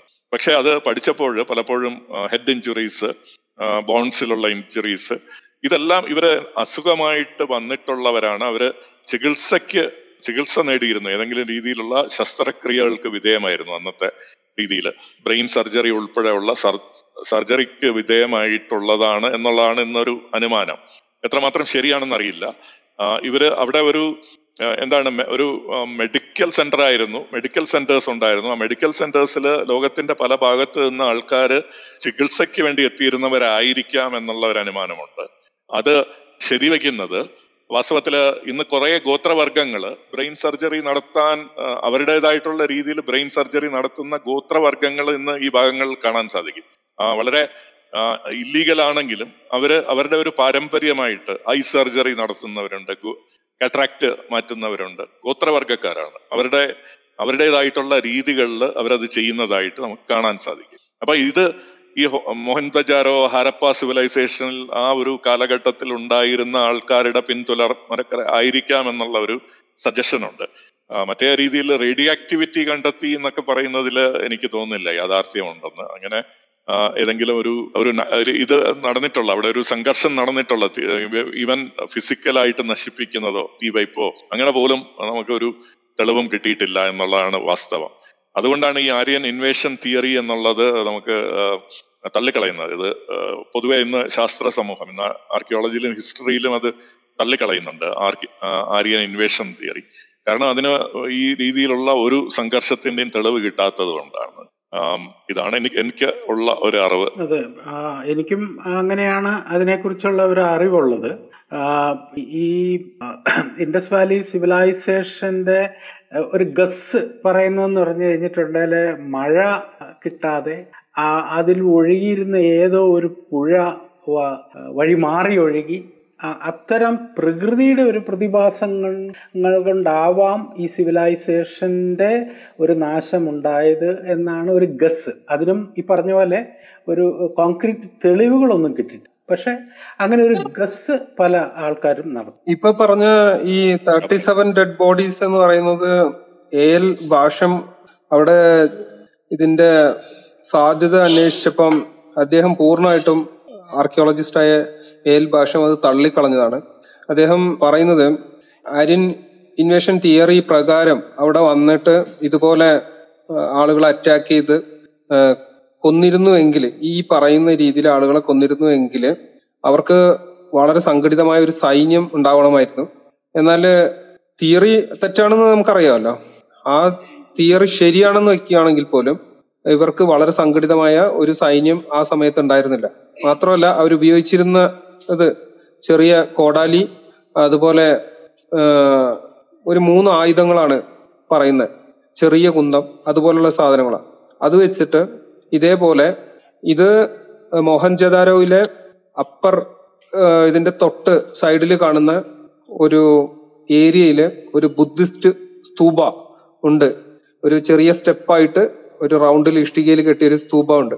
ആ സ്തൂപത്തിനകത്താണ് ഇവർ ജാമായിട്ട് മരണപ്പെട്ടു എന്നാണ് ആ സ്റ്റേറ്റ്മെന്റ്. പക്ഷെ അവിടെ സ്തൂപമുണ്ട് എല്ലാം ഉണ്ട്. പക്ഷെ എൽ ഭാഷ ഇതിനെ കംപ്ലീറ്റ് ആയിട്ട് നിരാകരിക്കുകയാണ്. അദ്ദേഹത്തിന്റെ സ്റ്റഡി മെത്തേഡ്സ് വെച്ചിട്ട് അവിടെ മോഹൻജദാരോവിൽ പഠിച്ചതിന് ശേഷം. ഇത് പിന്നീട് വന്ന ആളുകൾക്കൊന്നും അവിടെ ഈ എല്ലാ നമ്മുടെ തൗസൻഡ് ഫൈവ് ഹൺഡ്രഡ് ആർക്കിയോളജി സൈറ്റ്സിനകത്തും പരിശോധിച്ചിട്ടും ഇതുപോലെ ഈ പറയുന്ന രീതിയിലൊരു ഇപ്പൊ പറഞ്ഞില്ലേ ഒരു മാസീവ് ആയിട്ട് വരുന്നത്. ഒരു കൊലപാതകം അല്ലെങ്കിൽ ആറ്റോമിക് ബോംബ് പോലെ അങ്ങനെ എന്തെങ്കിലും ചെയ്തിട്ടോ അങ്ങനെയൊന്നും ഒരു സാധ്യതയില്ല. രണ്ടാമത് ഇതിനൊരു കമ്പാരിസൺ മൊസോപൊട്ടോമിയയിൽ ഇതുപോലൊരു ഒരു കുറച്ച് ഡെഡ് ബോഡി കിട്ടിയിട്ടുണ്ടായിരുന്നു. ആ മൊസപ്പൊട്ടോമിയൻ രീതിയിൽ ഇവിടെയും ഒരു എന്തെങ്കിലും ഒരു അറ്റാക്ക് സംഭവിച്ചിരിക്കാം. അതായത് അവിടെ നടന്നിട്ടുള്ള ഒരു അറ്റാക്കിൽ ആളുകളെ കൊന്നതുപോലെ ഇവിടെയും സംഭവ ഇങ്ങനെ കൊലപാതകം നടന്നിരിക്കാം എന്നുള്ള ഒരു അനുമാനം മാത്രമാണ് ഇത് പിന്നെ ഇനി ഒരു ഗ്രീക്കിൽ ഇനി ഒരു സൈറ്റ്സിലും കൂടെ ഇതേപോലൊരു കൊലപാതകം നടന്നിട്ടുണ്ടായിരുന്നു. ഒരു മാസീവ് കൊലപാതകം ആളുകളെ അപ്പൊ ഈ രണ്ട് സൈറ്റ്സിലും വന്നതുപോലെ ആയിരിക്കാം എന്നുള്ള ഒരു നിഗമനം മാത്രമേ ഉള്ളൂ. അല്ലാതെ ഇതിന് യാതൊരു എവിഡൻസും ഇതുവരെ ഇല്ല എന്നാണ് അദ്ദേഹം പറയുന്നത്. ഓപ്പൺ ഹെയ്മറുടെ ഒന്ന് രണ്ട് പ്രസ്താവനകളുണ്ട്. ട്രിനിറ്റി പരീക്ഷണത്തിന് ശേഷം ഒരു അറേഴ് വർഷത്തിന് ശേഷം ചില ക്ലാസ്സിലൊക്കെ പങ്കെടുക്കുന്ന സമയത്ത് അവിടുത്തെ ചോദ്യങ്ങൾക്ക് മറുപടിയായിട്ട് അദ്ദേഹം പറഞ്ഞതാണ്. അദ്ദേഹത്തിന്റെ അടുത്ത് പ്രധാനമായിട്ടും ചോദിച്ചത് ലോകത്ത് ആദ്യമായിട്ടാണോ ഇത്തരത്തിലുള്ള ഒരു ആറ്റം സ്ഫോടനം ഉണ്ടായത്? ആറ്റോമിക് ബോംബ് പരീക്ഷണം നടന്നത് എന്ന് ചോദിച്ചു കഴിഞ്ഞപ്പോൾ അദ്ദേഹം പറഞ്ഞത് ഇന്ത്യ ഇംഗ്ലണ്ട് സ്കോട്ട്ലൻഡ് തുടങ്ങിയ ഫ്രാൻസ് തുടങ്ങിയ ചില സ്ഥലങ്ങളിൽ ടർക്കി തുടങ്ങിയ സ്ഥലങ്ങളിൽ പുരാതന അവശിഷ്ടങ്ങൾ കണ്ടെത്തിയപ്പോൾ അവിടെ ഈ പാറകൾ മതിലുള്ള പാറകൾ ഫ്യൂസ് ചെയ്ത് ചേർന്നതായിട്ട് കണ്ടെത്തി. ഇതിന് ഒരേ ഇതിന് ലോജിക്കലായിട്ടുള്ള ഒരേ ഒരു എക്സ്പ്ലനേഷൻ എന്ന് പറയുന്നത് ആറ്റം സ്ഫോടനം മാത്രമാണെന്ന് അദ്ദേഹത്തിന് സംസ്കൃത പ്രത്യേകിച്ച് അദ്ദേഹം സ്ഥിരമായിട്ട് ഭഗവത്ഗീത തുടങ്ങിയ കൃതികളൊക്കെ വായിച്ചിരുന്നു. മഹാഭാരതം തുടങ്ങിയ കൃതികളൊക്കെ അദ്ദേഹം വായിച്ചിട്ടുള്ളതായിട്ട് പറയപ്പെടുന്നുണ്ട്. അപ്പൊ അതുകൊണ്ട് അദ്ദേഹത്തിന് പുതിയ പുരാതനമായിട്ടുള്ള ലിറ്ററേച്ചറുമായിട്ട് നേരിട്ട് ബന്ധമുണ്ടായിരുന്നു. വലിയ പണ്ഡിതനായിരുന്നു. ബഹുമുഖ പ്രതിഭയൊക്കെ ആയിരുന്നു. അപ്പൊ അദ്ദേഹത്തിന് ഇത്തരത്തിലൊരു നിഗമനത്തിൽ എത്തുകയാണെങ്കിൽ അത്ര എളുപ്പം നമുക്ക് അതങ്ങ് കണ്ണടച്ച് തള്ളിക്കളയാൻ കഴിയും. ഒപ്പൻ ഹൈമറിന്റെ എന്റെ ഒരു അറിവനുസരിച്ച് അദ്ദേഹത്തിന്റെ അദ്ദേഹം മരിച്ചു കഴിഞ്ഞിട്ട് അദ്ദേഹത്തിന്റെ പുസ്തകങ്ങളുടെ കൂട്ടത്തിൽ ഒരു വെൽ റെഡ് ഭഗവത്ഗീത കിട്ടിയിരുന്നു എന്ന്. പറയപ്പെടുന്നുണ്ട്. ട്രിനിറ്റി പരീക്ഷണത്തിന് ശേഷം ഓപ്പൻ ഹേമർ അതിലെ കൃഷ്ണൻ വിശ്വരൂപം കാട്ടിയിട്ട് നടത്തുന്ന ആ ശ്ലോകങ്ങൾ അദ്ദേഹം ഉദ്ധരിക്കുകയുണ്ടായി I am I am death എന്നൊക്കെ ഉള്ള ഞാൻ ഞാനാകുന്നു മരണം എന്നുള്ള രീതിയിൽ ദിവിശൂര സൂര്യ ആയിരം സൂര്യൻ ഉദിച്ചതുപോലെ എന്നും പറഞ്ഞുകൊണ്ടുള്ള ഒരു ഒരു ശ്ലോകം ഒരു മന്ത്രമാണ് ശ്ലോകമാണ്. അതെ അതെ. അത് അദ്ദേഹം ഉദ്ധരിക്കുന്നുണ്ട്. അദ്ദേഹം ഈ ഈ ഉപനിഷത്ത് മഹാ ഭഗവത്ഗീത എന്നുള്ളതിനെ അദ്ദേഹം ഒരു ഫിലോസഫിക്കൽ ബേസിസ് ആയിട്ട് എടുത്തിരുന്നു. അതുകൊണ്ടാണ് അദ്ദേഹം ഇതൊക്കെ പറയുന്നതായിട്ട് രേഖപ്പെടുത്തുന്നത്. അത് നമുക്ക് ഏതെങ്കിലും ന്യൂക്ലിയർ ടെക്നോളജി ഉള്ളതായിട്ട് ബന്ധപ്പെടുത്തുന്നത് ശരിയായിട്ടുള്ള രീതിയാണെന്ന് എനിക്ക് തോന്നുന്നത് അതെ അതെ. അത് യഥാർത്ഥത്തിൽ കുറച്ച് ഇതേമാതിരി യു എസിലാണ് അങ്ങനെയൊക്കെയുള്ള ചില കൾട്ടുണ്ട് അവർ അവർ പറയുന്നത് ഇങ്ങനെ ഈ നമ്മുടെ യുദ്ധത്തിൽ അതായത് പാണ്ഡവരോ കൗരവോ എന്ന കുരുക്ഷേത്ര യുദ്ധത്തിൽ ഇത്തരം ആയുധങ്ങൾ ഉപയോഗിച്ചത് മുഴുവൻ ന്യൂക്ലിയർ വെപ്പൺസ് ആണ്. അവർ പറയുന്നത് എന്താണെന്നറിയോ? അത് ഇത് ഒരു എക്സ്ട്രാ ടെറസ്ട്രിയൽ ആയ ആൾക്കാരായിരുന്നു അന്ന്. അവർ വന്ന ടെക്നോളജി എല്ലാം ഉപയോഗിച്ചു. ആ ടെക്നോളജിയുടെ പിന്നീടുള്ള യാതൊരു ലക്ഷണവും ഇല്ലാത്ത രീതിയിൽ അത് മായ്ച്ചു കളഞ്ഞിട്ട് അവർ പോയി എന്നുള്ളതാണ് അത് യു എസിൽ ചില കൾട്ടുകൾ ഇങ്ങനെ പറയുന്നതാണ് ഓപ്പൺ ഹേമർ ഒന്നും അങ്ങനെ പറഞ്ഞതായിട്ട് ഞാൻ ഒരിടത്തും വായിച്ചു ഓപ്പൺ ഹേമർ ആദ്യമായിട്ട് ആകപ്പാടെ പറഞ്ഞിരിക്കുന്ന ഇത്. ഈ സൂ ഈ ഇതിന്റെ ഈ ടെസ്റ്റിന്റെ ഈ അതിന്റെ ഗ്ലെയർ ഉണ്ടല്ലോ. ആ ഗ്ലെയർ ആദ്യമായിട്ട് കാണുകയല്ലേ? അപ്പോൾ അതിനെ അദ്ദേഹം ഈ ആയിരം സൂര്യന്മാർ ഒരുമിച്ച് ഉദിച്ചതുപോലെ എന്നുള്ള ഭഗവത്ഗീതയിലെ ആ ശ്ലോകം പറഞ്ഞു എന്നുള്ളതാണ് ഞാൻ വായിച്ചിട്ടുള്ളത്. പിന്നെ ഭഗവത്ഗീത എന്നൊക്കെ പറയുന്നത് നമ്മൾ ആലോചിച്ച് കഴിഞ്ഞിട്ടുണ്ട്. നേരത്തെ വിയറ്റ്നാമിനെ കുറിച്ച് ഹരിസാറ് പറഞ്ഞു. വിയറ്റ്നാമിന്റെ യു എസിനെതിരായിട്ടുള്ള സമരത്തിന് നേതൃത്വം കൊടുത്തത് ഹോച്ചിമിഞ്ഞാണ് ഹോച്ചിമിൻ ഒരു കമ്മ്യൂണിസ്റ്റ് ആണെന്നാണ് ഒരു ധാരണ. പക്ഷേ ഹോച്ചിമിൻ എല്ലാ ദിവസവും ഭഗവത്ഗീത വായിക്കുന്ന ഒരാളായിരുന്നു. അദ്ദേഹം തന്നെ അത് പറഞ്ഞ പറഞ്ഞിട്ടുണ്ട്.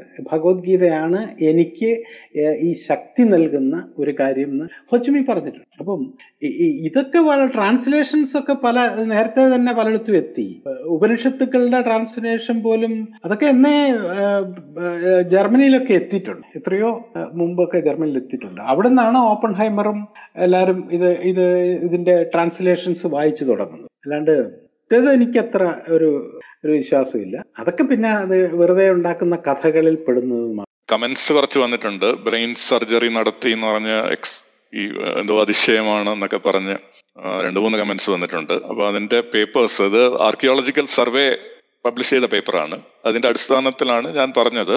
ഹരപ്പൻ ബ്രോൺസ് ഏജിൽ ബ്രെയിൻ സർജറി നടന്നതായിട്ട് നടന്നതായിട്ടിന്റെ തെളിവ്. അതായത് പിൻ ചെയ്തിട്ടുണ്ട് മുകളിൽ കറണ്ട് സയൻസിൽ പ്രസിദ്ധീകരിച്ച പേപ്പറാണ്. അതിന്റെ ഓതേഴ്സ് ആർക്കിയോളജിക്കൽ സർവേയിൽ നിന്നാണ്. അപ്പം അവർ അതിനെ വിശദീകരിക്കുന്നുണ്ട്. എന്തുകൊണ്ടാണത് ബ്രെയിൻ സർജറിയാണ് ആകസ്മികമായിട്ടുള്ള ഏതെങ്കിലും പരുക്കുകളല്ല അല്ലെങ്കിൽ മരണശേഷം നടത്തിയിട്ടുള്ള കാര്യങ്ങളല്ല എന്നുള്ളതിനെ കുറിച്ചുള്ള വിശദീകരണങ്ങൾ ഈ പേപ്പേഴ്സിൽ കൊടുത്തിട്ടുണ്ട്. അപ്പം ഈ കമന്റ്സ് എഴുതിയവര് പേപ്പർ ഒന്ന് പഠിക്കുക. പഠിച്ചിട്ട് അതിൽ പ്രശ്നമുണ്ടെങ്കിൽ ഓതേഴ്സുമായിട്ട് ആർക്കിയോളജിക്കൽ സർവേയുമായിട്ട് കറസ്പോണ്ട് ചെയ്യുക. അത് നിങ്ങൾ പറഞ്ഞത് വിശദീകരണത്തിൽ പിഴവുകളുണ്ടെങ്കിൽ ചൂണ്ടിക്കാണിക്കുക എന്നുള്ളത് മാത്രമേ ഇവിടെ പറയാൻ പറ്റുള്ളൂ. ഹരിയേട്ടനോട് പറഞ്ഞത് ആ ക്രേനിയൽ സ്വിച്ചേഴ്സ് അല്ലേ? ക്രേനിയൽ ക്രേനിയക്ടമി അല്ലേ പറഞ്ഞിരിക്കുന്നത് അല്ലേ? ആ പേപ്പേഴ്സ് ഞാൻ മോഡൽ. പിൻ ചെയ്തിട്ടുണ്ട്. ക്രേനിയൽ സർജിക്കലായിട്ട് എന്തുകൊണ്ട് അത് സർജറി ആയിരിക്കണം എന്നുള്ളതിന്റെ എക്സ്പ്ലനേഷൻ മുഴുവൻ അവിടെ കൊടുക്കുന്നുണ്ട്. അതിനെ നമ്മൾ ഇവിടെ ആവർത്തിക്കുന്നതേ ഉള്ളൂ. അല്ലാതെ ഏതെങ്കിലും അതിശയ കഥകൾ കൊണ്ടുവരുന്നതല്ല. അത് തെറ്റാണ്. ഇത് രണ്ടായിരത്തി പതിനൊന്നിൽ പബ്ലിഷ് ചെയ്തതാണ്. അതിനെ എതിർത്തുകൊണ്ട് തെളിവുകൾ ഉണ്ടെങ്കിൽ അത് അവർ ഈ കറണ്ട് സയൻസിൽ കറസ്പോണ്ട് ചെയ്യാവുന്നതാണ്. കറന്റ് സയൻസിന് ലെറ്റർ എഴുതിയിട്ട് പറയാം ഇത് തെറ്റാണ്. ഈ തെളിവുകൾ അങ്ങനെ അതിനെ പരിഗണിക്കാൻ പറ്റില്ല എന്ന് പറയാം. ഇങ്ങനെ പഠനങ്ങൾ ഇനിയും ഉണ്ടാകുമെന്ന് വെച്ച് കഴിഞ്ഞാൽ ഇങ്ങനെയുള്ള പഠനങ്ങളാണ് സയൻസിൽ മുഴുവൻ ഉണ്ടാകുന്നത്. അപ്പൊ നമുക്ക് ആവശ്യമുള്ള പഠനങ്ങളെ എടുക്കുക ആവശ്യമില്ലാത്തതിനെ നിരാകരിക്കുക എന്നുള്ള ഒരു ശാസ്ത്ര രീതി നമുക്ക് അറിഞ്ഞുകൂടാ നമുക്ക് എല്ലാ പഠനങ്ങളെയും ഒരേപോലെ കാണുന്നു. എല്ലാത്തിനെയും നമ്മൾ അംഗീകരിക്കുന്നില്ല. അതിന് മൾട്ടിപ്പിൾ എവിഡൻസ് ഉള്ളപ്പോൾ മാത്രമേ നമ്മൾ അംഗീകരിക്കുന്നുള്ളൂ. പുതിയ കഥകൾ പ്രചരിപ്പിക്കാനുള്ള ശ്രമമല്ല. എന്നാലും മഹാഭാരതം തുടങ്ങിയ ചില കൃതികളിൽ സമാനമായിട്ടുള്ള ഉഗ്രശേഷിയുള്ള സ്ഫോടക സ്ഫോടനങ്ങളെ കുറിച്ചും ആയുധങ്ങളെ കുറിച്ചും വലിയ നശീകരണ ശേഷിയുള്ള ആയുധങ്ങളെ കുറിച്ചും അതിന്റെ എഫക്റ്റുകളെ കുറിച്ചും ഒക്കെ കുറെയൊക്കെ പറഞ്ഞിട്ടുണ്ട്. പ്രത്യേക പ്രത്യേകിച്ച് ദ്രോണപർവതത്തിൽ ഒന്ന് രണ്ട് യുദ്ധങ്ങളെ കുറിച്ചും ആക്രമണത്തെ കുറിച്ചൊക്കെ പറയുന്ന സമയത്ത് ഇത്തരത്തിലുള്ള കാര്യങ്ങളെ കുറിച്ചൊക്കെ പറയുന്നുണ്ട്. രാമായണത്തിൽ പറയുന്നുണ്ട്. രാമൻ ഹനുമാൻ മഹേന്ദ്ര പർവതത്തിൽ നിന്ന് ലങ്കയിലേക്ക് ചാടുന്ന ഒരു വിശദീകരണം കൊടുക്കുന്നുണ്ട്. അപ്പൊ അതിൽ വളരെ റിയലിസ്റ്റിക് ആയിട്ടുള്ള ചില കാര്യങ്ങൾ പറയുന്നുണ്ട്. എങ്ങനെയാണ് ആ ഒരു സംഭവം നടക്കുന്നത്? ചുറ്റുപാടുകളെ എങ്ങനെ വലിയ ഒരു ഒരു ഭൂമി കുലുക്കം പോലെ പർവതം തന്നെ താഴോട്ട് പോകുന്ന ഒരു സ്ഥിതിയിലേക്ക് പോവുകയും ആ സ്ഥലം മുഴുവൻ ഒരുപാട് വൃക്ഷങ്ങൾ കടപുഴുകി വീഴുകയും ഒക്കെ ചെയ്യുന്ന ഒരു വിവരണം കൊടുക്കുന്നുണ്ട്. അപ്പം ആ വിവരണങ്ങളൊക്കെ വെച്ച് നോക്കിക്കഴിഞ്ഞാൽ നമുക്ക് ചിലപ്പോൾ തോന്നും. അതൊരു റിയലിസ്റ്റിക് ആയിട്ടുള്ള ഒരു കാര്യമാണ്. അതൊരു കവിഭാവനയിൽ നിന്ന് വന്നതുള്ള ആയിരിക്കില്ല എന്നുള്ളത്. പക്ഷെ ഇതിന് നമുക്ക് ചരിത്രപരമായിട്ട് ഹിസ്റ്റോറിക്കലി ആർക്കിയോളജിക്കലി അന്വേഷിക്കാവുന്നതാണ്. ഇപ്പം ബ്രെയിൻ സർജറിയുടെ കാര്യം പറഞ്ഞല്ലോ. അതെങ്കിലും ബ്ലോഗിൽ നിന്ന് കൊണ്ടുവന്നതല്ല. അത് സയന്റിഫിക് ജേർണലിൽ പിയർ റിവ്യൂ ചെയ്ത് പബ്ലിഷ് ചെയ്ത പേപ്പറാണ് പിയർ റിവ്യൂഡ് പേപ്പറാണ് നെറ്റിൽ തപ്പി കിട്ടിയതല്ല. അപ്പം അത് അതുപോലുള്ള തെളിവ് പഠനങ്ങൾ നടത്തി കൃത്യമായിട്ടുള്ള തെളിവുകൾ ഉണ്ടെങ്കിൽ നമുക്ക് അതിനെക്കുറിച്ച് ചിന്തിക്കാവുന്നതേ ഉള്ളൂ. കാര്യം ഇന്ന് നമുക്കറിയാവുന്നത് ഒരു പരിധി വരെ നമുക്ക് ആർക്കിയോളജിക്കൽ എവിഡൻസ് വരെയൊക്കെ നമുക്ക് കാണാൻ സാധിക്കും. നമ്മുടെ ഒരു പതിനായിരം വർഷങ്ങൾക്ക് മുമ്പുള്ള രേഖ എന്തെങ്കിലും അടയാളങ്ങൾ നമുക്ക് കിട്ടണമെങ്കിൽ അത് അത് കൊണ്ടുവരുന്നത് വളരെ പ്രയാസമാണ്. അത് ഏത് ഏത് തരത്തിലുള്ള ടെക്നോളജിയാണ് അവിടെ നിലനിന്നിരുന്നത് എന്നുള്ളതിനെ കുറിച്ച് മനസ്സിലാക്കാനും ഒക്കെ പ്രയാസമാണ്. പക്ഷെ അതിനെക്കുറിച്ചുള്ള പഠനങ്ങൾ നടത്തി കഴിഞ്ഞാൽ ഒരു പക്ഷേ തെളിവുകൾ കിട്ടുമായിരിക്കും.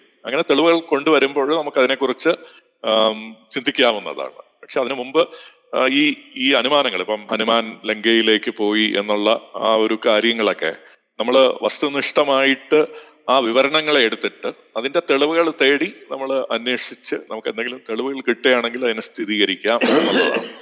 നമ്മൾ വിശ്വസിക്കും നമ്മൾ ഒരു കാര്യം നമ്മൾ വിശ്വസിച്ചേ മതിയാവൂ. ചിലപ്പോൾ ഇവർ എഴുതുന്ന പല കാര്യങ്ങളും അവരുടെ ഭാവനയിൽ നിന്നായിരിക്കാം. പക്ഷെ പലപ്പോഴും ഈ കാര്യങ്ങൾ അവർക്ക് അവരുടെ അനുഭവത്തിൽ നിന്നും വന്ന് വന്നതായിട്ട് നമുക്ക് കണക്ക് കൂട്ടാവുന്നതാണ്. ഇത് ഇതുപോലുള്ള കാര്യങ്ങളെക്കുറിച്ച് നമ്മൾ കൂടുതൽ തെളിവുകൾ വരുമ്പോൾ അതിനെക്കുറിച്ച് തീർച്ചയായിട്ടും കാര്യങ്ങളെ സാധൂകരിക്കുന്ന രീതിയിൽ നമുക്ക് കിട്ടും. നമ്മൾ എത്രയും ഹിസ്റ്ററിയിൽ പിറകോട്ട് പോകാൻ ശ്രമിക്കുമ്പോഴും നമ്മുടെ എവിഡൻസസ് കിട്ടുന്നത് വളരെ പ്രയാസമാണ്. ഏത് ഏത് ചരിത്രത്തിലേക്ക് ഏത് സ്ഥലത്തും ഭാരതത്തിലായാലും പുറത്തായാലും എവിഡൻസസ് കിട്ടുക വളരെ പാടാണ്. നമ്മൾ എത്രയും ചരിത്രത്തിൽ പുറകോട്ട് പോകാൻ ശ്രമിക്കുമ്പോഴും. എന്ന് വെച്ചാൽ അവിടെ ഒന്നും ചരിത്രമില്ല എന്ന് നമുക്ക് പറയാൻ പറ്റില്ല. കാര്യം ഈ ഭൂമി ഉത്ഭവിച്ചത് നാലായിരത്തി ആറ് ബി സിയിലാണ് എന്ന് പറയുന്നത് ഒരു ഒരു മതപരമായിട്ടുള്ള ഒരു ഒരു വിശ്വാസം മാത്രമാണ്. അതിന് ഹിസ്റ്റോറിക്കലായിട്ടുള്ള ഒരു കഴമ്പുമില്ല. ഇവിടെ സംസ്കാരങ്ങൾ നിലനിന്നിരുന്നു.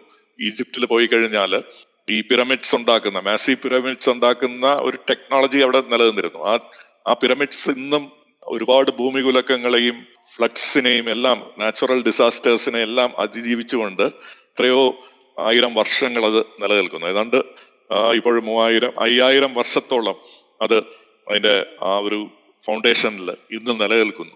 എന്നുള്ളത് അന്ന് അവർക്ക് ഒരു സ്ട്രോങ് സ്ട്രക്ചറെ നിർമ്മിക്കാൻ സാധിക്കും എന്നുള്ളതിന്റെ തെളിവാണ്. അതുപോലെ തന്നെ ഈ പല ടെക്നോളജീസും അവർക്ക് ഉണ്ടായിരിക്കാം ഉണ്ടായിരുന്നിരിക്കാം. അതിനെ അതിന്റെ തെളിവുകൾ നമുക്ക് കിട്ടുക ചിലപ്പോൾ പ്രയാസമായിരിക്കും. കിട്ടുമ്പോൾ നമുക്ക് അതിനെ അംഗീകരിക്കാം എന്നുള്ളതേ ഉള്ളൂ. അല്ല ഞാൻ ഞാൻ പറയാൻ ഉദ്ദേശിച്ചത് എന്താണെന്ന് വെച്ചാൽ അത് നമ്മുടെ ടെക്നോളജി വളരുന്നതനുസരിച്ചിട്ടാണ് നമുക്ക് ആ ആ ആ ഏരിയയിലൊക്കെ കടക്കാൻ കഴിയുള്ളൂ. ഒരു നമ്മൾ ഉദാഹരണമായിട്ട് നോക്കിക്കഴിഞ്ഞിട്ടുണ്ടെങ്കിൽ ഇപ്പൊ ancient D N A extract ചെയ്യാനായിട്ട് നമുക്ക് നേരത്തെ കഴിയില്ല. അപ്പൊ ആ എൻഷ്യൻ ആ പോപ്പുലേഷനെ കുറിച്ചുള്ള അല്ലെങ്കിൽ ആ അന്നത്തെ ആ അതിനെക്കുറിച്ച് നമുക്ക് പഠിക്കാനും പറ്റില്ല. പക്ഷെ ഇപ്പം നമുക്ക് ancient D N A extract ചെയ്യാനും അതിനെ അനലൈസ് ചെയ്യാനുമുള്ള ടെക്നോളജി വളർന്നിട്ടുണ്ട്. അപ്പോഴത്തേക്കും നമ്മളുടെ കാഴ്ചപ്പാടിന് ഒത്തിരി മാറ്റം ഉണ്ടായി അപ്പം അതെന്താണെന്ന് ചോദിച്ചാൽ നേരത്തെ നോക്കിക്കഴിഞ്ഞിട്ടുണ്ട് പോപ്പുലേഷൻ ഡി എൻ എ പോലും നമുക്ക് അനലൈ അനലൈസ് ചെയ്യാതെ വെറുതെ വെറുതെ ബാക്കിയുള്ള എവിഡൻസ് വെച്ചാലും നമ്മൾ ഹിസ്റ്ററി പരിശോധിച്ചുകൊണ്ടിരുന്നത് അല്ലെങ്കിൽ എക്സ്പ്ലെയിൻ ചെയ്തുകൊണ്ടിരുന്നത് പിന്നീട് ഡി എൻ എ അനാലിസിസിന്റെ ടെക്നിക് ക്ക് വന്നപ്പോഴാണ് ഡി എൻ എയും കൂടെ നമ്മൾ ഉൾപ്പെടുത്തിക്കേണ്ട പോപ്പുലേഷൻ ഡി എൻ എയുടെ ബേസിൽ നമ്മൾ എക്സ്പ്ലെയിൻ ചെയ്യാൻ ശ്രമിക്കും വീണ്ടും അതിന്റെ അടുത്ത സ്റ്റേജാണ് ancient D N A extract ചെയ്യാനും അത് അനലൈസ് ചെയ്യാനുമുള്ള നമ്മുടെ ഒരു ടെക്നോളജി ഇനിയും ഇങ്ങനെ ടെക്നോളജി വളരുന്നതനുസരിച്ചിട്ട് ഒരുപക്ഷെ നമുക്ക് പലതും കണ്ടെത്താൻ കഴിഞ്ഞേക്കാം. നമ്മുടെ എന്താ പഴയ കാലത്ത് ഉണ്ടായിരുന്ന പലതിനെ കുറിച്ചും നമ്മുടെ ധാരണകൾ തന്നെ മാറ്റാൻ മാറ്റേണ്ടി വന്നേക്കാം എന്നാണ് എനിക്ക് തോന്നുന്നത്. അതിനൊന്നും അങ്ങനെ നമ്മളല്ലാണ്ട് ഒരു ഒരു റിജിഡായിട്ട് നിന്നിട്ട് ഒരു കാര്യമുണ്ടെന്ന് തോന്നുന്നില്ല.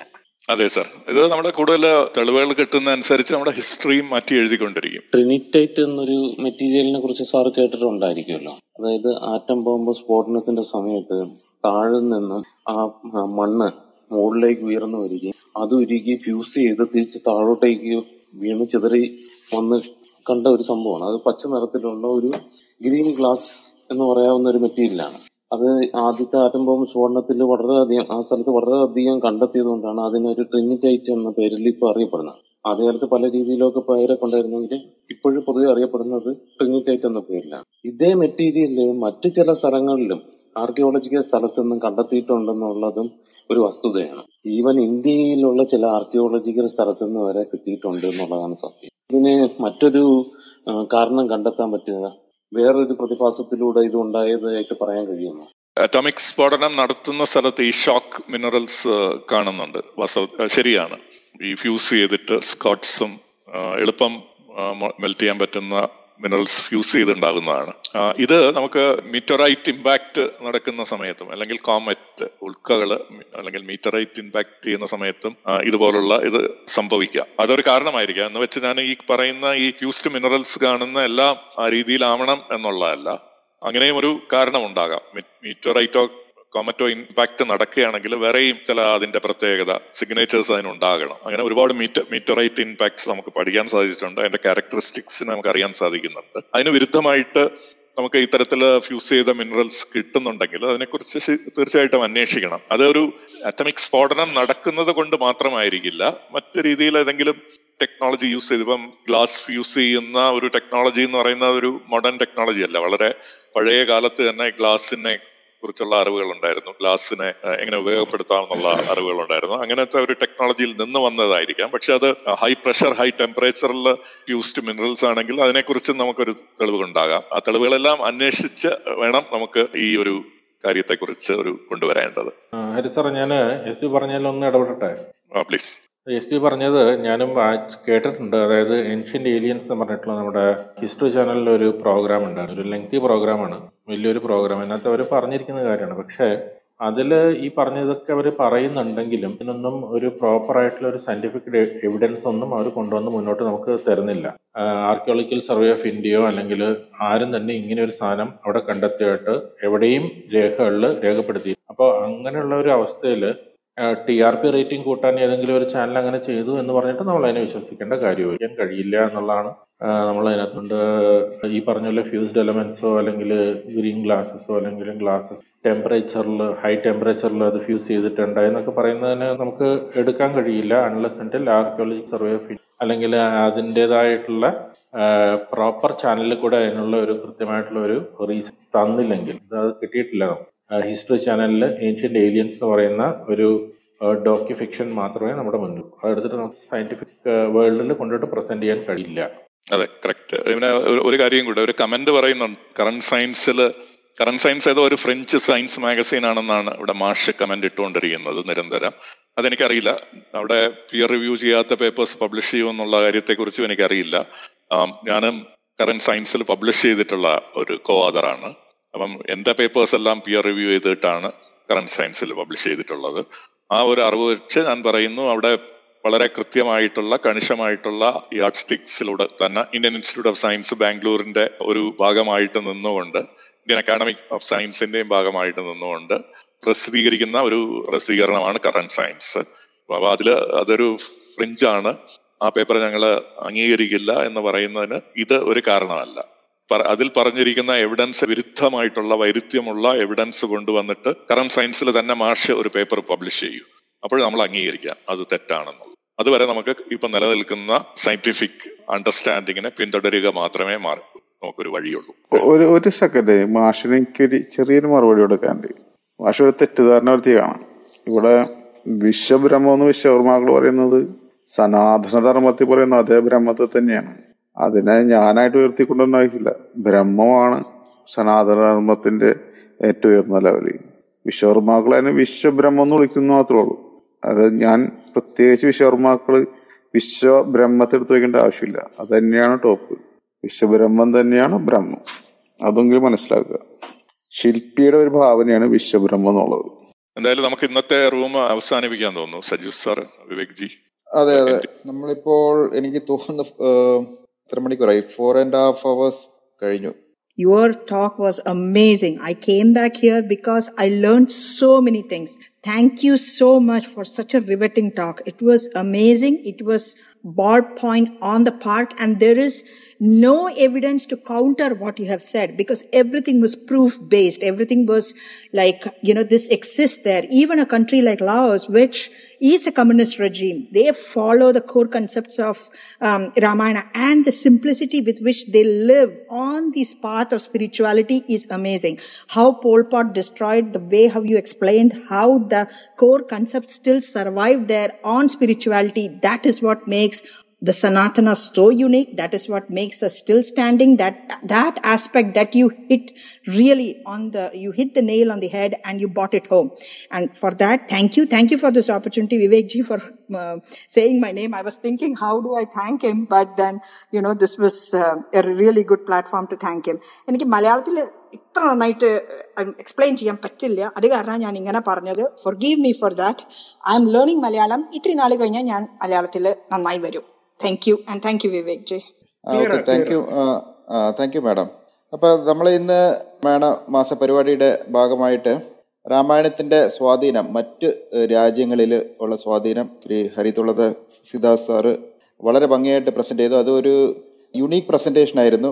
ഒരു ജോണി സാർ പറഞ്ഞ പോലെ ഒരു ഓഡിയോ ട്രീറ്റ് ആയിരുന്നു. അതായത് ആ രാജ്യങ്ങളിൽ അവർ അവരുടെ കലാരൂപങ്ങളുടെ ഓഡിയോ പ്രസന്റേഷൻ ഇടയ്ക്കിടയ്ക്ക് പ്ലേ ചെയ്ത് വളരെ ഇൻട്രസ്റ്റിംഗ് ആയിട്ടാണ് പ്രസന്റ് ചെയ്ത് അതുപോലെ തന്നെ നമ്മൾക്ക് ഒരിക്കലും കേട്ടിട്ടില്ലാത്ത അറിവില്ലാത്ത കാര്യങ്ങൾ കുറേ നമുക്കറിയാൻ ഇന്ന് സാധിച്ചു. ആഫ്രിക്കയിൽ വരെ ഉള്ള രാമായണത്തിന്റെ ഇൻഫ്ലുവൻസ് വരെ നമുക്ക് ഇന്ന് അറിയാൻ സാധിച്ചു.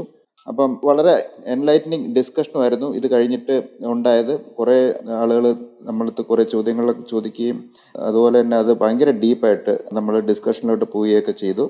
ഇതുമായിട്ട് റിലേറ്റഡ് അല്ലാത്ത ടോപ്പിക്സും നമ്മൾ ഡിസ്കസ് ചെയ്തു. എങ്കിൽ പോലും അതും വളരെ ഇൻട്രസ്റ്റിംഗ് ആയിരുന്നു. ഇതൊക്കെ പറഞ്ഞാലും രാമായണം നമുക്ക് കനോട്ട് ഇഗ്നോർ ഇറ്റ് അതായത് നമുക്ക് അതിന്റെ നമ്മളുടെ സ്വന്തമായിട്ട് കൺസിഡർ ചെയ്യാം.